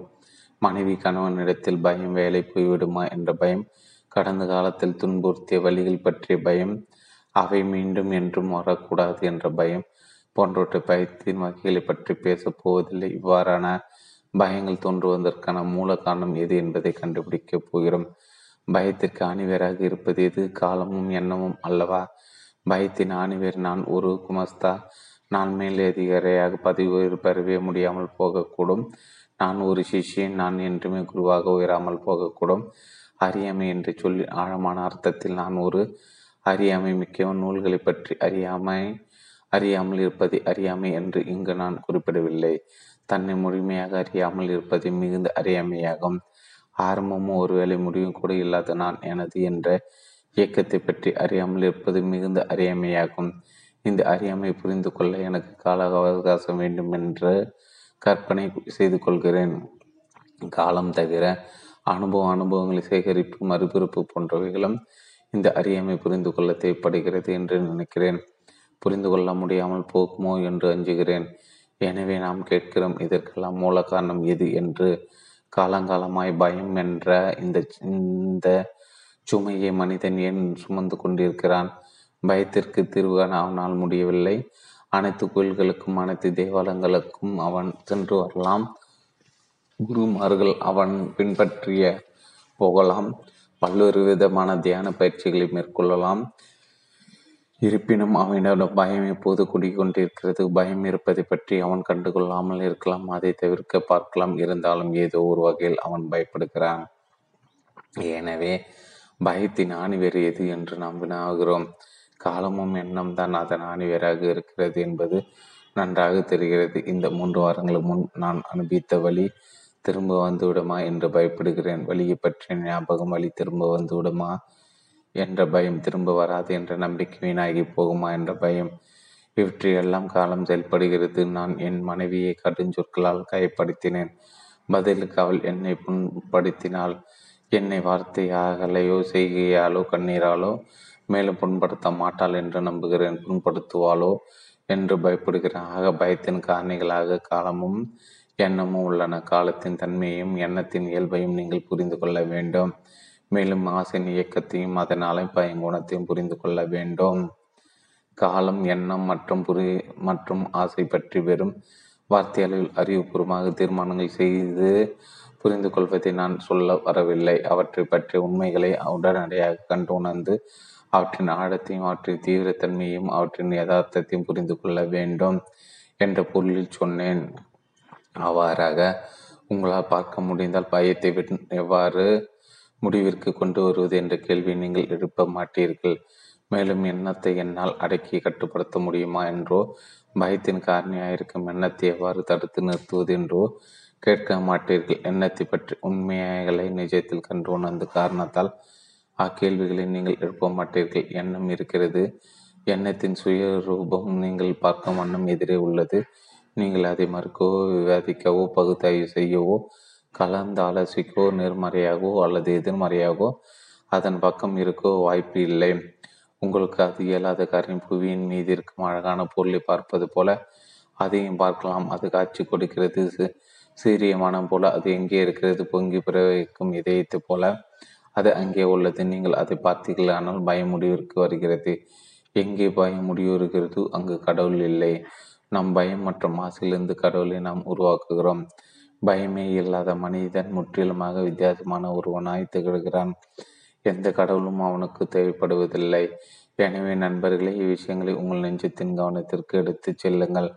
நான் இங்கு குறிப்பிட்டது நெஞ்சத்தை மனதையோ அறிவையோ அல்ல. அறிவிற்கான இடம் உண்டு. ஆனால் மிகுந்த அக்கறையுடன் தீவிரத்துடன் நாம் இங்கு செய்யும் விசாரணை நெஞ்சம் பங்கேற்க வேண்டும். நெஞ்சம் நுழையும் போது அதாவது கண்டு உணர்வதற்கும் ஆழமாக நோக்குவதற்கும் ஆர்வம் மற்றும் அன்பு இருக்கும்போது காலம் எண்ணம் ஆசை பற்றி உண்மையே நீங்கள் கண்டு உணர்வது எந்த ஒரு பயமும் உங்களை நெருங்க முடியாது. பயமற்ற அந்நிலைதான் அன்பு இருக்க முடியும். பயமும் அன்பும் ஒரு சேர பயணிக்க முடியாது.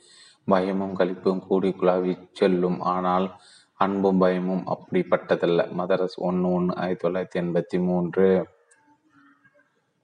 அதிகாயம் பனிரெண்டு. தியானம் அன்றாட நடவடிக்கைகளின் வெளிப்பாடு. பயம் பயத்தின் இயல்பு மற்றும் பயத்தின் காரணிகள் பற்றி நேற்று நாம் பார்த்தோம். காலம் ஆசை மற்றும் எண்ணம் ஆகியவை பயம் தோன்றுவதற்கான காரணங்களாக இருக்கிறது என்று சொன்னோம். கற்கால மனிதன் பயத்தோடு வாழ்ந்தான் நாமும் என்று பயத்தோடு தான் வாழ்கிறோம். கடந்த கால உலகத்தை பற்றிய பயங்கள் மற்றும் மனித குலத்திற்கு என்ன நேரிடுமோ என்ற எதிர்கால பயங்களுடன் நாம் வாழ்கிறோம். இன்று மனிதன் எப்படி இருக்கிறானோ அவ்வாறே தான் எதிர்காலமும் கட்டாயம் இருக்கு என்பது வெளிப்படையாக தெரிகிறது. மாற்றம் என்பது சமுதாயத்திலோ அரசாங்க வகையிலோ ஏற்பட வேண்டும் என்பதில்லை. மனோ ரீதியில் உள்முகத்தில் மனிதன் முற்றிலுமான அடிப்படை மாற்றத்தை பெறவில்லை என்றால் எதிர்காலம் என்பது இன்று இருக்கும் நிலை போன்றதாகவே இருக்கும். மேலும் பல யுத்தங்கள் மேலும் அதிக அழிவு வன்முறை மேலும் பல்வேறு தேசத்தை சேர்ந்தவர்களாக சிதறு ஒன்று போன்ற மனிதகுலம் என்பது அவையே எதிர்காலம் இருக்கும் என்பது உறுதி. நாம் தற்காலத்தில் எப்படிப்பட்டவராய் இருக்கிறோமோ அவ்வாறாகவே நாம் எதிர்காலம் இருக்கும். நாம் இந்த கலந்துரையாடல்கள் அனைத்திலுமே உலக ரீதியான புரட்சியை கொணர்வது எவ்வளவு முக்கியமான உடனடியாக கொண்டு வர வேண்டிய விஷயம் என்பதை வலியுறுத்தி வந்திருக்கிறோம். ஒரு கருத்திலிருந்து மற்றொரு கருத்திற்கு அல்லது ஒரு வழிமுறையிலிருந்து இன்னொரு வழிமுறைக்கு தாவுதல் என்பது அடிப்படை மாற்றம் அல்ல. இந்த அழகான பூமியில் கோடிக்கணக்கான ஆண்டுகளாக வாழ்ந்து வரும் மனித இனம் மாற்றம் பெற இயலுமா? துயர முடிவுறுமா? அன்பு என்றால் என்ன? கருணை என்றால் என்ன? நுண்ணறிவு என்றால் என்ன என்பதை பற்றியெல்லாம் நாம் இந்த மாலை பொழுதில் கலந்துரையாட போகிறோம். மரணத்தின் தாற்பயம் மற்றும் தியானம் பற்றியும் கூட பேசப் போகிறோம். தலைமுறை தலைமுறையாக நாம் துயரத்தில் வாழ்ந்து வருகிறோம். துக்கம் தனிமையின் துயரம் மிகுந்த பதத்தின் துன்பம் மற்றவருடன் இணக்கமான தொடர்பு இல்லையே என்ற கவலை ஒரு தாயின் சோகம் ஒரு தந்தையின் சோகம் போரில் கணவனை இழந்த மனைவியின் சோகம் என பல்வேறு வகையான துயரத்தில் நாம் உழல்கிறோம். அறியாமையால் வரும் துயரத்தை அனுபவிக்கிறோம்.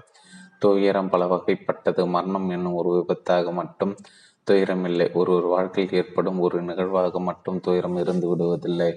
ஒன்றன் பெண் ஒன்றாக தொடரும் நிகழ்வுகள் விபத்துகளின் தொடர்ச்சி கழிப்பு மற்றும் வேதனை இரண்டுமே கொண்டிருக்கும் அனுபவங்கள்.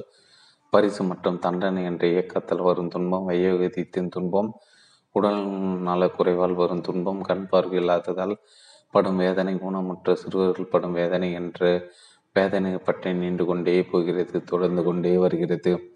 துன்பத்தின் இந்த மிகப்பெரிய பாரத்தை மனிதன் சுமக்கிறான். அதிலிருந்து தப்பிவிட முயற்சிக்கிறான். துயரத்திலிருந்து தப்பிக்க அனைத்து வகையான சுத்திரங்களை கண்டுபிடிக்கிறான். தப்பிக்க ஏதுவான பல்வேறு வழிமுறைகளை காண்கிறான். விசித்திரமான கோட்பாடுகளை உருவாக்குகிறான் சித்தாந்தங்களை உண்டாக்குகிறான். இவை அனைத்தையும் செய்த பின்னரும் துயரம் நீடிக்கிறது. நடத்த முடிந்த யுத்தங்கள் மனித குலத்தின் மீது எத்தகைய தாக்கத்தை ஏற்படுத்தியுள்ளன என்பதை பற்றி நாம் சிந்தித்திருக்கிறோமா என்று நான் வியக்கிறேன். தேசியம் இணைய வெற்றுமைகளால் தோன்றும். வெறுப்பு மொழிப்பற்று ஆகியவற்றை நாம் உறுதியாக பிடித்து கொண்டிருக்கும் காரணத்தால் ஏராளமான பெண்கள் தந்தைமார்கள் சகோதரர்கள் சகோதரிகள் கண்ணீர் சிந்தியுள்ளன தேசியம் போன்ற கொள்கைகள் தங்கனாது துயரை உலகிற்கு அளிக்கிறது. நாம் விரும்பி ஒன்று இழந்துவிடும் போது அந்த இழப்பு நமக்கு வேதனை அளிக்கிறது. நாம் அன்பு செலுத்திய ஒருவரை நம்மால் கூட அன்புடன் இருக்க முடியும் என்ற பட்சத்தில் இழக்க நேரிடும் போது வேதனை அடைகிறோம். இவை தவிர மகிழ்ச்சிகரமான உண்மையிலே போலித்தனமற்ற அசலான நாளாக ஒரு நாள் கூட வாழ்நாளில் வரவில்லையே என்ற வேதனை நமக்குள்ளது. இந்த நாட்டில் நில வறுமையும் வறுமை எவ்வித நடவடிக்கையும் எடுக்காமல் இருப்பதும் வேதனை அளிக்கிறது. காலகாலமாக சு துயரத்தை சுமந்து கொண்டு மனிதன் வாழ்கிறான். வெற்றி கிட்டாமையும் நல்ல வாய்ப்புகள் வராமல் போவதும் விரும்பிய பொருள் கிடைக்காமல் போவதும் நம்மை வேதனைக்குள்ளாக்குகிறது. பல்வேறு கவலைகள் நம்மை பாரமாய் அழுத்துகின்றன பதற்றமும் தனிமையும் நம்மை வாட்டுகின்றன. நம் கண்கள் கலங்குகின்றன. மனித உலகம் சுமக்கும் இந்த தங்கொன்னா துயரை சும சுமையை முடித்து வைக்க அதை தூக்கி எறிய முடியுமா என்பது பற்றி நாம் ஆராய வேண்டும். துயரம் என்றால் என்ன? துயரம் எதனால் வை வருகிறது? துயரம் நேரிட காரணமாய் இருப்பது எது? ஒரு விஷயத்திற்கான காரணம் என்ற ஒன்று இருந்தால் அதற்கு முடிவு என்ற ஒன்று கட்டாயம் உண்டு. நான் அனுபவிக்கும் வழிக்கு காரணம் புற்றுநோய் என்றால் புற்றுநோயை குணப்படுத்தி என் வழியை முடிவுக்கு கொண்டு வர முடியும். ஆக விளைவு விளைவிற்கான காரணம் என்ற ஒன்று இருந்தால் அதற்கான முடிவும் உண்டு. காரணகாரியம் என்பது ஒரு இயக்கம் அது ஒரு நிரந்தரமான நிலையான மையக்கூறு அல்ல. துயரத்தை புரிந்து கொண்டு அதற்கான காரணத்தை உங்களால் கண்டுகொள்ள முடிந்தால் அந்நிலையில் உங்களால் அன்பின் இயல்பை அறிந்து கொள்ள முடியலாம். நான் கடவுள் பக்தியோ அல்லது குரு பக்தியோ அல்லது புனித நூல்கள் மீது உங்கள் இருக்கும் மதிப்பையோ அன்பு என்று குறிப்பிடவில்லை. நான் குறிப்பிடத்து மனிதர்களே நிலவும் அன்பு. உங்கள் மனைவி மீது உங்கள் கணவர் மீது உங்கள் குழந்தைகளிடம் நீங்கள் காட்ட அன்பு. அன்பு என்ற அந்த அசாதாரணமான பரிமள சுகத்தை நுகர உண்மையில் உலகின் ஒளியாக திகழும் நண்பு அன்பை காண துயரத்தின் இயல்பையும் அதன் கூறுகள் இணைந்திருக்கும் கட்டமைப்பையும் நாம் புரிந்து கொள்ள வேண்டும். நீங்களும் இந்த பேச்சாளரும் ஒரு சேர இந்த ஆய்வில் பயணிக்கிறோம் என்று நம்புகிறேன். பேச்சாளர் தனித்து விசாரணை செய்வதாகவும் அதை நீங்கள் கேட்டுவிட்டு ஆமோதிப்பதோ அல்லது மறுப்பதோ செய்வதாக இல்லாமல் மனித குலத்தின் இந்த மிக மிக முக்கியமான பிரச்சனை நாம் ஒருங்கிணைந்து ஆய்வு செய்வதாக இருக்க வேண்டும். உணர்ச்சி பூர்வமாக பிரச்சனை அணுகுதல் கூடாது. துயர முடிவுக்கு வரும் என்ற தீர்மானத்தையோ அல்லது மனித குலம் என்றென்றும் துயரத்துடன் தான் இருக்கும் என்ற முடிவையோ ஆய்வு மேற்கொள்ளும் நாம் கொண்டிருக்கக்கூடாது இப்பிரச்சனை நாம் ஆழமாக சிந்திக்க வேண்டும். துயரத்தை நோக்க நெஞ்சு துணில் இருக்க மனம் கொண்டவராக நீங்கள் இருக்க வேண்டும். நாம் நம் அறிவால் ஒன்றை புரிந்து கொள்கிறோம் கூர்ந்து கவனிக்கிறோம். அதை பற்றி விவாதி விவாதிக்கிறோம். ஒன்றை தெரிவு செய்வதற்கோ அளவீடு செய்து ஒன்றின் தராதரத்தை நிர்ணயிப்பதற்கோ அறிவை உபயோகிக்கிறோம். மூளையே ஆற்றல்களின் ஒன்றாக அறிவு இருக்கிறது. மனித குல துயரம் என்ற இந்த ஆழமான பிரச்சனை பற்றி அறி ஆய்வில் அறிவு என்பதற்கு மிக சிறிய ப பங்கே உள்ளது. உங்களில் பலரும் பெரும் அறிவாளிகள். மெத்த படித்தவர்கள் வியக்க வைக்கும் அளவிற்கு பகுத்தாய்வு செய்யும் இயல்பு கொண்டவர்கள் குறிப்பாக இந்தியாவில் இத்தகையவர்கள் அதிகம். பூமியின் மீது இருக்கும் அனைத்தையும் பகுத்தாய உங்களால் முடியும். நுட்பமான மனதை கொண்டிருப்பவர்கள் நீங்கள். ஆனால் துயரத்தினை பற்றி அறிந்து கொள்வதற்கு அறிவு மட்டும் நம்மை வெகு தூரம் அடைத்து செல்லாது. புரிந்து கொள்வது ஊன்றி கவனிப்பது விவாதிப்பது தெரிவு செய்வது மற்றொன்று ஒப்பிட்டு பார்ப்பது.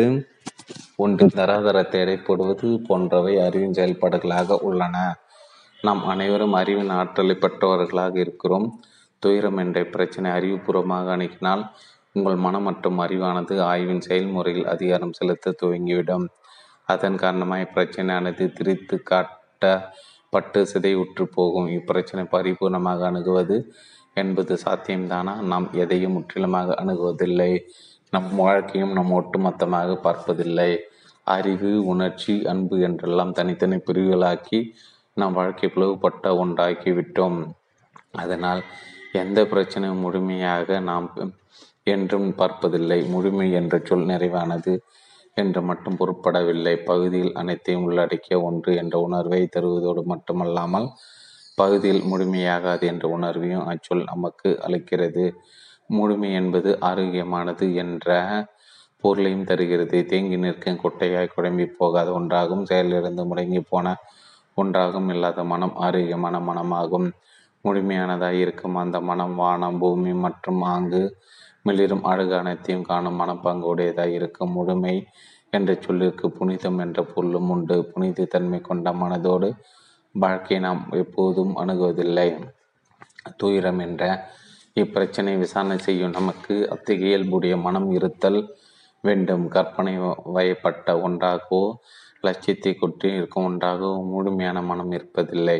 அது அன்பின் தன்மை கொண்ட யதார்த்தமான மனமாய் இருக்கிறது. நெஞ்சம் என்ற சொல்லை நாம் இங்கு பயன்படுத்தும் போது கருத்துகளுடனோ லட்சியங்களுடனோ கீழ்ப்படுத்தலுடனோ சந்தமே சம்பந்தமே இல்லாத ஒரு மனதை குறிப்பிடுகிறோம். நெஞ்சத்துணில் இருக்கும் அம்மனம் அன்பின் இயல்பை கொண்டது. ஊன்றி காண்பதற்கான சுதந்திரம் நமக்கு இருத்தல் அவசியம். மனிதன் அகத்திலும் புறத்திலும் பலவற்றால் சூழப்பட்டுள்ளான். அவை அனைத்தையும் அவன் ஏற்றுக்கொள்கிறான். பயத்தை ஏற்றுக்கொண்டான். அதுபோலவே கழிப்பு மற்றும் ஆசையும் இயல்பானதாக ஏற்றுக்கொள்கிறான். நாம் இப்போது மனிதன் ஏன் துயரத்தை ஒரு நியதியாய் ஏற்றுக்கொள்கிறான்? நாம் இப்போது மனிதன் ஏன் துயரத்தை ஒரு நியதியை ஏற்றுக்கொள்கிறான்? துயரத்தை ஏன் சகித்துக் கொள்கிறான். துயரம் என்றால் என்ன என்பதை பற்றியெல்லாம் பற்றி கலந்துரையாடப் போகிறோம். மிகவும் தெளிவாக நேரடியாக குழப்பமில்லாமல் இப்பிரச்சனையை நாம் நோக்க வேண்டும். துயரம் என்றால் என்ன? அதன் தன்மை எப்படிப்பட்டது? துயரம் என்று அழைக்கப்படுவது வலி துக்கம் தனித்து வெட்டப்பட்ட சோகம் தொடர்புகள் ஏதுமில்லாத தனிமை போன்றவை உள்ளடங்கி உள்ளது. துயரம் அளிக்கும் அதிர்ச்சி உடலுக்கு மட்டுமல்ல நம் உணர்வு திரளாக இருக்கும். பிரெஞ்சியமே மிகப்பெரிய அதிர்ச்சிக்கு ஆளாகிறது. மனப்பாங்கும் தாக்கம் அடைகிறது. பாசத்தை கொட்டி நான் வளர்த்து வளர்த்த என் மகனை இழந்து விட்டேன். அவன் வளர்ந்து பெரிய அளவில் வாணிபம் செய்யும் வர்த்தகராகி பெரிய செல்வம் மீட்டு வீடு வாசல் என்ற சொத்துக்கள் சேர்க்க வேண்டும் என்று பெரிதும் ஆசைப்பட்டேன். அவன் அவனில் என்னை நான் கரைத்து கொண்டேன். அவனோ திடீரென என்னை விட்டு போய்விட்டான். எதிர்பாராத நேரத்தில் திடீரென நேரும் நேரிட நிகழ்வின் தாக்கம் எப்படிப்பட்டது? என் மகனால் நான் பெற்ற மகிழ்ச்சி அவன் நலனை நான் கொண்டிருந்த அக்கறையில் நான் அனுபவித்த பதற்றம் வழி அவன் நல்ல ரசனையோடு கலநயமிக்க வாழ்க்கை வாழ வேண்டும் என்பதற்காக நான் அவனுக்கு அளித்த உதவி மற்றும் அறிவுரைகள் போன்ற அனைத்துமே ஒரு நொடியில் முடிந்து போனதே. இவ்வகை உணர்ச்சிகளை பற்றி நீங்கள் அறிவீர்களா? ஒவ்வொரு வீட்டிலும் துயரத்தின் நிழல் படிந்திருக்கிறது. என் மகன் மீது நான் வைத்த பற்றுதல் அவன் எதிர்காலம் பற்றிய நம்பிக்கை போன்ற எதிர்பாராத அவன் மறைவில் திடீரென முடிந்து போனது. நான் பெரும் அதிர்ச்சிக்கு ஆளானது மட்டுமின்றி என் வாழ்க்கை சூன்யமாகி போனது. இவ்வாறான நிலைமையில் நான் ஒன்று மிகவும் நம்பிக்கை இழந்து போய் எதிலும் குற்றக்குறை கூறி கொண்டிருப்பேன் அல்லது என் நிலைமைக்கு அறிவார்ந்த விளக்கங்கள் அழித்து கொண்டிருப்பேன் அல்லது என் கவலைகளை மறக்க ஏதேனும் ஒரு வகை கேளிக்கையில் ஈடுபடுவேன் அல்லது போதை மருந்திற்கு அடிமையாகி போவேன் அல்லது அடுத்த ஜென்மத்தில் நல்லது நடக்கும் என்ற நம்பிக்கையில் இருப்பேன். உலக மாந்தர் அனைவருக்கும் இதே நீதி தான் முடிவுறுதல் என்பதின் பொருள் என்ன? உள்நோக்கம் எதுவும் இல்லாமல் பசிற்காகவோ அல்லது தண்டனைக்காகவோ இல்லாமல் நாம் எதையாவது முடிவிற்கு கொண்டு வந்திருக்கிறோமா? எங்கு முடிவுறுதல் நிகழ்கிறதோ அங்கு முற்றிலும் புதிய துவக்கம் தொடங்குகிறது. ஆனால் நாம் ஒருபோதும் எதையும் முடிவிற்கு கொண்டு வருவதில்லை. ஒரு விஷயத்தை முடித்துவிடப் போகிறோம் என்றால் அதற்கு காரணங்களுக்கும் ஒன்று அதை முடிவிற்கு கொண்டு வரு வருவதால் நமக்கு சில லாபங்கள் கிடைக்கும். லாபம் கிடைப்பது காரணம் இல்லை என்றால் அவ்விஷயம் நமக்கு வேதனை அளிப்பதால் அதை முடிக்க பார்ப்போம். நம் வாழ்க்கை பரிசு மற்றும் தண்டனை அடித்தளமாக கொண்டிருக்கிறது. வெளிப்புற நடவடிக்கைகள் மட்டுமின்றி சொல்லப்போனால் உள்முக செயல்பாடுகளும் பரிசு மற்றும் தண்டனை நம் செயல்களை தீர்மானிக்கிறது. ஆகவே காரணம் ஏதுமில்லாமல் நாம் எதையும் முடிவுக்கு கொண்டு வருவதில்லை. ஆக சோகம் தனிமை விட்டு பிரிந்த வருத்தம் ஆகியவற்றை அனுபவிக்கிறோம். காலம் அடையாளப்படுத்திக் கொள்ளல் நேசத்தின் காரணமாக நீங்கள் அவன் வளர்ச்சிக்காக செய்த பல்வேறு முயற்சிகள் எல்லாம் திடீரென முடிவிற்கு வருகின்றன அதிர்ச்சி அளிக்கின்றன. அந்த அதிர்ச்சியை நீங்கள் துயரம் என்று அழைக்கிறீர்கள். அத்துயரத்துடன் நிலை மாறாமல் த தங்கியிருக்க உங்களால் முடியுமா? துயரத்திலிருந்து தப்பிக்க சுகபோகங்களை நாடி ஓடாமல் இருக்க உங்களுக்கு இயலுமா? தப்பிக்க பார்ப்பதெல்லாம் சிறு பிள்ளைத்தனமான செயலாகும். குரு என்ற ஒருவரை பின்தொடர்ந்து செல்லாமல் கோயிலுக்கு குடிபெறாமல் எண்ணத்தின் இயக்கமே இல்லாமல் துயரம் என்ற இந்த மிகப்பெரிய சவாலுடன் நிலை மாறாமல் தங்கியிருக்க உங்களுக்கு முடியுமா? மனித மனம் எதிர்கொள்ளும் சவால்கள் பலவற்றில் துயரம் என்ற சவால் தான் மிகவும் வலிமையானதாக இருக்கக்கூடும். அதீதமான ஆழத்தை கொண்டிருக்கும் துயரத்திலிருந்து வருமனை தப்பித்து ஓடினால் துயரம் உங்களை நிழலாக பின்தொடரும். ஆனால் துயரத்தை முடிவிற்கு கொண்டு வந்துவிட்டால் அங்கு சக்தியின் சாரமாக இருக்கும் தீவிர உணர்ச்சி பேரார்வம் உண்டாகும். நம்மில் வெகு சிலருக்கு அத்தகைய பேரார்வம் உள்ளது. இருப்பினும் ஜீவனுள்ள அப்பேரார்வம் இவ்வுலகை நடத்தி செல்கிறது. அன்பு என்ன என்றால் என்ன என்று பார்ப்போம். அன்பு என்ற சொல் மிகவும் கொச்சப்படுத்தப்பட்டு விட்டது. கற்பனையில் திளைக்கும் பெண் ஒருவர் தான் கடவுள் மீதும் மற்றும் குருவின் மீது காட்டும் உணர்வையும் தான் ரசிக்கும் ஓவியம் மற்றும் புத்தகத்தின் மீது தனக்குள்ள ஆசையும் அன்பு என வர்ணிக்கிறாள். மிகவும் குறுகிய ஆழமற்ற அர்த்தத்தை அன்பு என்ற சொல்லிற்கு நாம் வழங்குகிறோம். என் மனைவின் மீது அன்பு கொண்டிருக்கிறேன் என்று நீங்கள் சொல்லலாம். உங்கள் கூற்றை நான் எதிர்த்து கேள்வி எழுப்புகிறேன். நீங்கள் அன்பு என்று குறிப்பிடுப்பது குறிப்பிடுவது உங்கள் மனைவின் மீது நீங்கள் கொண்டிருக்கும் பற்றுதலாக இருக்கலாம். மனைவிடம் பெரும் உடல் இன்பமாய் இருக்கலாம். தோழமை உணர்வாக இருக்கலாம். அன்பு என்றால் என்ன என்பது பற்றியும் அதன் ஆழத்தையும் அழகையும் மற்றும் அதன் அசாதமான இயல்பை பற்றியும் இப்போது நாம் கலந்துரையாடலாம். மரணத்துடன் தொடர்புடையதாய் அன்பு இருக்கக்கூடும். உண்மையான ஒன்றை கண்டுபிடிக்க பொய்யான கை பொய்யானவர்களை மறுதளிக்க வேண்டும். எவையெல்லாம் உண்மை இல்லையோ அவைகளை நீக்க வேண்டும். பொய்மையை என்பது போலித்தனமானது விவேகமற்றது பகுத்தறிவதற்கு ஒவ்வாதது ஆனால் பொய்மை என்பது ஆளுக்கால் வித்தியாசப்படுமே ஒருவருக்கு பொய்மை என்று தோன்றுவது மற்றவருக்கு அப்படி இருக்காதே என்று நீங்கள் சொல்லலாம். எது உண்மை எது பொய்மை மற்றும் பொய்மையில் உள்ள உண்மை என்ன என்பதெல்லாம் கண்டுபிடிக்க ஒருவருக்கு தெளிவாக சிந்திக்கும் ஆற்றல் மட்டுமே இருந்தால் போதாது. அவர் ஐயோ ஐயுற வேண்டும் வினா எழுப்ப வேண்டும் வற்புறுத்தி கேட்க வேண்டும். அன்பு என்றால் என்ன? அன்பு என்றால் ஆசை என்று சொல்வீர்களா? அன்பு என்றால் கழிப்பு என்பீர்களா? அன்பு என்ற பற்றுதல் என்றால் பதிலளிப்பீர்கள். நேர்மையான பதிலை உங்களுக்கு நீங்களே அழியுங்கள் உங்களை நீங்களே ஏமாற்றிக் கொள்ளாதீர்கள். தன்னைத்தானே ஏமாற்றிக் கொள்வது மிகவும் சுலபம். நீங்கள் பிரமாதமான மனிதர் என்றும் இந்த குறைபாடுகளிலிருந்து விடுபட்டவர் என்றும் நீங்கள் எண்ணிக்கொண்டிருக்கலாம். ஆனால் எவையெல்லாம் அன்பு இல்லையோ? அவற்றை நீங்கள் கண்டுபிடிக்க வேண்டும். அதாவது மறுதளிப்பு மறுதளிப்பு தான் மிகவும் நேர்மையான செயல். விருப்பம் என்பது அன்பாகுமா என்று நாம் கேட்கிறோம். விருப்பம் என்பது சுற்றி அலையும் ஒரு இயக்கமாக இருக்கிறது. அன்பு அலைந்து திரிவதாகவும் நிலையற்றதாகவும் பலவீனம் பட்டதாகவும் இருக்கிறது. அல்லது மரணத்தைப் போல வலிமையானதாகவும் அதி முக்கியமானதாகவும் அன்பு இருக்கிறதா? கழிப்பு அன்பாகமா உடல் இன்பம் காண்பது மற்றும் ஒருவரை சொந்தமாக்கி கொண்டு அவர் மீது அதிகாரம் செலுத்தி கொண்டு அவரை தனது சொத்தாக்க வைத்து கொண்டிருப்பது போ கொண்டிருப்பதுமா? அன்பு. ஒரு நபரின் மீது பற்றுதல் கணவன் மாதன் மீது பற்றுதல் குடும்பத்தின் மீது பற்றுதல் என்று இருப்பது? அன்பு. அட்டாச்மெண்ட் என்ற ஆங்கில சொல் அட்டா அட்டாகோ என்ற லத்தின் மொழியில் சொல்லிலிருந்து பிறந்ததாகும் அச்சொல் பற்றிக்குள் கெட்டியாக பிடித்துக்கொள் என்பதாக பொருள்படுகிறது. பற்றுதல் கொண்டிருப்பது? அன்பு பயம் பொறாமை பதற்றம் வெறுப்பு போன்ற உணர்வுகளோடு கூடியதாக பற்றுதல் இருக்கிறது. பற்றுதல் அன் அன்பாகுமா? பொறாமை இருக்கும் இடத்தில் வெறுப்பு இருக்கும். பொறாமையும் வெறுப்பும் இருக்கும் இடத்தில் அன்பு இருக்குமா? வெறுப்பிற்கும் அன்பிற்கும் தொடர்பு எதுவும் உண்டா? அன்பு என்ற வெறுப்பின் எதிர்மறையா? எது நல்லது இல்லையோ? அதன் எதிர்மறையா நல்லது? வெறுப்பு அன்பின் எதிர்மறை என்றால் வெறுப்பின் வேர்கள் அன்பில்லாமலா இருக்கும். எதிர்மறைகள் அனைத்தும் அவைகளுக்கான எதிர்மறைகளில் தங்கள் வேர்களை கொண்டிருக்கின்றன. பேச்சாளர் கூறுவதை வெறுமனை கேட்டு கொண்டிராமல் தயவுசெய்து உங்கள் வாழ்க்கையை பரிசீலித்து வினாக்களை எழுப்புகள் விரும்பும் கழிப்பு பற்றுதல் பூராமை பதற்றம் இழந்து விடுவோமோ என்ற பயம் இவையெல்லாம் அன்பாகுமா? உங்களால் பற்றுதலின்றி இருக்க முடியுமா? உங்கள் மரணம் சம்பவிக்கும் அந்த இறுதி நேரத்தில் பற்றுதலிருந்து விடுதலை பெறுவதாக இல்லாமல் வாழும் நாட்களை பற்றுதலின்றி வாழ்தல் சாத்தியமா? பிறர் மேல் வைக்கும் பற்றுதல் ஏற்படுத்தும் தாக்கத்தையும் அதன் விலைகளும் கண்டுணர்ந்து பிறர் மேல் பற்றுதல் வைப்பதே முடிவிற்கு கொண்டு வர உங்களுக்கு இயலுமா?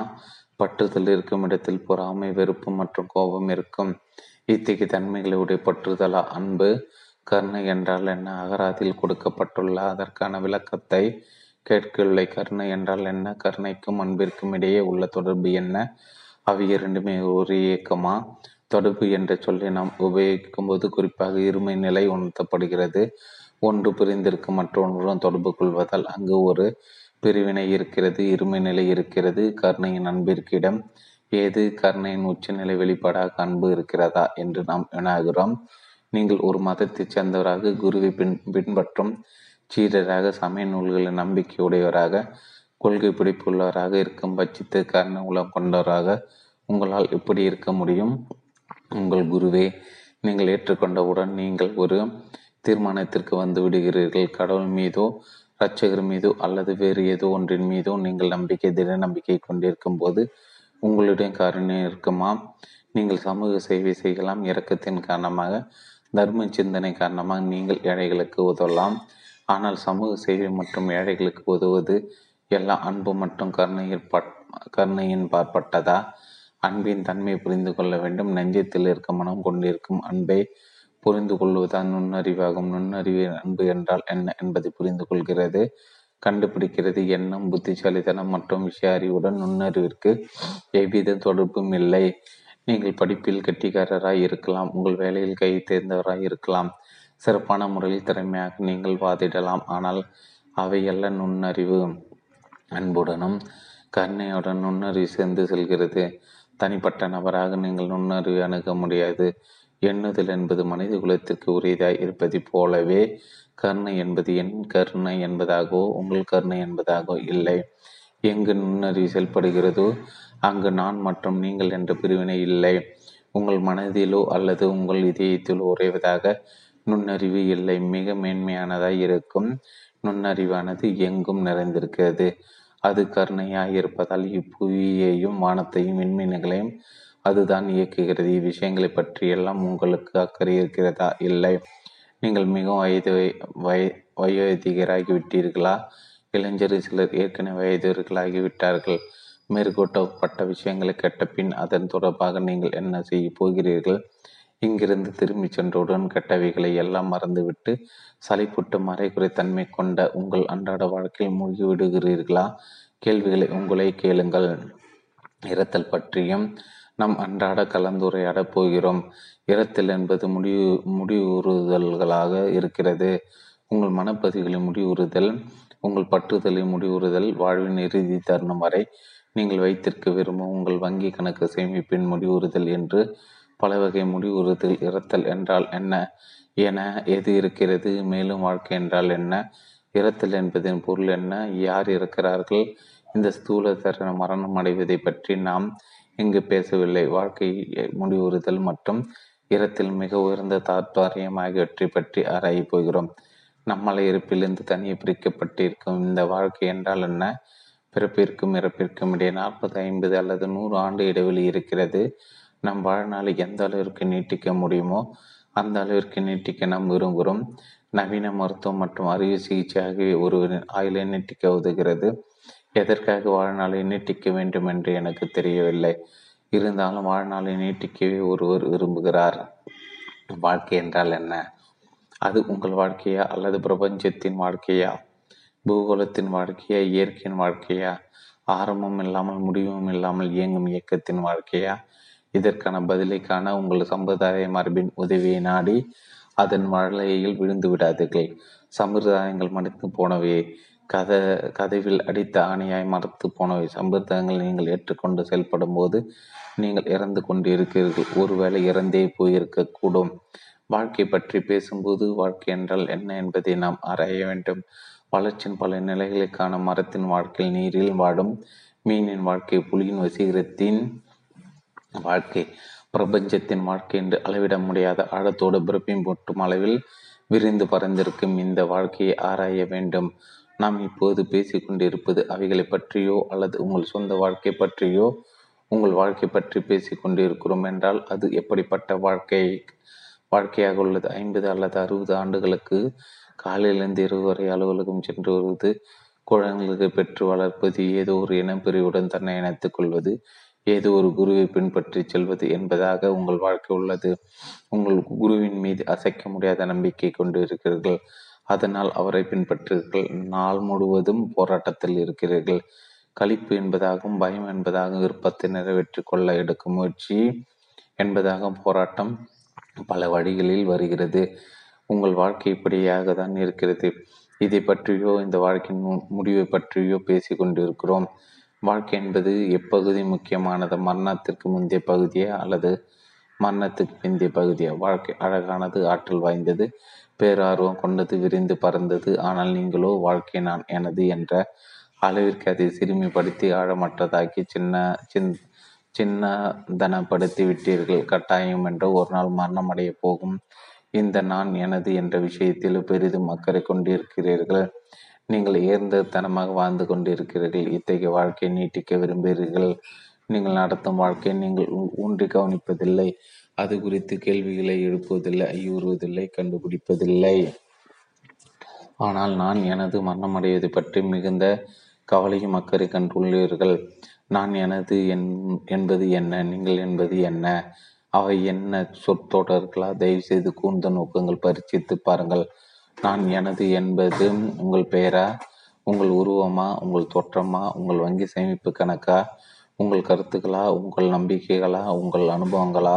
நீங்கள் கடவுள் நம்பிக்கை உடையவராக இருக்கிறீர்கள். உங்கள் நம்பிக்கையாக இருப்பது நீங்கள் தான் ஆக கடவுள் சிருஷ்டித்தது நீங்கள் தான் நீங்கள் யாரை கேள்வி எழுப்பி சிந்தித்து பாருங்கள். பிரமிப்பூட்டும் சாதனமாக இருக்கும். உங்கள் தேகத்தை மிகவும் மோசமாக உபயோகித்து விட்டு அதற்கு கெடுதல்களை செய்துவிட்டு போதைப் பொருட்களால் அதை கெடுத்துவிட்டு அந்த உடல் ஒரு நாள் இறந்து போகிறது என்பதை அறிந்திருப்பதால் பயப்படுகிறீர்கள். மருத்துவ வசதிகளால் உங்கள் ஆயுளை நீண்ட காலம் நீட்டிக்கலாம்.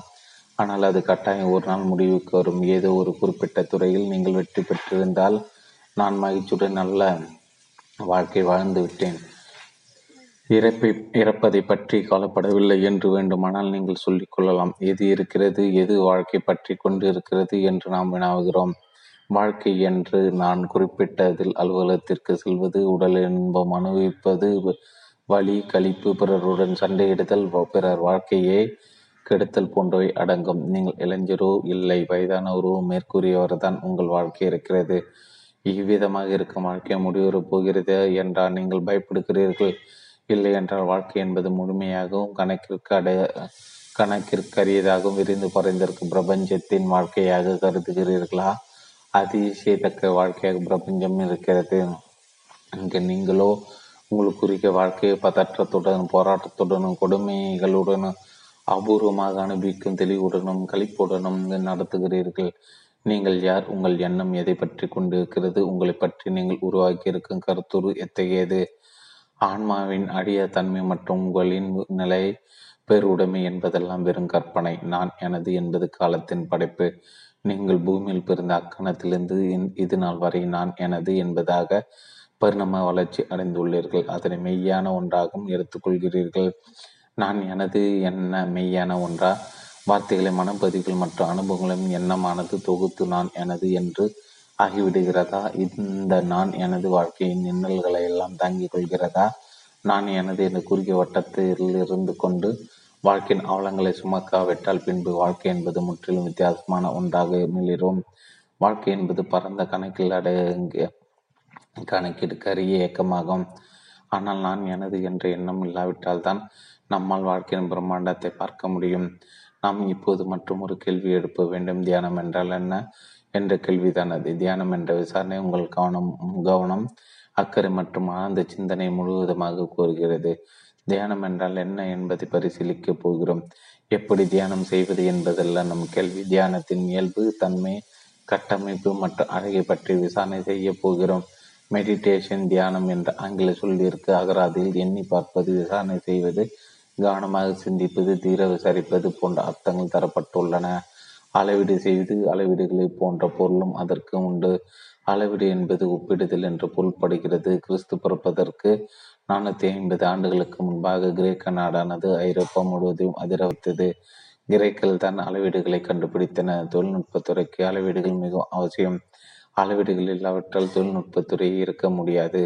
மேற்கத்திய நாடுகள் தொழில்நுட்பத் துறையில் மிகுந்த வளர்ச்சி கண்டு அவ்வளர்ச்சி அப்போது ஜப்பானுக்கு வந்திருக்கிறது. ஆனால் பண்டைய காலத்தில் அளவீடுகள் என்பது ஒரு மாய தோற்றம் என்று இந்தியர்கள் உரைத்தார்கள். அளவீடுகள் அனைத்தும் வரையறுக்குட்பட்டது என்று இப்போது இந்த இந்த பேச்சாளர் கூறுகிறார். அளவீடுகள் அனைத்தும் துல்லியமாக மிக சரியாக அளவிடும் பட்சத்தில் தொழில்நுட்பத்தில் திருத்தங்கள் பலவற்றுக்கு பின் மிக சரியான உற்பத்தி பொருள் என்பதாக இல்லாமல் உடனடிக்கு பூர்ண பலன் கிடைக்குமோ? ஆனால் இப்போது அப்படி இல்லையே.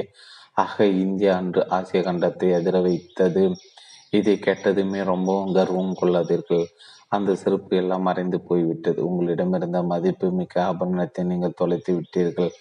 அரிதான அச்சிறப்பை இழந்து விட்டீர்கள். தியானம் என்றால் தீவிரமாக எண்ணி பார்ப்பது மற்றும் அளவீடு செய்து என்று இருக்கிறது.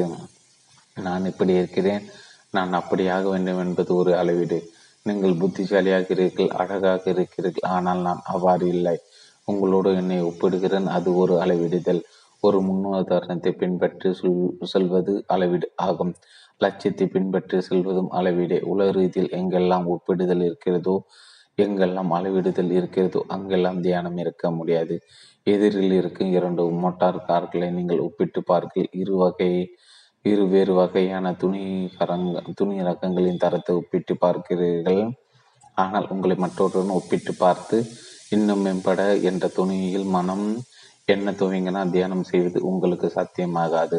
கால்களை பத்மாசனத்தில் வைத்து அமர்ந்து கொண்டு நீங்கள் தியானம் செய்யலாம். பல்வேறு விதமான யோக பயிற்சிகளை அனைத்து விதமான கட்டுப்பாடுகளுடன் நீங்கள் செய்யலாம். ஆனால் கட்டுப்பாடுகள் இருக்கும் இடத்தில் அளவீடுகள் இருக்கும் தியானத்தில் எந்த விதமான முயற்சியும் இருக்கக்கூடாது. ஏதோ ஒரு வார்த்தை ஒரு மந்திரத்தை திரும்ப திரும்ப உச்சாரம் செய்வதை நீங்கள் தியானம் என்கிறீர்கள். உள்ளது என்பது தான் விரும்பியவாறு ஆதல் என்ற இயக்கத்தில் இதைவிட மென்மையான என்ற அளவிடும் முறையில் செயல்படுகிறது. ஆனால் ஏதுமாக ஆகாத நிலையில் அளவிடில் ஏதுமில்லை இத்தகைய நிலை ஆழ்ந்து சிந்திப்பதுதான் தியானம் என்ற பிறர் கூற கேள்விப்பட்டுகிறேன் சுயநலத்தை மையமாக கொண்ட அனைத்து செயல்களையும் முற்றிலுமாக மறுதளிப்பது என்றும் தியானம் பொருள்படுகிறது. ஏதுமாக ஆகாத நிலைப்பாட்டில் இருந்து கொண்டு சுயநலம் இல்லாமல் இருப்பதுதான் தியானம் என்பதன் அடிநாதமாக எனக்கு தோன்றுகிறது. நீங்கள் மந்திரங்களை திரும்ப திரும்ப சொல்லலாம்.